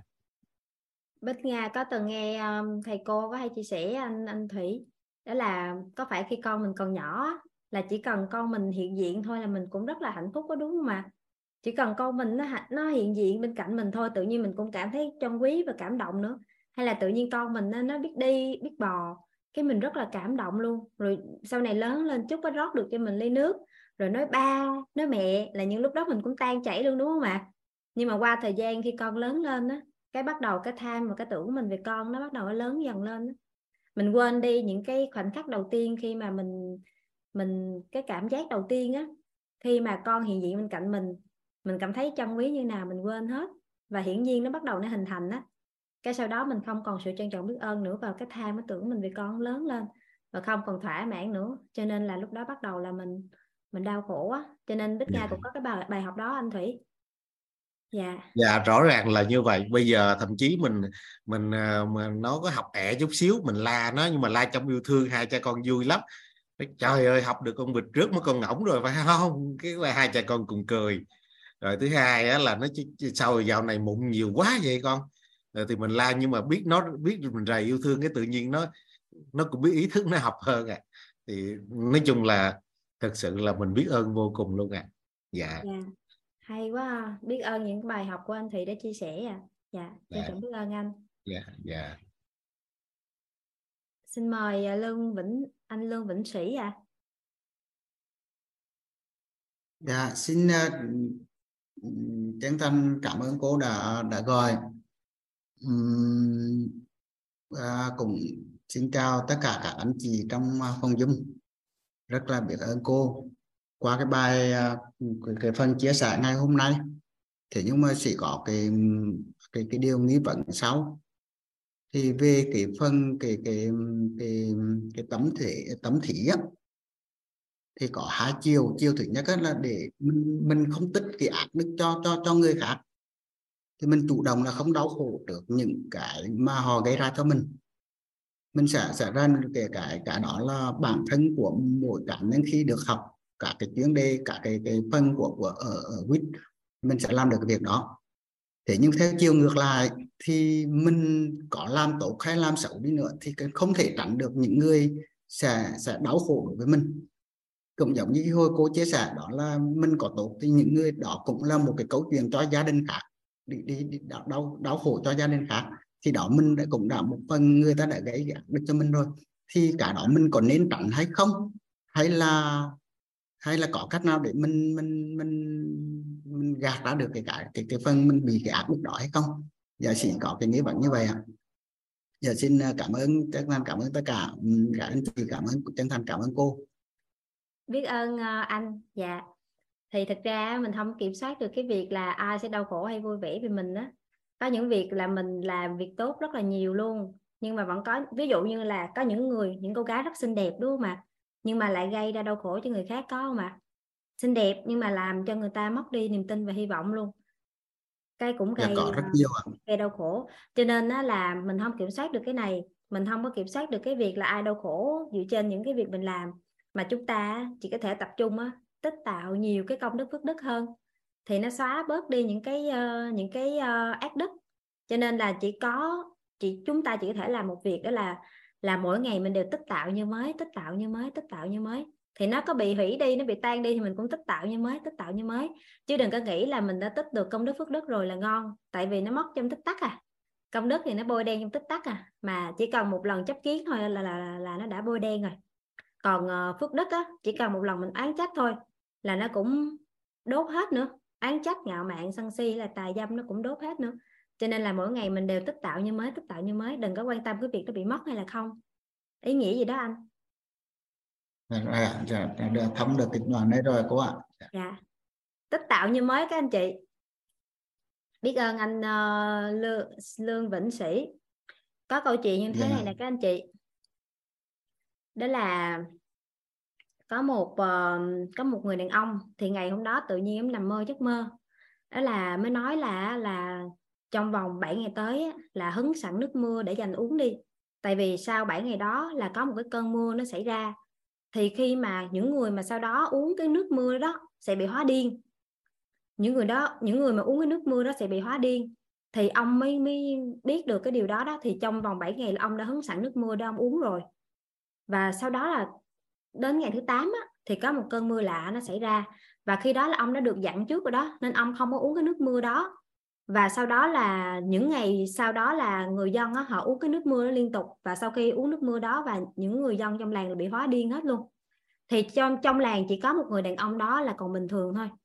Ông còn bình thường thôi. Thì ngày 1, ngày 2, ngày 3, ngày 4, ngày 5, ngày 6, ngày 7 trôi đi. Và ngày thứ 8 á, ông lấy luôn cái nước mưa đó ông uống để ông hóa điên như người ta. Có nghĩa là nếu như mà trong cuộc sống á, mà mình khác người quá các anh chị, mình khác người quá cũng không được, mình khác người ta quá cũng không được, mình cũng sẽ giống như là cái người đàn ông đó, cũng một ngày đó cũng sẽ muốn được bình thường như những người khác, chứ mà mình khác biệt quá mà trong khi xã hội á, thì họ không giống thì nó cũng không được. Cho nên ý muốn nói chỗ này là chúng ta hãy làm sao mà mình khéo một chút xíu trong xã hội á, tại vì mọi người trong xã hội đang có cái góc nhìn khác mình, cho nên mình phải biết, mình phải khéo ăn hở như thế nào đó cho nó phù hợp. Thì chúng ta là khéo chỗ đó chút xíu. Nhưng mà còn có một cách nữa, đó là chúng ta hãy giúp cho tất cả mọi người đều nâng được nhận thức nội tâm giống như mình. Nếu như tất cả mọi người đều đồng hóa nhận thức giống như mình thì sao ạ? Thì có ngon không ạ? Có ngon không các anh chị? Thì quýt của chúng ta đang làm điều đó. Đó là sứ mệnh của quýt, đó là xuất khẩu giáo dục tận gốc ra nước ngoài, là giúp cho con người nâng tầm nhận thức nội tâm, nâng tầng bậc trí tuệ và hướng đến tận cùng sự trưởng thành của con người là 7 sự giàu toàn diện. Dạ, thì chúng ta là đang từng bước, nhưng mà mình cũng khéo thôi. Mình cũng khéo trong từng cái bước đầu mà chúng ta đang trong quá trình mình học tập á, thì mình cũng khéo trong cách ăn ở với gia đình, với người nhà của mình, bạn bè, đồng nghiệp của mình. Nhưng mà từng bước á, thì chúng ta len lỏi đưa nhận thức nội tâm, đưa cái giáo dục tận gốc ra bên ngoài, len lỏi mọi ngóc ngách xã hội, thì sau đó là tất cả mọi người đều có cùng nhận thức như mình á, thì nó có ngon không các anh chị? Thì Quýt của mình đang làm điều đó, nhưng mà các anh chị là cho Quýt một thời gian, cho Quýt thêm thời gian để Quýt có thể làm được điều này. Thì trong giai đoạn này các anh chị giúp đỡ Quýt là mình ăn học, mình chỉ thay đổi chính mình thôi, và mình làm sao mà mình cư xử khéo trong cái môi trường mà mình đang sinh sống để bảo vệ mình, bảo vệ cộng đồng mình và bảo vệ những người thân yêu của mình nữa. Dạ, biết ơn các anh chị ạ.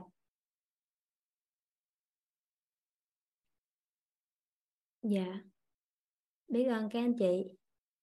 Bích Nga thấy có mấy cánh tay giơ lên nhưng mà chưa bật camera nên nó bị ẩn đi á các anh chị. Thì lúc nãy rồi mình hạ tay đúng không ạ? Giờ có Lương Ngọc Trịnh đang giơ tay, là có nghi vấn gì ở đây ạ? Dạ. Mời chị. Dạ cô, dạ bữa nay tâm thế hay quá cô ơi. Dạ nghe rồi hiểu ra rất là nhiều luôn. Mà em có một cái chuyện chút xíu em muốn hỏi cô á, là ví dụ như hồi sáng đó cô,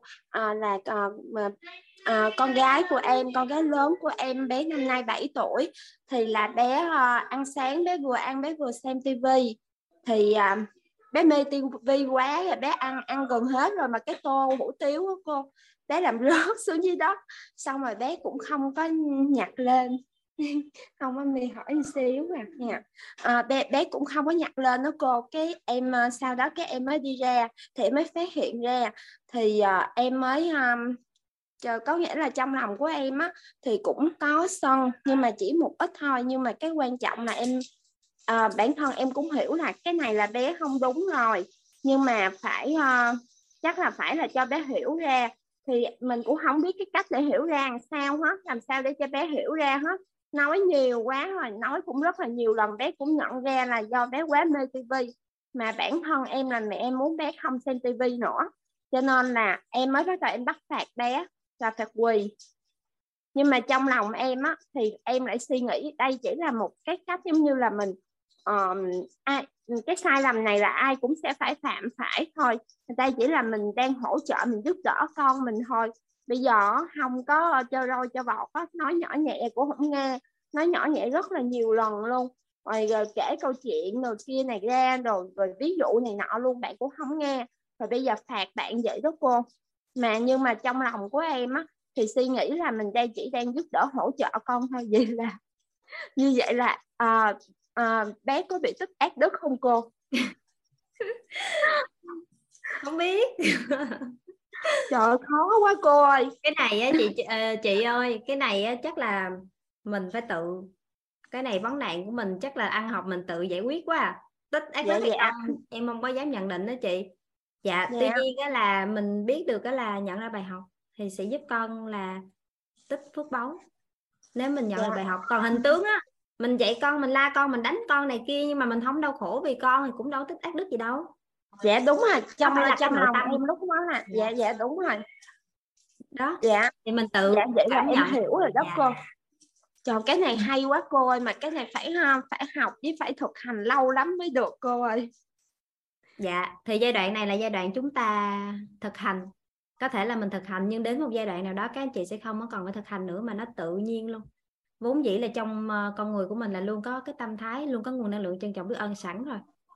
Một ngày nào đó chúng ta sẽ tự nhiên là hết 7 cái bố thí này nó hiển lộ, mà mình bố thí mình cũng không biết là mình đang bố thí, mà người khác họ nhận bố thí họ cũng không có nhận ra là họ được nhận bố thí luôn á các anh chị.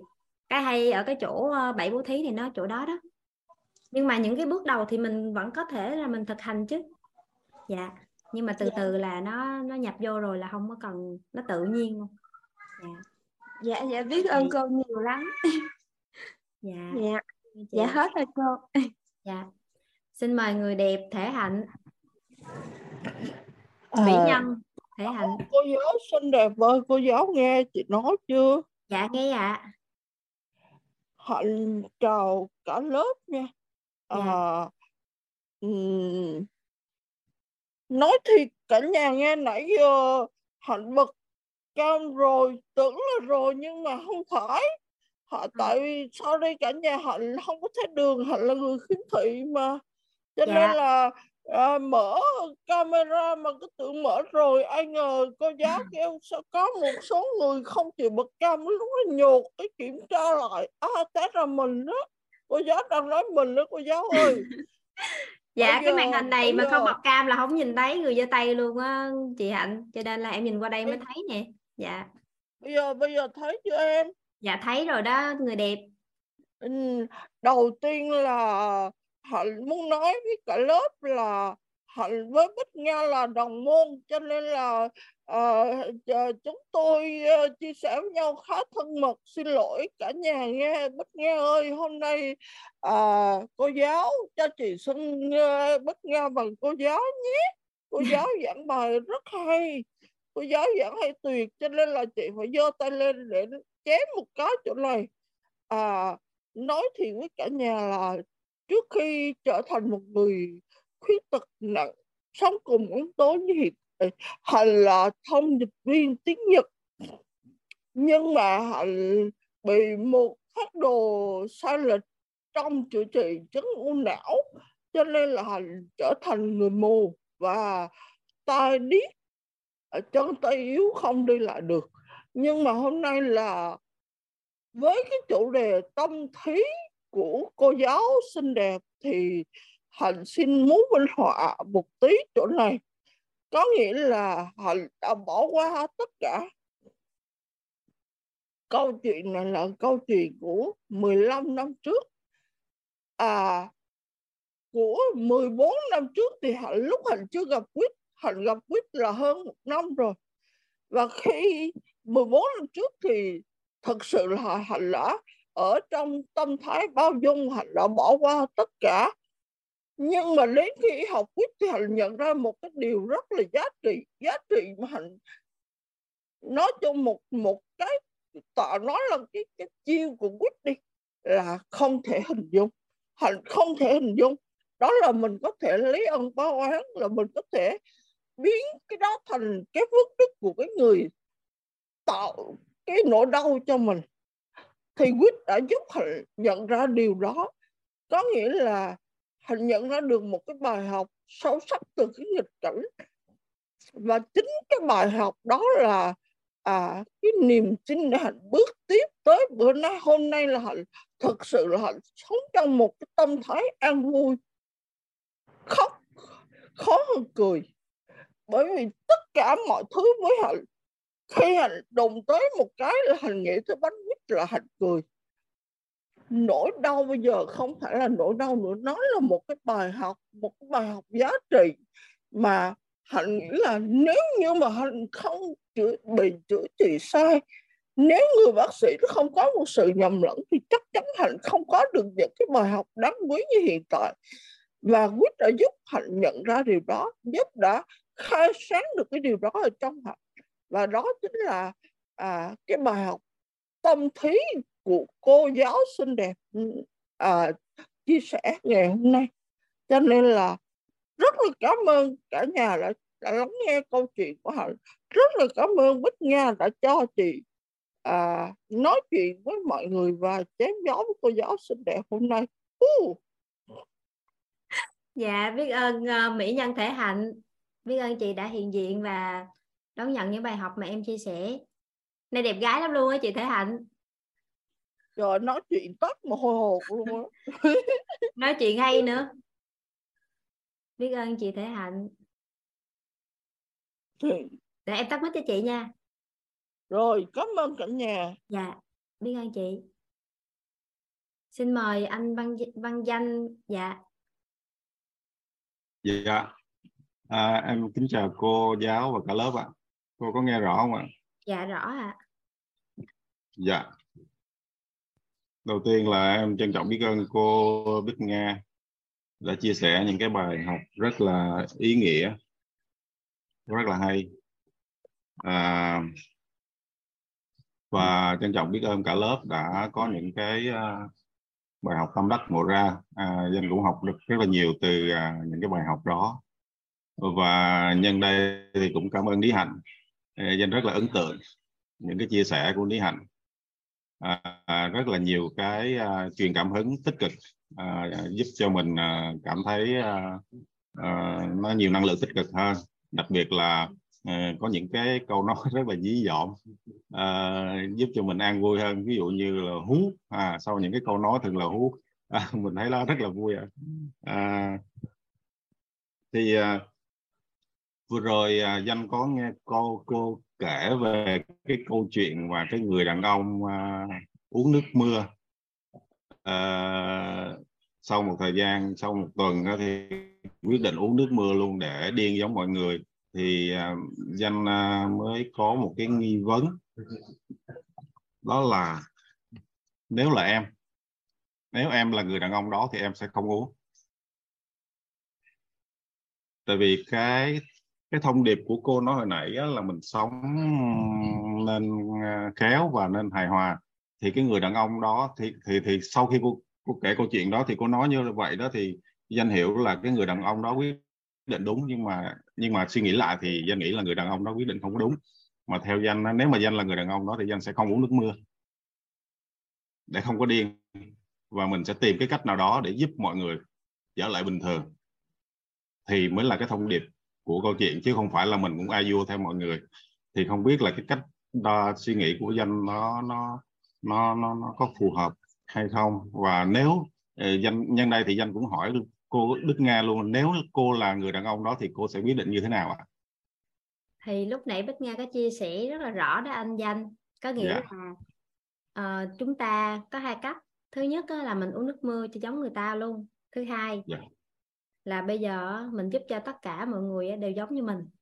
Thì mình chọn cách nào? Thì Quýt đang làm điều này nè. Có nghĩa là các anh chị có hình dung là Quýt đang làm một con đường rất là khác biệt trong xã hội không? Những điều mà các anh chị học ở Quýt có cảm nhận rất là khác những cái tổ chức khác không? Có khác không ạ? Nó ngược lại với những gì chúng ta biết từ trước giờ luôn á. Đúng không các anh chị? Nhưng mà Quýt đang đi làm con đường này giúp cho tất cả mọi người đồng bộ hóa nhận thức. Và chúng ta nâng được cái nhận thức, mà nâng được tầm nhận thức nội tâm và đứng được trên vấn nạn phát sinh, hướng đến 7 sự giàu toàn diện. Dạ. Thì trong cái giai đoạn đầu mà trong giai đoạn quýt của chúng ta đang đi thì trong giai đoạn này các anh chị giúp đỡ là mình khéo trong xã hội mình ăn ở sao cho phù hợp với người nhà.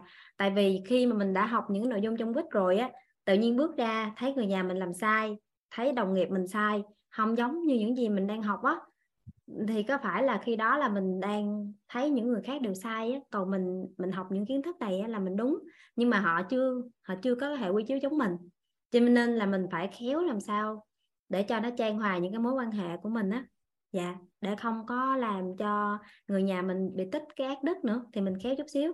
Nhưng một ngày nào đó nếu như mà tất cả mọi người đều đồng bộ hóa nhận thức từ cái người bán rau ngoài chợ cũng dạy cho con mình về giáo dục tận gốc, rồi đi lên trường thầy cô cũng dạy cho con mình về giáo dục tận gốc, rồi cái bắt đầu là đi gặp bác bảo vệ cũng dạy con mình về giáo dục tận gốc, thì tất cả mọi người đều nói con mình về giáo dục tận gốc, thì ngay cả mình cũng là người rất là thấu hiểu về giáo dục tận gốc, thì chỉ cần ra ngoài người ta dạy mà con chưa có gì mà chưa có thấu suốt cái chạy về hỏi mình, thì khi đó con ngày càng giỏi hơn, con sẽ kính trọng cha mẹ và thế hệ đi trước nhiều hơn. Và sau này xã hội của chúng ta sẽ đồng bộ hóa nhận thức như vậy các anh chị. Chúng ta sẽ hướng tới là đồng bộ hóa nhận thức như vậy, và con người họ sẽ không còn cạnh tranh nhau về phước báo nữa. Từ một người bảo vệ hay là một người giám đốc đều có cùng một cái nhận thức, nhưng mà cái vai trò của họ khác nhau. Đó là do họ hiểu được cái vai trò khác nhau thôi. Bây giờ muốn đổi cái vai trò thì họ đổi thôi, có cách để họ đổi thôi. Họ thay đổi khái niệm nguồn, họ thay đổi cái hình ảnh tâm trí, họ thay đổi tần số rung động năng lượng tương đồng với cái vị trí mà hướng tới, thì họ đổi cái vị trí thôi. Nhưng mà họ sẽ không có cạnh tranh nhau về phước báo. Họ biết phước báo mình như vậy đó, nên mình làm cái vị trí này. Phước báo người ta khác, người ta làm vị trí khác. Không có cạnh tranh, không đố kỵ nhau nữa. Thì một ngày nào đó trong tương lai chúng ta sẽ hướng tới điều này các anh chị. Dạ, hướng tới điều này. Tất cả mọi người đều thấu hiểu hết những cái hệ quy chiếu mà chúng ta đang học. Nhưng hiện tại là Quýt mới đi những cái bước đầu tiên thôi. Cho nên các anh chị giúp đỡ là chúng ta khéo là khéo chỗ đó anh Văn Danh. Dạ, chứ tránh trường hợp mình học xong mình thấy người nhà mình có vấn đề thì nó không hay thì khi đó Quýt mình lại tích ác đức thì tội cho Quýt quá. Hiểu ý này không anh Danh? Dạ em hiểu rồi. Cảm ơn cô. Dạ biết ơn anh. Biết ơn các anh chị. Dạ cảm ơn cô và cả lớp ạ.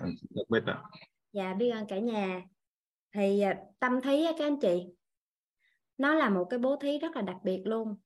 Khi mà có cái tâm thí này á, chúng ta sẽ hướng tới một cái xã hội rất là tốt đẹp. Thứ nhất là đối với những việc bất như ý là chúng ta đã nhận ra được bài học rồi, chúng ta biết ơn bài học rồi. Nhưng mà đối với những cái việc mà những cái việc tốt trong xã hội á, nếu mà chúng ta thường xuyên á mang cái tâm thí này ra bố thí á, thì chúng ta sẽ làm bội tăng rất là nhiều những cái việc tốt trong xã hội luôn. Ví dụ như á, chúng ta đi ra ngoài đường thấy một người mà họ nhặt một cái cọng rác lên, họ bỏ thùng rác đi. Nếu như mà mình trời ơi, mình chạy lại, mình rất là biết ơn em vì em đã hành động như vậy á, thì có phải là người đó sẽ ngày càng hành động bảo vệ môi trường mạnh mẽ hơn, đúng không ạ? Hay là những gì mà thầy cô á, hay là ví dụ như quýt của chúng ta đang gánh vác cái môn á, đó là môn nội tâm nè, thì có phải là khi các anh chị học và các anh chị chuyển hóa và các anh chị rất là biết ơn quýt, và các anh chị đi lan tỏa tri thức này cho người nhà, giới thiệu người nhà vào học, và tất cả mọi người á đều ghi nhận rằng quýt đang gánh vác một cái môn nội tâm cho xã hội á, có phải là cái tâm thí các anh chị giúp cho quýt sẽ mạnh mẽ chia sẻ nhiều hơn nữa, đúng không ạ? Đúng không các anh chị? Hay là ví dụ như cái giai đoạn vừa rồi á, các master bước lên chia sẻ các chủ đề á, thì các anh chị á là rất là biết ơn, bởi vì là các master á, đã là cánh tay nối dài của thầy và lan tỏa những tri thức tuyệt quý, thì có phải là các master sẽ mạnh mẽ lan tỏa những tri thức này nhiều hơn, có đúng không các anh chị? Cho nên á, cái tâm thí này nó là một cái bố thí rất là quan trọng luôn. Nó giúp cho xã hội mình ngày càng tốt đẹp hơn, sẽ bội tăng thêm những cái việc tốt đẹp mà bên ngoài xã hội đang có. Tại vì trân trọng biết ơn nó sẽ giúp bội tăng những gì mà nó sẽ giúp bội tăng thêm. Mình càng ghi nhận, mình càng biết ơn thì họ sẽ càng mạnh mẽ hơn nữa, mạnh mẽ cho đi hơn nữa. Dạ, thì đối với tâm thí á, là nó là như vậy các anh chị. Đối với những việc bất như ý nó xảy ra thì chúng ta nhận ra được bài học sau nghịch cảnh, biết ơn bài học đối với mình, biết ơn cái sự hữu dụng của bài học đối với mình trong phần đời còn lại. Còn nếu như những cái việc như ý, những cái việc tốt trong xã hội thì chúng ta cũng rất là trân trọng biết ơn và chúng ta ghi nhận nó, thì sẽ giúp bội tăng thêm những cái việc đó nữa trong xã hội các anh chị. Nên tâm thí là một cái bố thí rất là quan trọng á, và một người có tâm thí á, sẽ trở thành cỗ máy công đức phước đức cho con người luôn các anh chị. Dạ, rất là biết ơn các anh chị. Bối cảnh ngày hôm nay mình tìm hiểu về tâm thí khá là sâu ha cả nhà. Bây giờ chắc là mình đi qua học phần mới nha. Dạ, Bích Nga chỉ có 2 buổi để chia sẻ cả nhà mình về 7 bố thí thôi cả nhà. Có 2 buổi là nhiều chứ không phải là 2 buổi thôi. Rất là biết ơn thầy vì cho Bích Nga đến 2 buổi để chia sẻ về 7 bố thí. Dạ. Chị Hương, mình giơ tay chỗ này là có câu hỏi gì ạ? Dạ, em bật mic cho chị rồi đó. Dạ, em chào cô ạ. Dạ. Em chào cô, em chào cả lớp, trân trọng biết ơn cô và cả lớp ạ. Dạ, em muốn hỏi chỗ này chút xíu cô ơi. Em cũng hơi lăn tăn một xíu là hồi nãy cô có kể là cái câu chuyện là ví dụ như người chồng, ví dụ người chồng của em ấy, là một người chồng rất là tốt này, giỏi giang, thương yêu vợ con và chăm sóc cho gia đình rất là chu đáo. Thế rồi có khi những cái người mà đến nhà em chơi hay là bạn hay là cái người giúp việc ấy làm thì về thì cứ khen với mọi người, hàng xóm với gia đình á, xong lại phân bì với chồng của mình là cái anh này tốt như vậy đó, còn chồng mình thế nọ thế kia, thì cô bảo là như vậy thì cái người chồng của mình lại bị mất cái phước đức đi. Thì như vậy mình có lên á, mỗi lần mà khi gặp bạn bè hay gặp ai đó nói về chuyện gia đình, về chồng con thì mình có lên khoe hay mình kể về chồng mình là người tốt như vậy hay không? Mà nếu mà bị mất phước đức như thế thì mình lại phải làm như nào? Và hơn nữa là ở trong cái luật hấp dẫn ấy, thì thường hay nói là mình hay khen chồng, khen con, hay nói về những cái điều tốt của chồng á, thì nó sẽ được cái luật hấp dẫn ấy, thì nó sẽ tốt. Hoặc là mình khen con thực sự đó, những cái đó là có thật, thì mình có lại lên nói không? Mà nói để thì nó lại bị mâu thuẫn đó cô. Thì em cũng hơi thắc mắc cái chỗ này, thì nhờ cô giải thích dùm ạ. Dạ, thì nếu như mà chúng ta nói về những cái về chồng con á, mình biết cách quảng bá chị Hương. Mình biết cách quậy phá và cái động cơ mình là động cơ sáng á. Động cơ mình là cái động cơ nó sáng á. Thì người khác á, họ có bài học. Họ có cái bài học từ cái câu chuyện gia đình của mình á. Thì dạ cái đó. Còn nếu như mà những người khác á, mà họ đau khổ dựa trên cái việc mà chị quậy phá tốt về chồng con á, thì mình cũng không quản trị được cái chuyện đó. Có thể là sẽ tích ác đức giai đoạn đầu. Có thể là họ sẽ đau khổ giai đoạn đầu, nhưng sau đó họ ngộ ra được bài học. Thì lúc đó lại quay trở lại tức phước đức. Nên mình cũng đừng lăn tăng. Tại vì có những việc là mình sẽ tích cái ác đức ngay giai đoạn đầu, nhưng sau đó thì người ta lại ngộ ra cái bài học. Ta thay đổi cách sống thì lúc đó mình lại tích phước đức lại.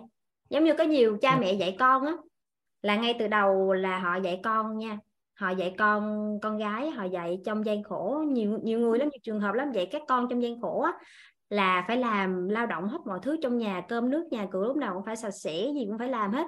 Người ngoài nhìn vô thấy trội, sao cha mẹ đối xử con cái kỳ quá, cái người ngoài tao oán trách. Đứa nhỏ trong nhà, các con trong nhà cũng không hiểu á, rồi cũng oán trách cha mẹ. Thì lúc đó cha mẹ tích ác đức.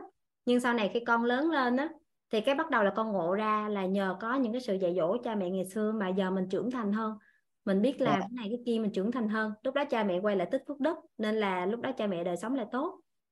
Nên là mình không có quản trị được chị. Thì đó em nghĩ là mình sau này mình gặp bạn gặp bè mình có nên ví dụ như nhiều khi ngồi tâm sự với nhau á, thì cứ kể là chồng mình tốt hay là giỏi giang này kia nọ, thì mình có nên kể như vậy hay không á. Thì nay cô nói như vậy thì em cũng biết được rằng là tùy cái lúc mà mình có thể tâm sự và mà cũng không có sao. Nên là tại vì mình cũng nói sự thật mà, nên em nhưng mà không sao, mình học thêm cái khái niệm về khiêm tốn á các anh chị. Mình mới đủ khái niệm nguồn á, để mình biết cái cách đối đãi phù hợp với bên ngoài á, lúc nào nên vươn lên, lúc nào nên cúi xuống phù hợp á. Hôm sau thầy chia sẻ cho chúng ta về khiêm tốn á, mình sẽ rõ hơn về chỗ này. Còn nếu như dừng lại ở đây á, thì trước hết chị Hương giúp đỡ em á là cũng đừng lăn tăn. Tại vì cũng sẽ có những người họ có bài học từ mình, có những người á, thì có thể oán trách giai đoạn đầu, nhưng sau này họ lại có bài học. Mình nếu như cái động cơ mình là nó sáng, động cơ mình nó sáng, mình cứ làm thôi. Biết ơn cô rất nhiều ạ. Biết ơn cả lớp. Biết ơn chị Hương. Em chào.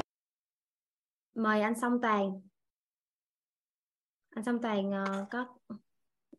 Em trân trọng biết ơn cô Bích Nga đã chia sẻ cái kiến thức về tâm lý và lòng biết ơn này, đặc biệt là về cái phần lấy ơn báo oán. Thì em xin chia sẻ với cả nhà là em học Thấu Hiểu Nội Tâm từ khóa K11. Và lúc đó giai đoạn trong cuộc đời em gần như là nó bế tắc á. Mình không biết là mặc dù lúc đó mình có tài chính, nhưng mà mình không biết mình xin. Giống như là con người mình lúc đó á, là mình nghĩ là mình có những lúc là mình nghĩ đến cho một giây phút á, là mình nghĩ đến nghĩ quẩn. Và thậm chí là cho nên là, nhưng mà từ khi may mắn biết ơn cái tri thức của thầy, thì gặp thầy và tổ chức quýt, thì tự nhiên cuộc sống của mình nó thay đổi, nó an vui hơn. Mình thấy được sứ mệnh của mình sinh ra cuộc đời này là ai, sinh ra cuộc đời này để làm gì, và giúp cho, đó là giống như thầy và tổ chức quýt đã nói, đó là giúp Việt Nam hướng đến giàu toàn diện. Và nếu đời này mình chưa làm được thì đến đời sau, đời con của mình, họ sẽ, những đứa trẻ nó sẽ giàu toàn diện, nó sẽ được hưởng sự sung sướng giống như những cái bạn bè quốc tế khác. Và các bạn bè, những người trẻ Việt Nam mình nè, những cái thế hệ trẻ đó, họ sẽ dẫn những cái bạn bè quốc tế về để chơi và cho họ học Việt Nam mình là một quốc gia từ nghèo khó, từ chiến tranh đi lên. Giống như là Bác Hồ hồi xưa đã từng hy sinh vì đất nước mình để cho giúp Việt Nam mình độc lập và tự do. Thì em rất là trân trọng biết ơn tri thức của thầy Toàn và tổ chức quýt. Mà có cái giai đoạn cả nhà, giống như cô nói á, là giống như là người mưa, người điên mà uống nước.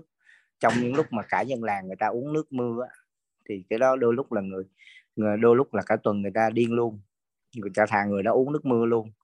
Thì giống như em cảm nhận được đó là trong cái giai đoạn mà đôi khi mình nhận cái tri thức quý báu quá, thì mình đôi khi mình tính mình ngã mạn, mình nghĩ là mình biết hết rồi, cho nên mình gặp ai mình cũng chia sẻ, mình thấy ai cũng có vấn đề, mình thấy người ta gặp khúc mắc, gặp vấn đề, cái là mình chia sẻ.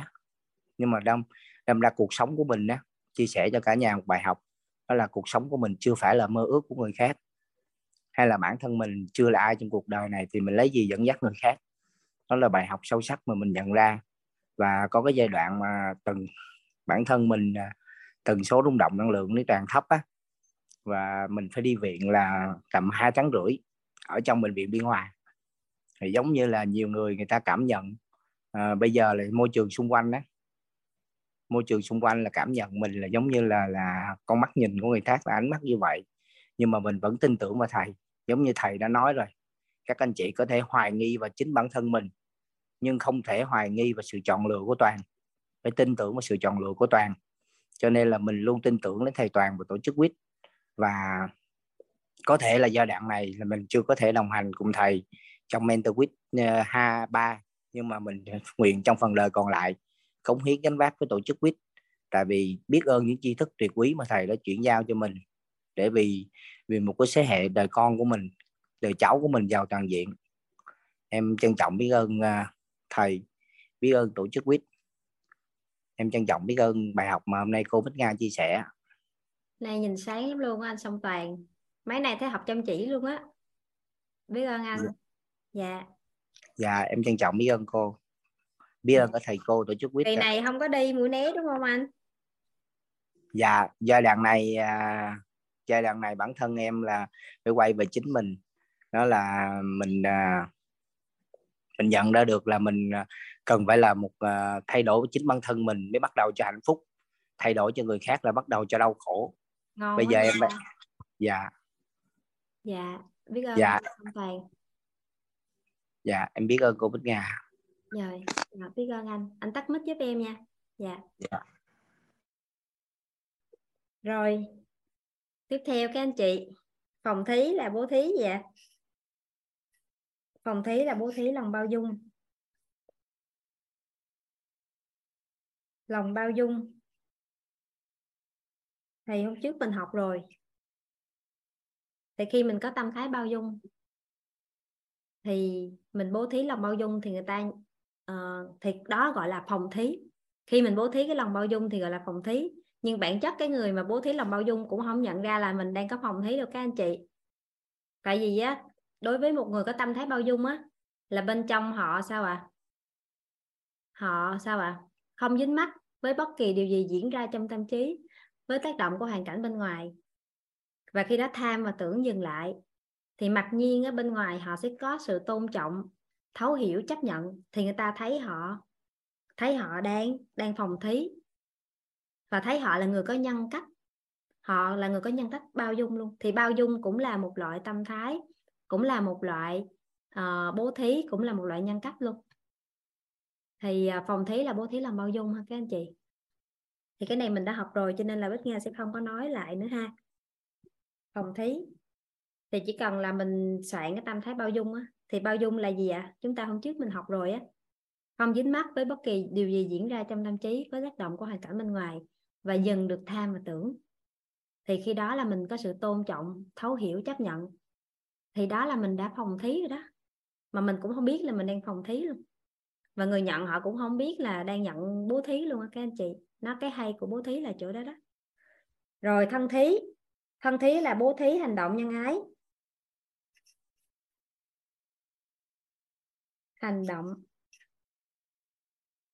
Hành động nhân ái hay còn gọi là hành động giúp người á các anh chị. Hành động giúp người á. Hành động nhân ái. Thân thí. Rồi. Mình qua thân thí ha. Thân thí.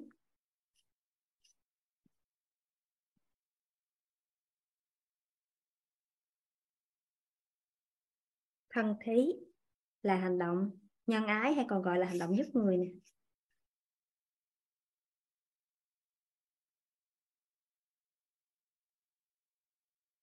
Thì đối với thân thí á, thì các anh chị giúp đỡ Bích Nga. Khi nào thì chúng ta sẽ thân thí ạ?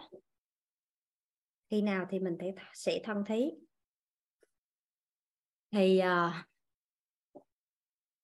thứ nhất á, thân thí là bố thí hành động nhân ái hay còn gọi là hành động giúp người. Thì mình cũng phải giúp phù hợp mới được nha các anh chị. Mình cũng phải biết cái cách phù hợp, mình phải thân thí phù hợp mới được. Thì thân thí thứ nhất nếu như mà những ai đang thi ân bất cầu báo những ai mà chúng ta mà giúp người mà không có suy nghĩ, không còn tính toán gì nữa đó, thì gọi là thi ân bất cầu báo.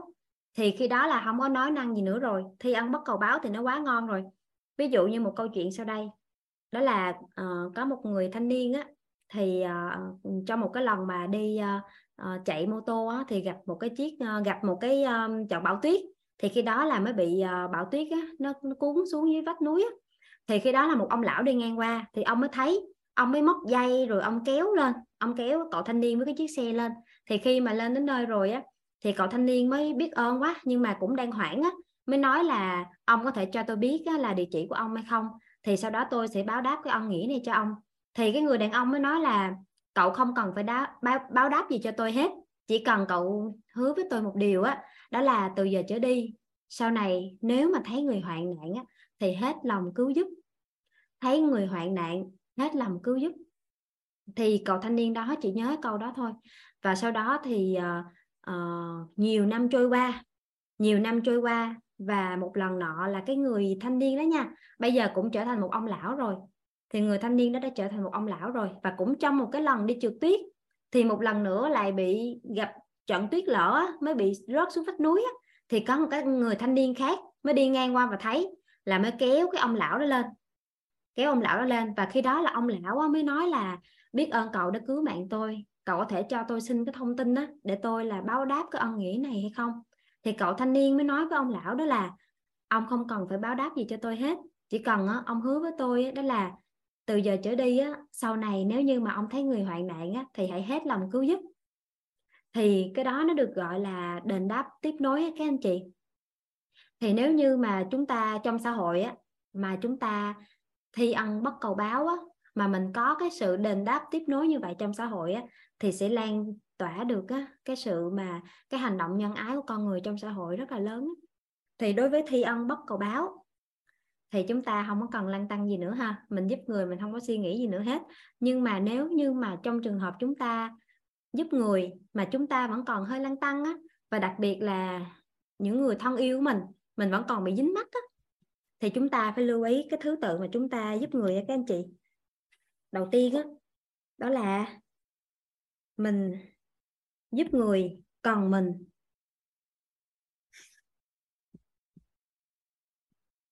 Cần mình. Đầu tiên là giúp người cần mình. Nếu như mà người ta không cần mình mình có giúp được không các anh chị? Người ta không cần mình có giúp được không ạ?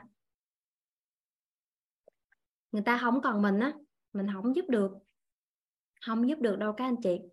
Ví dụ như là có một lần con trai của Bích Nga đang mở cái nút chai, những cái chai nước trái cây mà các con hay uống Cái là Bích Nga mới thấy là con đang loay hoay mở cái mạc nó có một cái lớp và một cái miếng giấy nó bọc lại cái miệng phải mở được cái miếng giấy lên mới uống được, mới đóng nắp chai lại và uống được. Thì Bích Nga thấy con đang lay hoay, con cậy lên nó mới chạy lại kêu để mày giúp cho, cái xé cái rạc lên. Thế là con trai đứt khóc quá trời luôn, con muốn tự mở. Cái là Bích Nga mới nhận ra thì ra con không có cần mình, mà mình lại can thiệp các anh chị.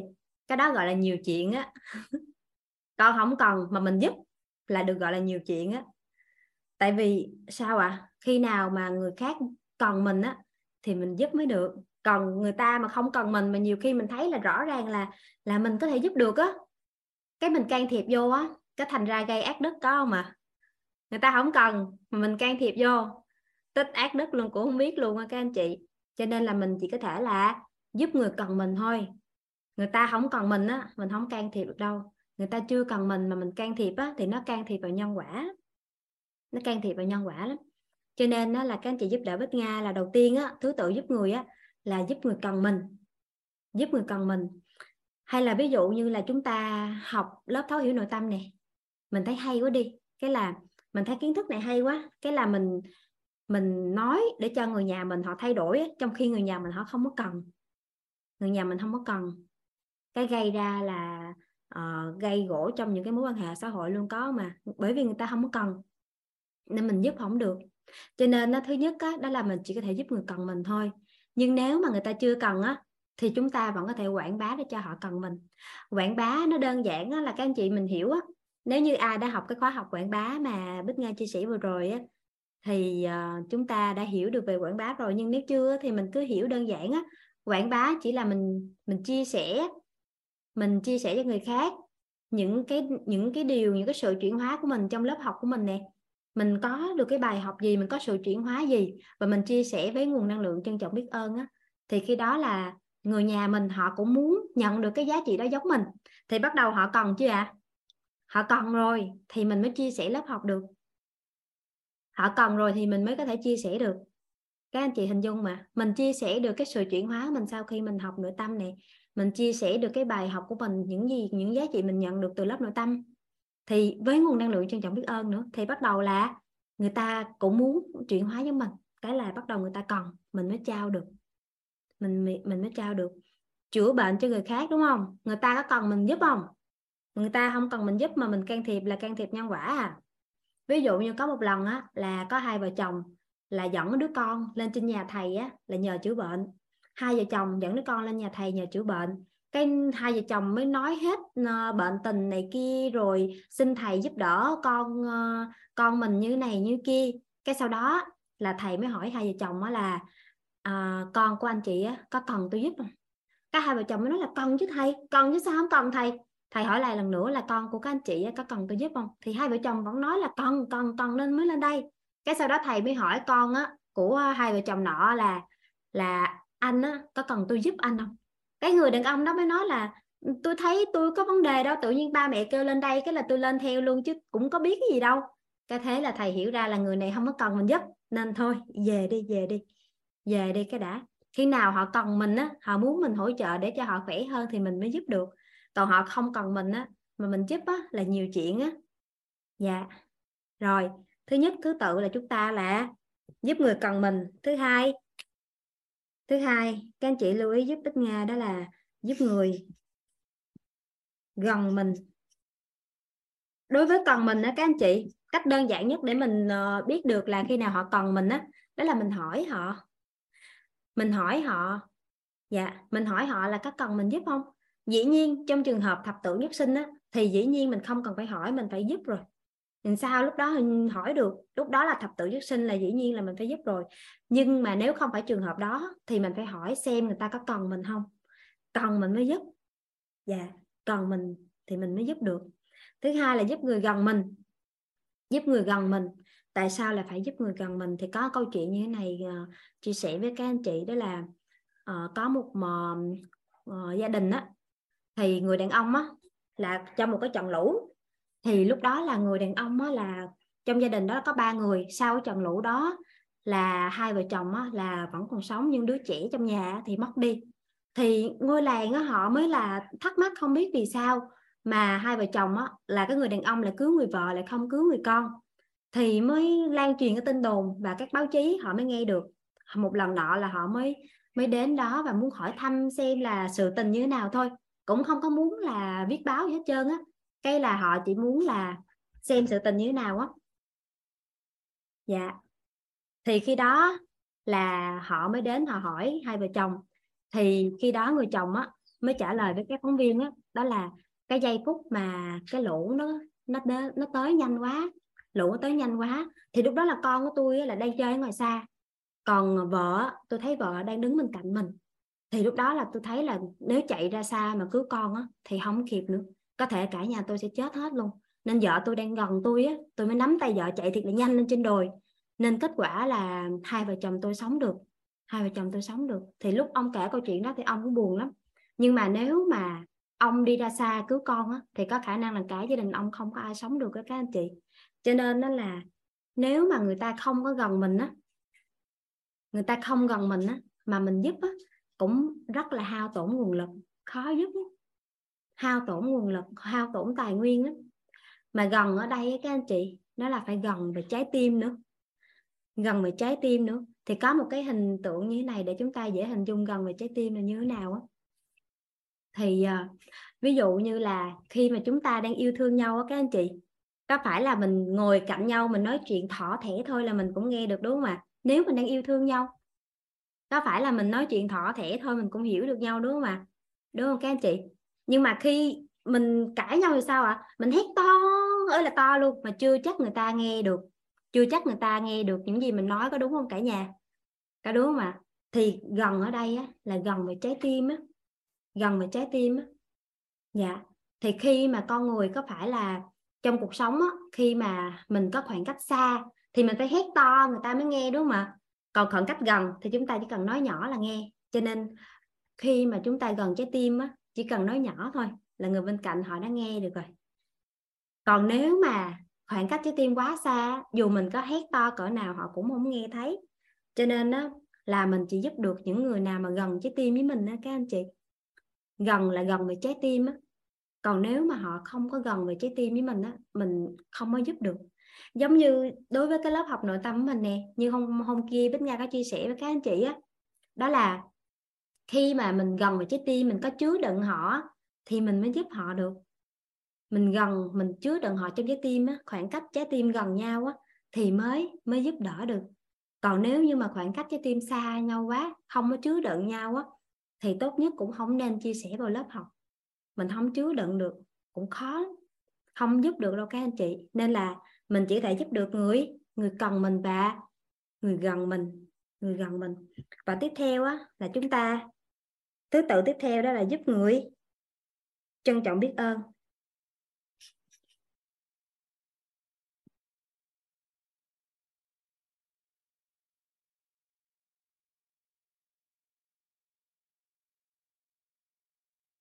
Trân trọng biết ơn. Thì một người mà có cái sự trân trọng biết ơn á, thì họ sẽ đơn giản á, họ sẽ trở thành cánh tay nối dài. Và đền ơn, cái văn hóa đền ơn tiếp nối á, nó sẽ tiếp diễn ra trong xã hội các anh chị. Khi mà chúng ta giúp những người mà có nguồn năng lượng trân trọng biết ơn á, thì họ sẽ đền ơn tiếp nối. Họ tiếp tục lan truyền cái văn hóa này, những cái bài học, những giá trị họ nhận được. Ví dụ như trong lớp học của mình này, mà chúng ta nhận được một bài học gì, chúng ta có cái sự chuyển hóa gì, thì chúng ta rất là trân trọng biết ơn những cái bài học đó. Có phải là chúng ta sẽ trở thành cánh tay nối dài, mình lan tỏa những cái bài học đó ra xã hội, có đúng không ạ? Có đúng không các anh chị? Thì cái thứ tự ưu tiên thứ ba trong thân thí đó là giúp người trân trọng biết ơn. Và thứ tư đó là người ơn của mình. Người ơn. Tại sao mà người ơn chúng ta lại phải để cái thứ tự cuối cùng? Làm sao biết mình muốn giúp họ có trân trọng biết ơn hay không? Đơn giản lắm. Khi mà mình giúp họ, ví dụ như mình cho họ một cái bài học, một quan niệm gì đó mà họ đứng trên vấn nạn đi, thì họ rất là mạnh mẽ lan tỏa chia sẻ cái bài học đó. Họ trân trọng biết ơn, mình cảm nhận được chứ. Dạ, mình cảm nhận được điều đó chứ. Thì người ơn á là thứ tự thứ tư. Bởi vì sao ạ? Tại vì người ơn á phải cần mình thì mình mới giúp được. Mà thậm chí người ơn của mình mà không cần mình á, mình giúp cũng không được đâu các anh chị. Cho nên là người ơn á là phải cần mình mới giúp được. Và người ơn của mình á phải gần mình mới giúp được. Phải gần trái tim với mình mới giúp được. Còn nếu người ơn mà không cần mình, mà khoảng cách trái tim cũng quá xa với mình á, mình giúp cũng khó lắm. Các anh chị. Cho nên á, cái thứ tự thứ tư á, đó là người ơn của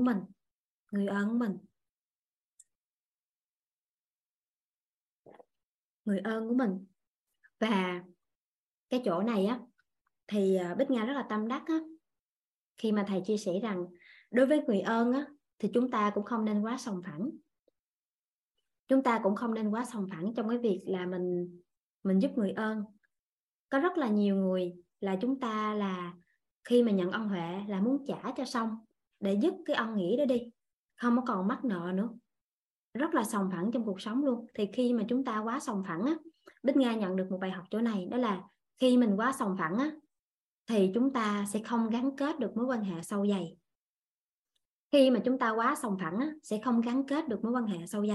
Ví dụ như cha mẹ là người ơn của mình, nhưng mà mình muốn lấy một cái số tiền nào đó để mình báo ơn thôi, coi như đó là mình trả lại công ơn của cha mẹ. Mình quá sòng phẳng, mình không có gắn kết được mối quan hệ sâu dày. Hay là những người mà ngày xưa á, trong cơn hoạn nạn á, họ cho mình mượn 10 triệu, 20 triệu. Bây giờ mình thành đạt rồi, mình mang lại 10 triệu, 20 triệu mình trả cho họ. Như vậy là hết hay sao? Đâu có hết được đâu. Đối với ơn nghĩa con người á, lúc mình hoạn nạn, mình mượn 10 triệu, 20 triệu. Bây giờ mình trả 10 triệu, 20 triệu, đâu có chuyện là nó hết ơn nghĩa đâu các anh chị. Nhưng mà chúng ta quá sòng phẳng á. Chúng ta mượn một muốn trả một á. Kết quả là chúng ta không có bao nhiêu mối quan hệ xã hội sâu dày hết trơn á. Không có mối quan hệ xã hội sâu dày. Hay ví dụ như á, là cái thời mà Bích Nga còn gian khó á, là có những anh chị á, là họ cho mình ở nhờ. Họ cho mình ở nhờ một thời gian. Thì bây giờ mình quay lại mình trả tiền họ kiểu sao? Mình trả tiền họ mình quy ra mỗi ngày mấy trăm ngàn kiểu sao đây? Đâu có trả được đâu các anh chị. Hay là ngày xưa lúc mà Bích Nga còn nhỏ, là Bích Nga đi học thêm á, là một tháng có 90 ngàn à. Mà mình thiếu nợ thầy 2 tháng là 180 ngàn. Bây giờ mình đem về mình trả 180 ngàn cho thầy là hết sao? Đâu có chuyện đó đâu. Cho nên á, khi á, mà mình còn mang một cái, mình một còn đang mang nợ ai đó các anh chị, nó cũng giúp cho chúng ta nuôi dưỡng được cái nguồn năng lượng trân trọng biết ơn lâu dài á. Khi mà chúng ta vẫn còn mắc nợ ai đó, vẫn còn nợ ân tình ai đó, thì chúng ta cũng sẽ giữ được cái nguồn năng lượng trân trọng biết ơn lâu dài. Và đối với những mối quan hệ của mình đó các anh chị, thì cũng không nên quá sòng phẳng. Thì khi đó mình mới gắn kết được cái mối quan hệ xã hội sâu dày. Thì cái chỗ này Bích Nga rất là tâm đắc khi mà được thầy chia sẻ. Rồi, thì đối với thân thí thì chúng ta lưu ý đó là thứ tự giúp đỡ là giúp người cần mình, giúp người gần mình, giúp người trân trọng biết ơn, giúp người ơn của mình. Các anh chị nắm ý này giúp Bích Nga ha. Vậy thì thân thí á, là mình có thể bố thí cái gì đây? Mình có thể bố thí cho con người cái gì đây? Thứ nhất á, chúng ta có thể là cho tiền. Tiền hay còn gọi là tài vật á, vật chất á. Tiền hay còn gọi là tài vật, vật chất. Thứ hai là có thể là năng lực. Năng lực ở đây là năng lực chuyên môn. Và thứ ba là quan niệm.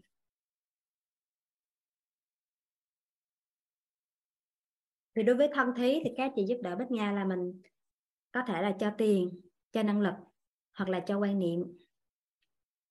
Thì thông thường á, đó là theo như các thầy cô hay chỉ điểm cho chúng ta, đó là cho tiền là hạ sách, cho năng lực là trung sách, cho quan niệm là thượng sách. Cho tiền là hạ sách, cho năng lực là trung sách, cho quan niệm là thượng sách. Tại sao lại như vậy ạ? Cho tiền là hạ sách, cho năng lực là trung sách, cho quan niệm là thượng sách. Thì có câu chuyện như thế này, cả nhà chúng ta sẽ hình dung được cái ý này nè. Đó là có một cái cậu thanh niên. Cậu thanh niên đó là đi câu cá. Thì khi mà câu cá về là có một cái xô đầy cá luôn. Thì cái là mới gặp một người ăn xin á. Thì mới thấy người ăn xin thấy thương quá, cái là mang cái xô cá đó là cho người ăn xin, cho hết luôn, và nói với ông ấy là gì? Ông hãy mang cái xô cá này về đi, tôi nghĩ là nó sẽ giúp ông á, sống được trong vài ngày mà không còn phải đi ăn xin nữa. Thì khi đó là ông ăn xin là nhận lấy cái xô cá đó, và sau đó cái người thanh niên trở về và rất là vui vẻ vì đã giúp được cho một ông lão ăn xin không có phải đi ăn xin trong mấy ngày. Thì về mới gặp người bạn của cậu thanh niên á. Thì khi đó là người bạn mới hỏi, ủa, nay đi câu cá mà sao thấy cá đâu hết trơn rồi. Thì khi đó cậu thanh niên mới nói là gì? Lúc nãy á, là tôi thấy là ông lão ăn xin, cái là tôi cho ông lão ăn xin hết rồi. Thì người bạn á, mới nói với cậu thanh niên đó là gì? Nếu á, mà cậu cho người ta cá thôi á, thì người ta cũng sẽ ăn xin trở lại thôi. Mình phải cho người ta cần câu, mình phải cho người ta cần câu và nói cho người ta cách câu như thế nào thì người ta mới không đi ăn xin nữa. Thì người thanh niên này thấy cũng hợp lý. Thì ngày hôm sau là hai anh chàng mới rủ nhau quay trở lại cái chỗ người ăn xin á. Thì kết quả là đúng thực sự là thấy cái người ăn xin vẫn còn đang ngồi ăn xin. Thì cái là mới tặng cho ông mới còn câu và nói ông phải đi câu cá đi. Cái hai chàng thanh niên đó là trở về cảm thấy rất là vui vẻ, bởi vì nghĩ rằng chắc chắn ông ăn xin á sẽ không phải vất vả đi ăn xin nữa. Thì khi về gặp một người bạn thứ ba, thì người bạn thứ ba mới hỏi là sao hôm nay hai cậu có chuyện gì vui vậy? Thì hai chàng thanh niên đó mới kể lại đầu đưa câu chuyện. Thì người bạn thứ ba mới nói là gì? Cho cần câu với lại nói thôi á, sao người ta biết cách câu. Hai cậu phải dẫn cái ông lão đi ra ngoài sông, hướng dẫn ổng cách quăng câu, câu cá như nào thì ổng mới biết cách câu chứ, thì thấy cũng hợp lý. Thì ngày mai là ba chàng thanh niên á, là cùng dắt tay nhau quay lại chỗ người ăn xin á, và vẫn thấy ông ăn xin đang ngồi ăn xin, thì mới dẫn ông đi ra cái hồ và chỉ ông cách là quăng câu như nào, rồi kéo câu như nào để câu cá làm sao. Thì kết quả là ông ăn xin cũng câu được cá. Thì ba chàng mới vui quá trở về và nghĩ rằng là đã giúp được cho một ông lão ăn xin đó, là có một cái nghề rồi. Cái trên đường về thì gặp một người thông thái. Thì người thông thái á, mới hỏi đầu đưa câu chuyện. Cái là ba chàng thanh niên mới kể lại cho người thông thái. Thì người thông thái mới nói á, là ngày mai các cậu quay trở lại á, tôi chắc chắn rằng ông lão ăn xin vẫn còn đang ngồi ăn xin. Thì ba chàng thanh niên này không có tin đâu. Cái rủ nhau ngày mai quay trở lại, và kết quả là vẫn thấy ông lão đang ngồi ăn xin. Thì khi đó là ba chàng trai thấy làm lạ quá, mới hỏi người thông thái. Thì người thông thái mới nói đó là nếu mà các cậu cho ông lão á, là nếu mà cho ông lão á, một chiếc xe đạp thì ông sẽ dùng chiếc xe đạp đó để đi ăn xin. Nếu cho ông một chiếc xe máy, ông sẽ dùng chiếc xe máy để đi ăn xin. Nếu mà cho một chiếc xe ô tô, ông sẽ dùng chiếc xe ô tô đó để đi ăn xin. Có nghĩa là cho tiền á chỉ là hạ sách thôi, cho năng lực là trung sách. Chỉ khi nào mình cho được cái quan niệm á, từ khi đó là ông mới nhận ra được là tại sao ông phải thay đổi cái nghề nghiệp đi á, ông thay đổi cái quan niệm mình đi á, thì ông mới thay đổi được cái cuộc đời. Nên là cho tiền chỉ là hạ sách thôi, cho năng lực là trung sách, cho quan niệm mới là thượng sách. Nhưng mà dĩ nhiên cho tiền là hạ sách thì nó cũng là một kế sách cơ, đúng không ạ? Nó cũng là một kế sách. Nên là trong những trường hợp cần thiết, chúng ta vẫn có thể là dùng hạ sách, đó là mình cho tiền nhưng sau đó mình kèm theo đó là quan niệm, để từ đó họ vượt trên cái vấn nạn luôn. Thì đó mới là thân thiết toàn diện. Còn nếu mà mình cho tiền thôi, nó cũng chưa đủ đâu các anh chị. Cho tiền phải kèm theo quan niệm nữa để họ đứng trên cái vấn nạn đó, họ chuyển đổi được cuộc đời, thì đó mới là thân thiết toàn diện á. Nên đối với con của chúng ta cũng vậy luôn á các anh chị. Nếu như mà mình thân thiết với con á, mình cho con tiền, cho năng lực thôi á, mà chưa cho con quan niệm á, thì con cũng không có trưởng thành. Nên có một câu nói như thế này rất là hay nè các anh chị. Cho con lương thực á, thì con lớn. Cho con lương thực thì con lớn. Nhưng cho con quan niệm thì con trưởng thành. Cho con lương thực thì con lớn. Nhưng cho con quan niệm thì con trưởng thành. Cho con lương thực thì con lớn. Nhưng cho con quan niệm thì con trưởng thành. Thì con trưởng thành. Thì rất là phước báo cho chúng ta là trong tổ chức quýt của chúng ta có những cái hệ thống quan niệm để giúp cho con cái của chúng ta trưởng thành hơn, đúng không các anh chị? Rất là biết ơn là trong tổ chức của chúng ta là các thầy cô đã giúp đỡ mình á, là trưởng thành trong quan niệm á. Trưởng thành trong quan niệm. Thì quan niệm á, nếu mà quan niệm mở rộng thì nó là thái độ, cách nghĩ, cách sống của một con người. Quan niệm mà mở rộng ra thì nó là thái độ, cách nghĩ, cách sống của một con người. Nhưng mà quan niệm đối với trong tổ chức của chúng ta thì nó gì là gì ạ? Đó chính là môi trường tốt. Nó chính là môi trường tốt nè.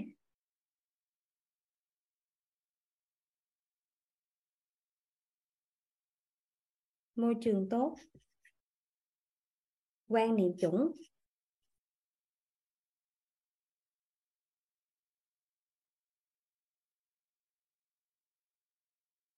Môi trường tốt, quan niệm chuẩn, tâm thái đúng.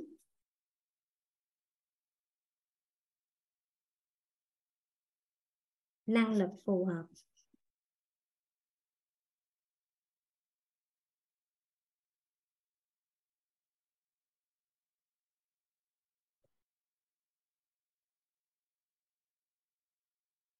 Môi trường mà mở rộng ra thì nó là thái độ, cách nghĩ sống, cách nghĩ cách sống của một con người. Quan niệm á, quan niệm mà chúng ta mở rộng ra thì nó là thái độ này, cách nghĩ cách sống của một con người. Thì đối với quýt của chúng ta, cái quan niệm là cái từ chung của xã hội bên ngoài. Cái quýt của chúng ta thì chúng ta hiểu quan niệm là gì ạ? Là môi trường tốt, là quan niệm chuẩn, là tâm thái đúng. Còn nếu chúng ta có thể tách ra cái năng lực chuyên môn á, đây là năng lực chuyên môn này, thì cái năng lực phù hợp này nó chính là cái năng lực chuyên môn. Nếu mình tách ra thì rất là phước báo cho chúng ta. Các thầy cô đã tạo ra một cái môi trường tốt, một cái môi trường mà người khác thích ở gần, một cái môi trường mà mang lại sự vui vẻ, hy vọng, niềm tin, trí tuệ, trân trọng, biết ơn, bao dung. Môi trường mang lại sự vui vẻ, hy vọng, niềm tin, trí tuệ, trân trọng, biết ơn, yêu thương, bao dung, khiêm tốn và chân thật. Đó là một cái môi trường mà người khác thích ở gần và cho chúng ta có được những cái quan niệm chuẩn này. Quan niệm về nhân sinh quan nói chung, quan niệm về nội tâm, về sức khỏe, về tài chính, đúng không ạ? Cho chúng ta có được tâm thái đúng, có được năng lực phù hợp. Thì khi á, mà chúng ta cho con của chúng ta được cái môi trường tốt, quan niệm chuẩn, tâm thái đúng, năng lực phù hợp đó các anh chị. Và ngoài ra mà mình cho được thêm cái tiền là cái tài vật nữa đó các anh chị. Tiền á, tiền bạc là tài vật á, và cộng với những cái mối quan hệ xã hội chất lượng mình trong cộng đồng á, thì khi đó là chúng ta cho con được một cái nguồn tài nguyên vô tận luôn các anh chị.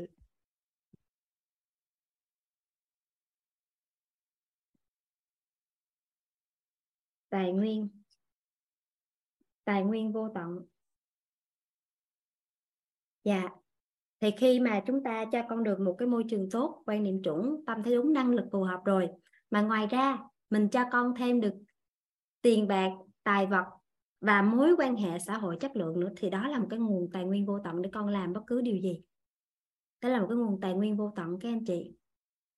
Thay vì chúng ta chỉ cho tiền thôi, cho năng lực thôi, mà chúng ta nếu làm được điều này, đó là mình cho con được những cái cho được một cái môi trường tốt như cộng đồng mình đang làm nè, quan niệm chuẩn, tâm thế đúng, năng lực phù hợp, và cộng thêm tiền bạc và những mối quan hệ xã hội chất lượng của mình nữa.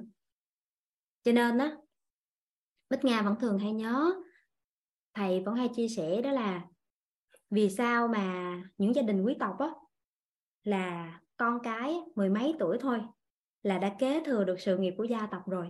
Hay là ngày xưa là vua chúa ngày xưa mới có mười mấy tuổi à, là đã đứng đầu một đất nước rồi. Thì khi đó là bởi vì ngay từ khi còn nhỏ, mới có 2-3 tuổi á, là các con của những gia đình quý tộc á, đã được ngồi trong cùng mâm cơm cùng với gia đình mình rồi, nghe gia đình nói về cách làm ăn kinh doanh, về những cái quan niệm sống. Thì lúc đó là con á, đã trưởng thành trong quan niệm rồi. Và sau khi mà con lớn lên mười mấy tuổi á, là cha mẹ kế thừa cái mối quan hệ xã hội chất lượng cho con, thì con trưởng thành trong quan niệm, trong quan hệ xã hội nữa. Và trường lớp á, là dạy cho con về năng lực chuyên môn. Thì có phải là khi đó con mình trưởng thành hơn người, đúng không các anh chị? Thì khi đó con mình sẽ có sự trưởng thành hơn người.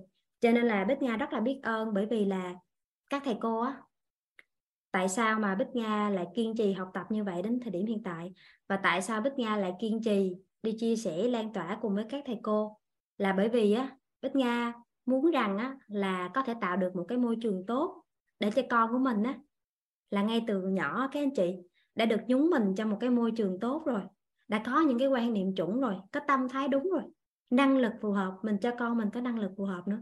Có phải khi đó con đã trưởng thành trong quan niệm không mà? Và khi lớn lên, mình kế thừa cho con những mối quan hệ xã hội chất lượng trong cộng đồng của mình này, là con trưởng thành trong mối quan hệ xã hội nữa. Trưởng thành trong mối quan hệ xã hội nữa các anh chị. Thì khi đó là con đã trưởng thành hơn người rồi. Cho nên Bích Nga hiểu điều này á, nên là Bích Nga rất là cảm thấy là phước báu khi mà mình được là một cái cánh tay nối dài để mà cùng với các thầy cô á, mình xây dựng cái môi trường như vậy á các anh chị, để cho thế hệ của con cái chúng ta sau này á, được thừa hưởng những cái điều này. Sau này Bích Nga tin rằng con của mình trong tương lai chỉ mười mấy 20 tuổi thôi, con sẽ thấu suốt hết tất cả những gì chúng ta đang được thấu suốt. Mười mấy 20 tuổi thôi, con hoàn toàn có thể gánh vác được những cái dự án mà chúng ta đang gánh vác, là vì các con đã rất là trưởng thành trong quan niệm rồi, và kế thừa mối quan hệ xã hội chất lượng nữa, và chúng ta bồi dưỡng thêm cái chuyên môn cho con nữa. Dạ, đó là mình đã cho con được một cái nguồn tài nguyên vô tận luôn á các anh chị. Dạ, thì đó mới là thân thí toàn diện. Thì khi đó mới là thân thí toàn diện á các anh chị. Thân thí toàn diện. Rồi, các anh chị nắm ý ngay chia sẻ chỗ này ha. Mình vẫn còn một cái thí nữa đó các anh chị. Cả nhà mình kịp chỗ này không? Dạ, đúng rồi nè Phương Triệu. Lớp học mình học giỏi thiệt luôn chứ. Mình qua tọa thí. Tọa thí là bố thí, vị trí ngồi.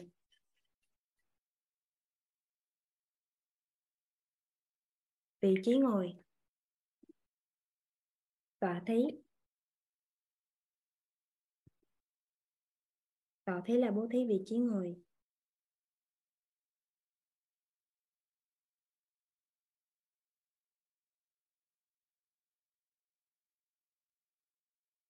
Tọa thí là bố thí vị trí ngồi. Thì có những câu nói trọng điểm về tọa thí á, các anh chị giúp đỡ Nga mình ghi vào trước ha. Tọa thí. Thứ nhất á, khi chưa có tiền, bỏ ra sự cần mẫn. Khi chưa có tiền, bỏ ra sự cần mẫn, thì tiền sẽ đến. Khi chưa có tiền, bỏ ra, đầu tiên mình phải bỏ ra nè. Khi chưa có tiền, bỏ ra sự cần mẫn, thì tiền sẽ đến. Người ta gọi là thiên đạo cần mẫn. Người ta gọi là thiên đạo cần mẫn.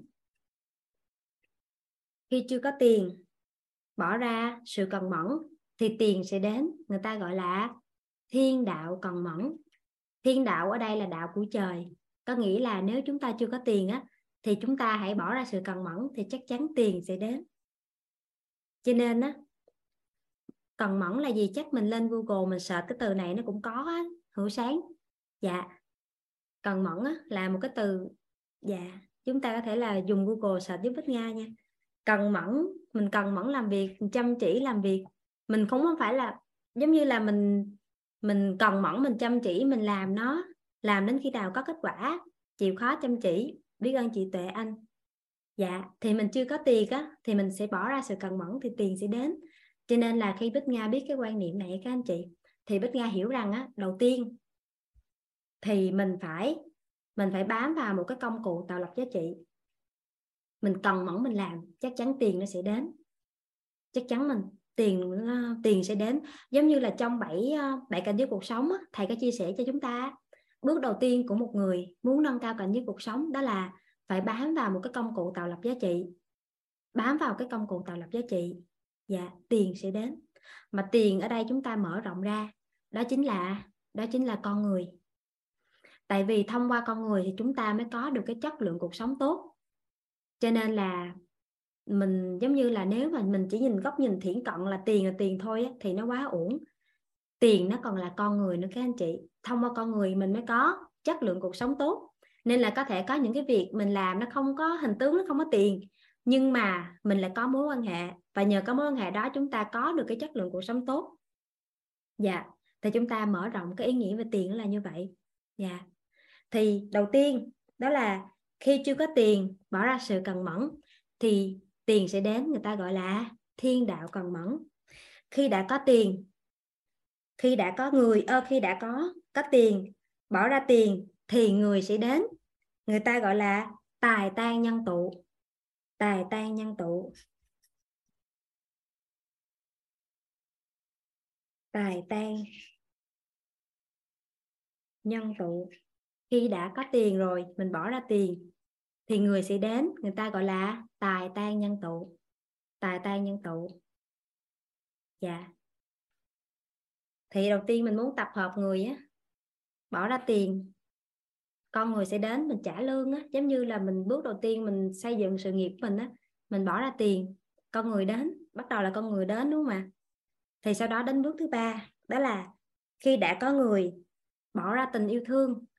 Khi đã có người, bỏ ra tình yêu thương thì sự nghiệp đến, người ta gọi là bác ái, lĩnh chúng sinh.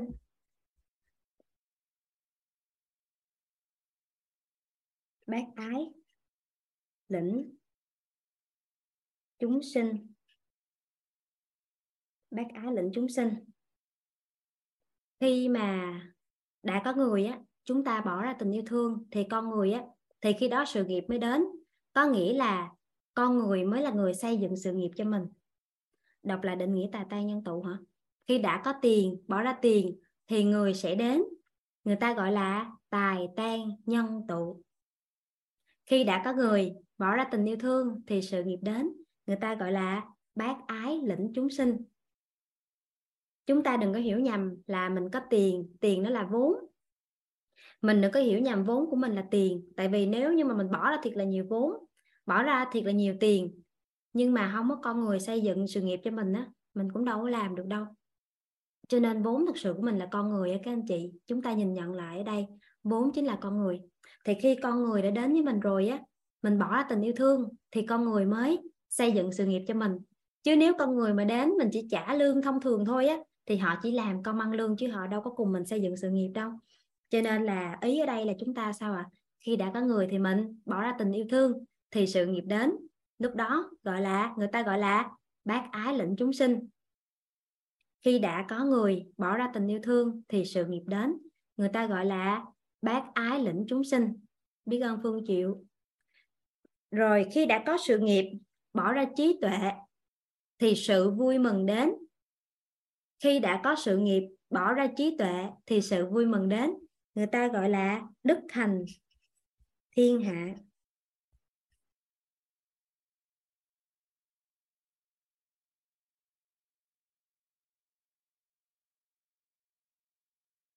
Đức hành thiên hạ. Khi đã có sự nghiệp, bỏ ra trí tuệ thì sự vui mừng sẽ đến. Người ta gọi là đức hành thiên hạ. Khi đã có sự nghiệp, bỏ ra trí tuệ thì sự vui mừng sẽ đến. Người ta gọi là đức hành thiên hạ. Đức hành thiên hạ.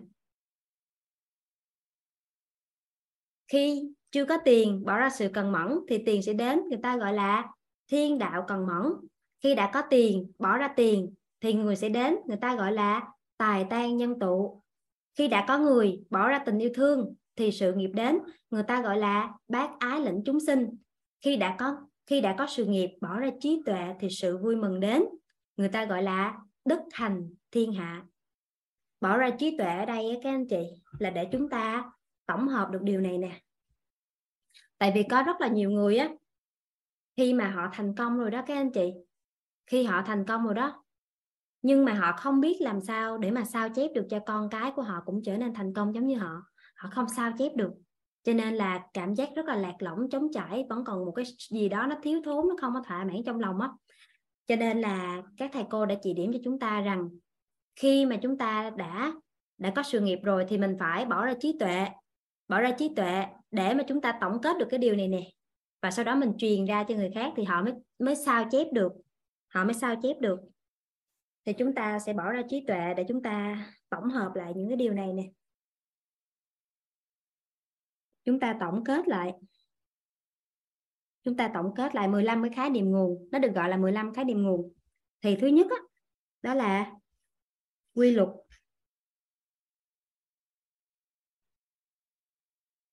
Thứ hai là nguyên lý. Thứ ba là chìa khóa.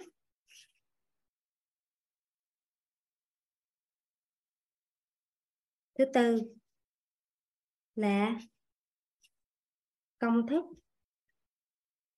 Thứ năm là phương pháp.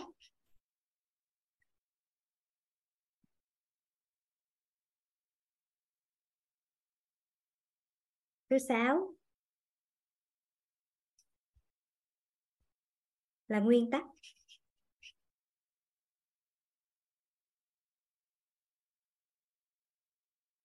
Thứ bảy, công cụ phương tiện.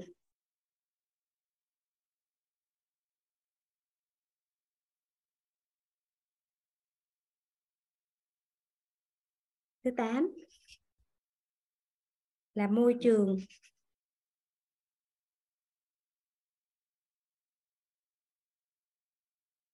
Thứ chín là quan niệm.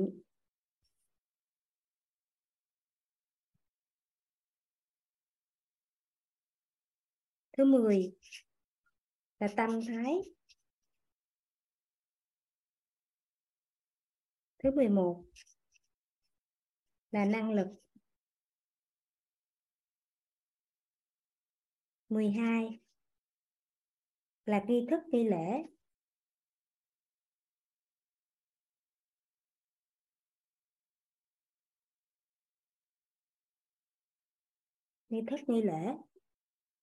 13 là hệ quy chiếu.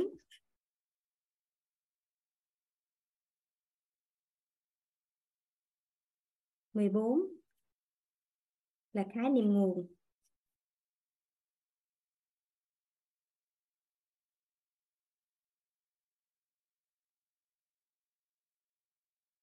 15 là mật mã. 15 là mật mã. Rồi. Thì hôm trước chúng ta học về bảy cảnh giới cuộc sống, các anh chị có nhớ không ạ? Hôm trước chúng ta học về bảy cảnh giới cuộc sống, để Bích Nga lấy lại cái slide á. Hôm nay chắc là xin phép cả nhà mình chia sẻ đến 10:30 nha. Hôm nay xin phép cả nhà mình chia sẻ đến 10:30 nha các anh chị. Rồi, đây là dạ biết ơn Phương Triệu à, mình tổng kết 15 khái niệm nguồn này. Thì hôm trước mình đã học về bảy cảnh giới cuộc sống á các anh chị. Thì đối với bảy cảnh giới cuộc sống á, là hôm trước thầy đã chia sẻ với chúng ta rồi đúng không ạ?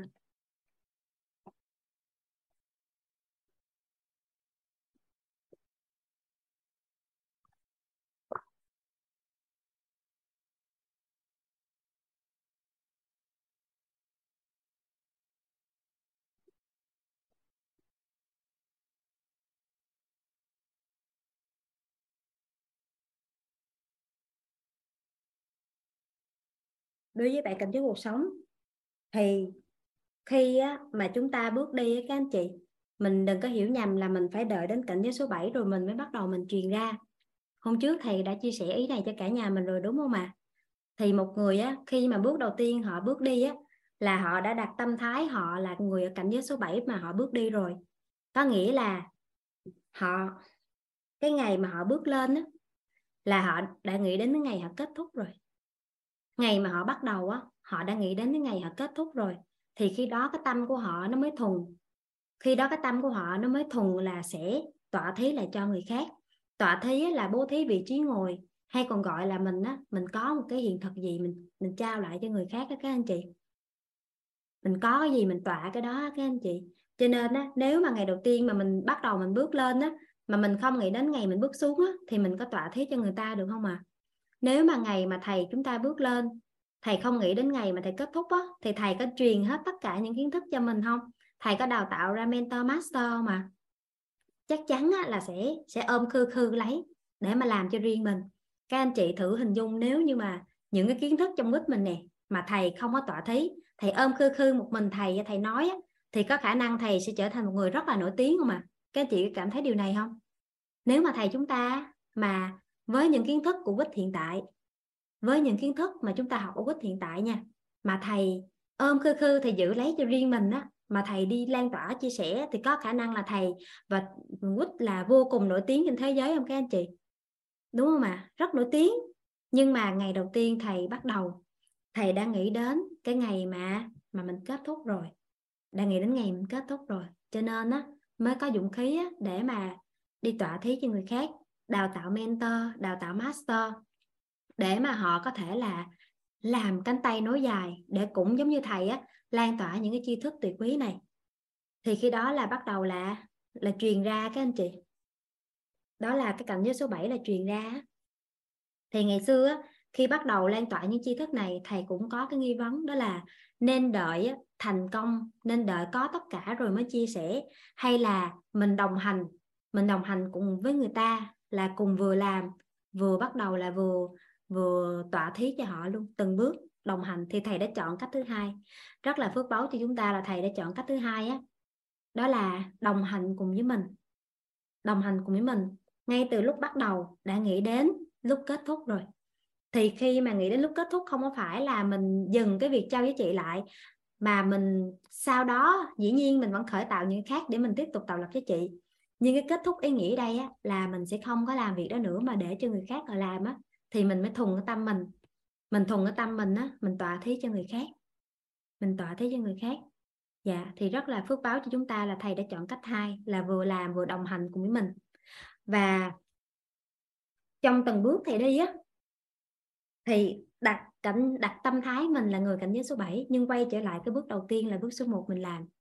Ví dụ như bước số 1 á, là mình đi làm, đúng không? Đi làm thì mình hoàn toàn có thể là mình tọa thí lại được những cái gì mình biết trong cái công việc đó cho người khác không ạ? Ví dụ như một ai là đang bơi thôi. Đang bơi thôi, hoàn toàn có thể giúp cho người khác bơi không? Có mà. Hay thậm chí là mình chưa có biết bơi luôn, mình cũng hoàn toàn có thể là giúp cho người khác là có cái biết, có cái tin, có cái hiểu về bơi, có cái thông tin về bơi thôi, thì đó cũng là tọa thí. Nhưng mà nó chưa tọa thí toàn diện thôi. Dạ. Thì trong từng bước á, là mình bước đi là chúng ta đã có thể tọa thí được rồi, chứ không phải đợi chúng ta đến cảnh giới số 7 mới tọa thí. Chị Thảo Hoàng rất là kiên trì giơ tay ở đây, chắc là có nghi vấn gì à? Em xin bật mic cho chị Thảo Hoàng ạ. Dạ. Sao vậy ta? Em bật lại nè. Alo. Dạ, nghe rồi đó chị. Dạ vâng ạ. Ở cái đoạn này em có một cái nghi vấn á, là yeah. Lúc nãy á, có cái anh gì đó chia sẻ á, là ý là không ham đi chia sẻ cho người khác á, bởi vì mình chưa có cái cuộc sống như người khác mơ ước á. Đó, thì ý là mà giống như là mình không có ham chia sẻ nữa, với lại là giống như lúc nãy cô có gì? Chắc con đánh răng đấy nhá, em lên đây một chị. Xin lỗi cả nhà. Thì xíu thôi, cho con đánh răng đi rồi mà ra đây ngủ. Dạ. Thì ý là em nói lại cái đoạn mà lúc đấy anh nói là mình cũng không ham đi chia sẻ cho người ta quá, bởi vì là mình cũng chưa phải là có cái cuộc sống như người ta mơ ước, và mình sẽ kiểu như ém lại á, để chút chia sẻ. Hoặc là lúc nãy tới cái đoạn mà cô nói là chia sẻ cho những người cần mình á, thì bây giờ á, nếu như là mình mới ăn học đi, thì mình cứ nghĩ là mình chưa có gì hết, thì thôi cứ đợi mình thành công đã rồi mình hãng đi chia sẻ, thì nó sẽ bị mâu thuẫn với cái đoạn ở dưới này là đoạn thí á cô. Bởi vì là khi mà không đợi đến mình hoàn hảo rồi mình mới đi chia sẻ, mà mình sẽ chia sẻ, tức là mình ăn học từ đâu thì mình cũng chia sẻ từ đó đấy cô. Nói riêng như thế này là chị Thảo Hoàng có nghĩa là khi mà cảnh giới cuộc sống mình nó cách biệt với người khác á, thì mình sẽ có sự thu hút với họ. Thì ví dụ như là một người ở cảnh giới số 1 hoàn toàn có thể thu hút được những người cảnh giới số 0 không? Có mà. Người có công việc, đi làm cộng lương có công việc, hoàn toàn có thể thu hút được những người mà chưa có công việc gì hết. Mình hình dung ý này không? Cho nên đó là đối với cảnh giới cuộc sống đó, thì chúng ta đều có cái sự cách biệt với những người. Chúng ta sẽ tọa thí được cho những người cảnh giới thấp hơn mình đó. Ý nghĩa là gì đó? Mình cảnh giới số 1 thì mình tọa thí người cảnh giới số 0 để họ lên cảnh giới số 1 giống mình. Mình cảnh giới số 2 thì mình sẽ nói được cho người cảnh giới số 1 nghe không? Mình cảnh giới số 3 thì mình nói được cho người cảnh giới số 1, số 2 nghe. Là gì đó chị? Nên là bước nào mình cũng đều tọa thí được hết á. Từng bước mình nâng cảnh giới cuộc sống mình dần lên. Nhưng nếu mà mình không có tọa thí á, thì chúng ta sẽ không bao giờ nâng được cảnh giới cuộc sống mình lên. Đó là bí mật. Chúng ta nghĩ rằng mình phải nâng cảnh giới cuộc sống lên trước thì á, mình mới đi giúp cho người ta được. Nhưng mà thật ra nếu mình không tỏa thế chuyện khác á, mình sẽ không nâng được cảnh giới cuộc sống lên. Nên á, khi mà mình lên được cái cảnh giới số 5 này đến cảnh giới số 6 á, là mình giúp người khác. Hạnh phúc cộng giúp người khác hạnh phúc thì bằng giá trị cuộc sống. Cảnh giới số 7 là giá trị cuộc sống cộng truyền ra bằng văn hóa. Thì bản chất chúng ta làm cái số 6 với cái số 7 á, các anh chị, là để chúng ta giữ được cái cảnh giới số 5 á. Bản chất mình làm cái số 6 và cái số 7 là để mình giữ được cảnh giới số 5. Cho nên nếu như mà chúng ta không biết được là mình phải tỏa thí thì mình không có nâng được cảnh giới cuộc sống đâu. Chị Hoàng nắm được, chị Thảo nắm được ý nghĩa em nói chỗ này ha. Dạ, em hiểu cái đoạn đấy á, tức là khi mà mình cứ chia sẻ theo cái hiểu biết của mình tới đâu. Đúng rồi đó chị. Đúng rồi, trong công việc đó chị có cái biết, cái tin, cái hiểu gì, chị có năng lực gì trong công việc đó, chị hoàn toàn có thể chuyển giao, đúng không? Nhưng khi chị chuyển giao thì lại giúp chị nâng lên cảnh giới mới. Dạ, chính xác đấy cô, tại vì là em thấy là có khi mà nói chuyện ấy, thì có một số người trong gia đình em á, thì sẽ nói là mình giống như là cứ phải phấn đấu thật là nhiều á, thì mình mới chia sẻ cho người khác á, kiểu như vậy, giống như là mình phải đạt được cái gì đó thì mình mới chia sẻ. Nhưng mà em thấy cái quan niệm đấy thì nếu mà ví dụ như khi mà em nhận được cái đường link của WIT á, thì là cô em chia sẻ, nếu như mà đợi cô em mà thành công hay là tới một cái cảnh giới nào đó thì em đến khi nào em mới nhận được. Hoặc là khi mà em nhận đường link WIT thì em cứ gửi cho những người thân của em, thì ai vô xem thì xem, tức là như thế thì họ nhận được thôi. Còn nếu mà đợi mà mấy năm trời khi mà em chưa chắc, không biết khi nào em mới thành công thì lúc đấy em mới gửi cho họ, thì không biết khi nào họ mới nhận được các kiểu em cũng đang hỏi như thế. Với lại thêm một cái nữa cô, ví dụ như là em có gửi cho bố em á, thì bố em là không có xem cũng không có nghe luôn, nói chung là kiểu như là không có muốn nghe á. Thì em cũng rất là mong muốn bố em tham dự cái khóa offline á, thì em cũng dùng mọi cách á, để bố có thể tham gia á. Thì đến khi bố em đã đồng ý tham gia rồi thì như thế thì có phải là em đang giúp cái người không cần mình không? Như vậy thì có bị gọi là đụng tới tổng nghiệp của người ta không ạ? Thì trẻ bố của chị Thảo đã đồng ý đi chưa? Dạ đồng ý đi rồi. Đồng ý chắc chắn là ông đã cần rồi ông mới đi. Còn ông không cần á, mà mình ép ông đi này kia thì là khác. Còn ông đã đồng ý là ông cần, ông mới đồng ý, ông mới đi. Dạ. Ông đã cần rồi đó chị. Chắc là dạ, thấy chị có cái sự chuyển hóa gì đó. Em nói chung là nói chuyện đông chuyện tây, sau đó là dẫn dắt bố vô câu chuyện vậy đó. Xong rồi em cũng nói là bố cũng chưa bao giờ từ chối con một điều gì hết á. Thì dạ, lần này thì bố chiều con một lần này đi á, là bố hãy tham gia cái lớp học này. Con tin chắc rằng là bố sẽ khỏe mạnh sau khi đi về á. Thế là bố em cũng đồng ý á. Dạ. Bởi vì em rất là vui. Tâm chúng ta, thực ra tâm mình nó cũng thùng thôi. Bích Nga biết rằng tâm của các anh chị nó cũng rất là thùng. Tại vì mình thực ra là mình vẫn mưu cầu những người thương yêu mình có cuộc sống tốt chứ. Mình không mưu cầu họ thay đổi thôi, nhưng mà mình vẫn mưu cầu được giúp đỡ họ chứ, đúng không chị Thảo? Yeah. Tâm mình thực ra cũng chỉ thùng muốn những người thương yêu mình á, họ được hạnh phúc, được vui vẻ thôi. Nhưng mà mình đừng có bị dính mắc là mưu cầu sự thay đổi của họ là được. Dạ, dạ chính xác luôn cô. Và hôm nay được cũng rất là vui, sau 30 năm mà quay lại ôm bố. Trời ơi, thầy bố vẫn chắc khỏe, thấy vui lắm cô. Và lúc đấy bố em á, kiểu run á, đẩy ra chứ kêu thôi để bố đi bán hàng. Và như là lúc đấy mình ôm bố với cái sự rất là vui, với lại là kiểu như là sung sướng á, chứ không có ngại ngùng gì hết á, thấy vui lắm cô. Dạ. Thôi cảm ơn cô. Dạ, em cũng giải đáp được nghi vấn rồi. Con gái mà kết nối được với bố á, thì hôn nhân gia đình sau này của mình hạnh phúc đó. Dạ. Cảm ơn cô. Biết ơn chị Thảo. Dạ. Cái file ghi âm Nguyễn Sĩ Phượng thì cái tổ chức của mình á, là đã public cái file ghi âm đó chung cho chúng ta luôn rồi, cho chúng ta tự do lan tỏa luôn, là mình cũng hiểu được cái dụng ý của mình á, là thuần tâm muốn lan tỏa. Dạ. Chứ mình cũng đâu có chặn gì ai đâu. Dạ, nhưng mà mình lưu ý là mình đừng có mưu cầu sự thay đổi của người khác là được. Tại vì mưu cầu sự thay đổi của người khác là gì ạ? Là bắt nguồn cho đau khổ. Cho nên là cái tâm mình á, là mình vẫn có thể là vì yêu thương những người thương yêu mình share với một cái tâm rất là thùng thì không có sao. Nhưng mà đừng có bị dính vào là tại sao học mà vẫn không thay đổi, tại sao họ nghe họ vẫn không thay đổi. Thì mình bị dính thì nó đau khổ thôi. Dạ, còn cái file của mình là đã là cho mình share, không có chặn gì hết á. Dạ. Thì cái chỗ này một người á, khi mà họ tọa thí á, thì họ mới có thể nâng được cái cảnh giới cuộc sống của mình lên. Bản chất mình làm cái cảnh giới số 6, số 7 là để mình giữ được cảnh giới số 5 thôi. Dạ. Cho nên là trong bước đường mình đi á, ngay từ bước đầu tiên mình đi là mình đã có thể tọa thí rồi. Mình có cái năng lực gì mình hoàn toàn có thể là giúp đỡ cho người khác cũng làm được giống như mình. Thậm chí là bơi á các anh chị. Hôm trước á, là Nga đâu có biết bơi đâu. Nga xuống nước là Nga chưa có bơi được. Nhưng mà Nga biết được cái quy luật của bơi chứ. Nga hoàn toàn có thể chia sẻ với người ta được công thức của bơi là bơi làm sao, phương pháp gì Nga chia sẻ được chứ. Thì thông qua cái việc Nga tọa thí cho người ta về bơi á, tuy nó chưa có hoàn thiện hết 15 cái điểm nguồn, Nhưng mà khi mà mình đã giúp được cho người ta rồi các anh chị, cái từ từ Nga lại biết bơi, Nga lại rõ hơn, cái từ từ Nga lại biết bơi các anh chị. Nên là biết ơn thầy á, là đã đúc kết cho chúng ta 15 khái niệm nguồn này nè các anh chị. Thì ngay từ bước đầu tiên mà thầy bước đi á, thầy đã đúc kết lại, bỏ ra trí tuệ để mà thầy tổng kết lại những cái khái niệm này nè.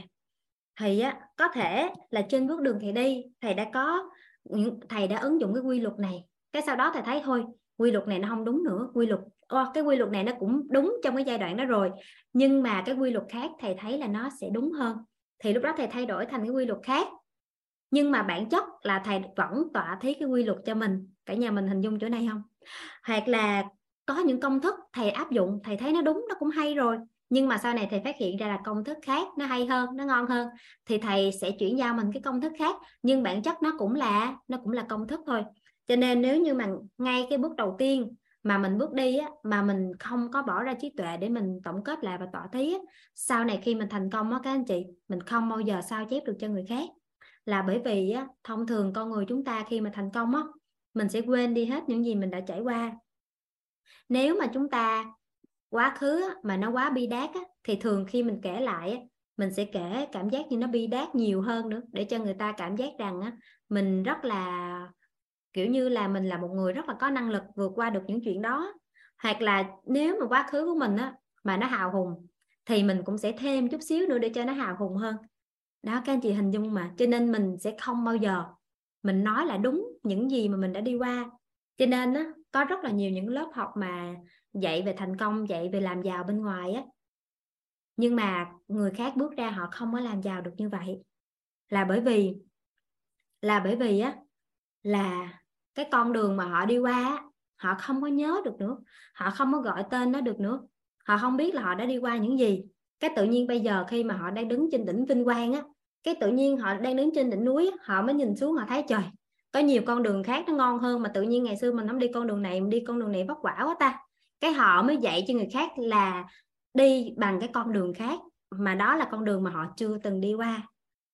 Các anh chị hình dung được ý này không ạ? Cho nên á, là tại sao mà họ thành công, họ dạy lại cho người khác nhưng người khác lại không làm được. Tại vì họ không bao giờ nói là đúng cái con đường họ đã đi qua, mà họ nói con đường mà họ thấy nó đơn giản hơn, nhưng kết quả người ta không có sao chép được. Thì chúng ta hình dung như thế này nè, đó là có hai cái ngọn núi.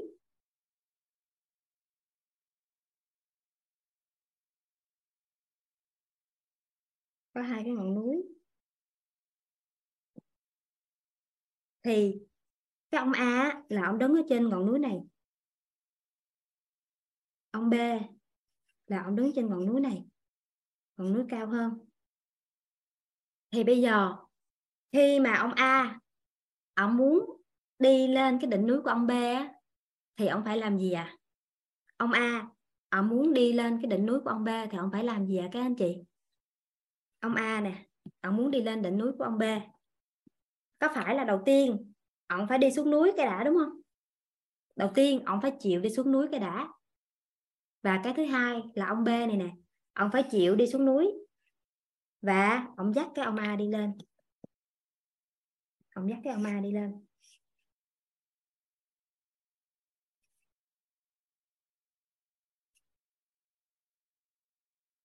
Các anh chị hình dung ý em muốn nói đây không? Thì khi á, mà ông A muốn qua đỉnh núi của ông B thì đầu tiên ông A ông phải chịu đi xuống dưới núi và ông B cũng phải đi xuống dưới núi và nắm tay ông A đi lên. Nên bước đầu tiên á, đối với tọa thí á, là cái người này nè họ phải cần mình giúp cái đã, đúng không ạ? Họ muốn nhận từ mình thì mình mới giúp được. Họ phải chịu sao ạ? Họ chịu đi xuống núi. Đầu tiên là họ phải có cái mong muốn trở thành. Ông A này ông mong muốn trở thành giống như ông B. Ông A ông mong muốn trở thành giống ông B. Có phải là đầu tiên là ông phải bắt đầu từ một cái mong muốn, cái sau đó là ông chịu đi xuống dưới núi và ông B này nè ông cũng chịu đi xuống dưới núi. Và trong quá trình mà ông B ông đi lên núi á, các anh chị, trong quá trình mà ông B đi lên núi á, thì ông trải qua những gì ạ? Ông gặp ổ voi, ổ gà, ông đã san lấp lại rồi. Ông gặp những cái cạm bẫy, ông đã giăng lưới hết. Ông gặp những chỗ nào nguy hiểm á, ông đề bảng đánh dấu nguy hiểm không được vào. Ông gặp những cái vực sâu á, thì ông đã giăng giăng lưới, giăng, ổng đã giăng cần câu, giăng hết tất cả những cái cây cầu để mà cho người khác họ bước lên, họ không phải gặp những cái chuyện đó nữa. Có nghĩa là ông B này, ông đi xuống núi, ông dẫn cái ông A này đi lên trên con đường mà ông đã đi, nhưng mà con đường đó đã được san lấp hết mọi thứ rồi. Con đường đó đã được san lấp hết mọi thứ rồi. Và ông A cứ thế là đi theo ông B đi lên thôi. Cho nên là có một câu nói nó được gọi là con đường tôi đi á, bạn có thể đi. Con đường tôi đi, bạn có thể đi các anh chị.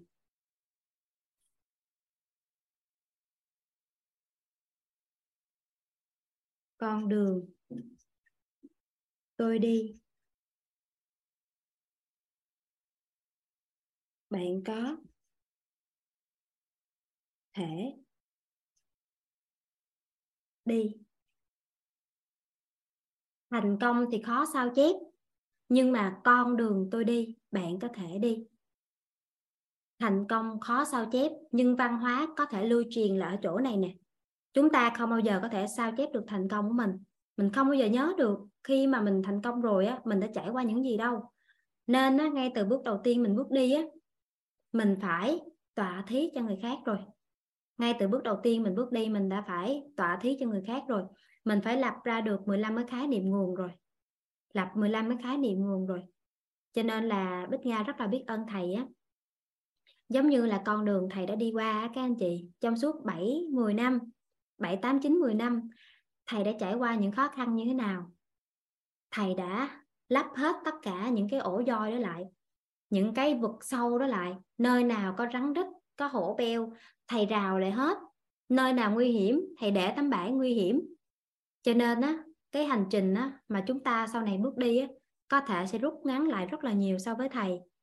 Có thể thầy đi mất 7-8-10 năm, nhưng mà chúng ta, khi mà thầy đã đúc kết lại 15 khái niệm nguồn này nè, thầy trao cho mình.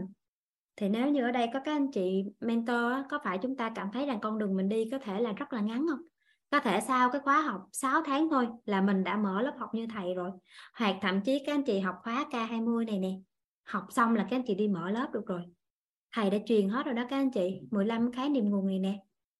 Nếu như chúng ta học trong mentor thì chúng ta sẽ được học sâu về 15 khái niệm nguồn này.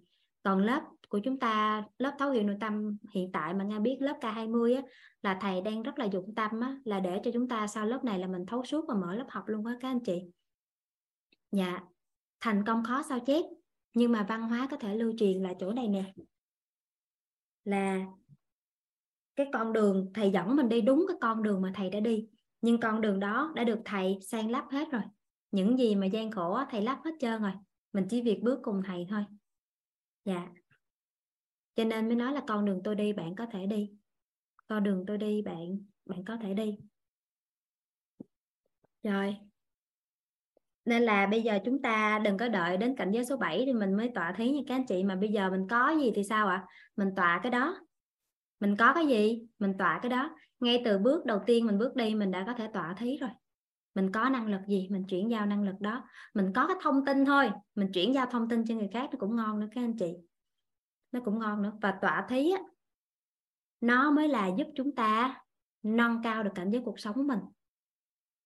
Và bước đầu tiên khi mình bước đi là mình phải có cái tâm thế mình ở cảnh giới số 7 rồi. Và tâm thế mình là cảnh giới số 7 là mình đã nghĩ đến ngày mình kết thúc rồi. Sau đó mình quay lại cảnh giới số 1, mình làm thôi các anh chị. Mình làm thôi. Dạ, có gì chuyển giao cái đó. Thì đây chính là học phần về tọa thí của chúng ta. Dạ. Hôm nay chắc chúng ta học đến đây các anh chị. Hôm nay Bích Nga cảm giác là lớp học của chúng ta là học rất là sâu về 7 cảnh giới, về 7 bố thí quan trọng đời người á. Dạ, rất là biết ơn thầy đã cho Bích Nga cơ hội được chia sẻ cùng với lớp học mình, để Bích Nga có cơ hội được trưởng thành hơn mỗi ngày á. Dạ, và cũng biết ơn sự khích lệ của thầy, sự động viên của thầy trong những cái bước đầu mà Bích Nga bước đi á. Thì cũng rất là phước báu là thầy đã tọa thí cho mình các anh chị. Cho nên trong quá trình mình bước đi á, những gì mình trải qua thầy đã trải qua rồi, nên là thầy biết cách làm sao để mà mình qua nó đơn giản á.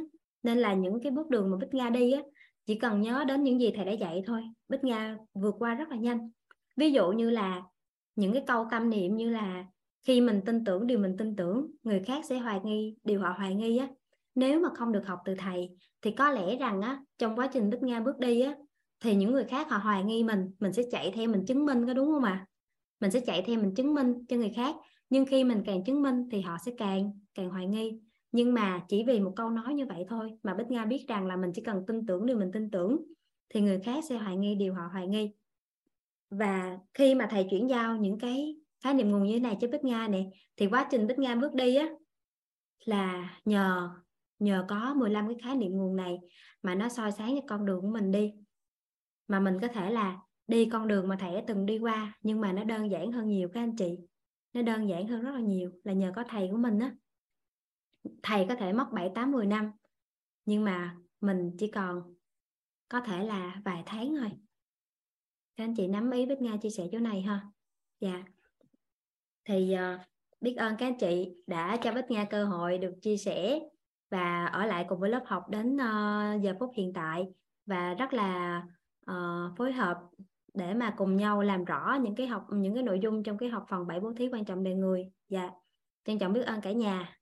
Hiện tại là bên dưới vẫn còn lớp học mà thì hình như là thầy vẫn còn đang chia sẻ lớp học master bên dưới. Chắc là kết thúc lớp học ở đây, Bích Nga sẽ xuống dưới tiếp tục học tiếp. Dạ, rất là biết ơn cả nhà. Hôm sau á, là thầy sẽ lên lớp nha các anh chị. Dạ, ngày mai là thầy sẽ tiếp tục giao lưu cùng với chúng ta về những cái chủ đề, những cái tri thức tiếp theo, những cái tri thức tuyệt quý tiếp theo. Dạ, rất là biết ơn sự hiện diện của cả nhà. Và biết ơn các anh chị bởi vì là đã đồng hành trở thành cánh tay nối dài của Bích. Dạ, biết ơn các anh chị nhiều lắm. Bích Nga xin phép bật mic cho cả nhà của mình chào nhau nha.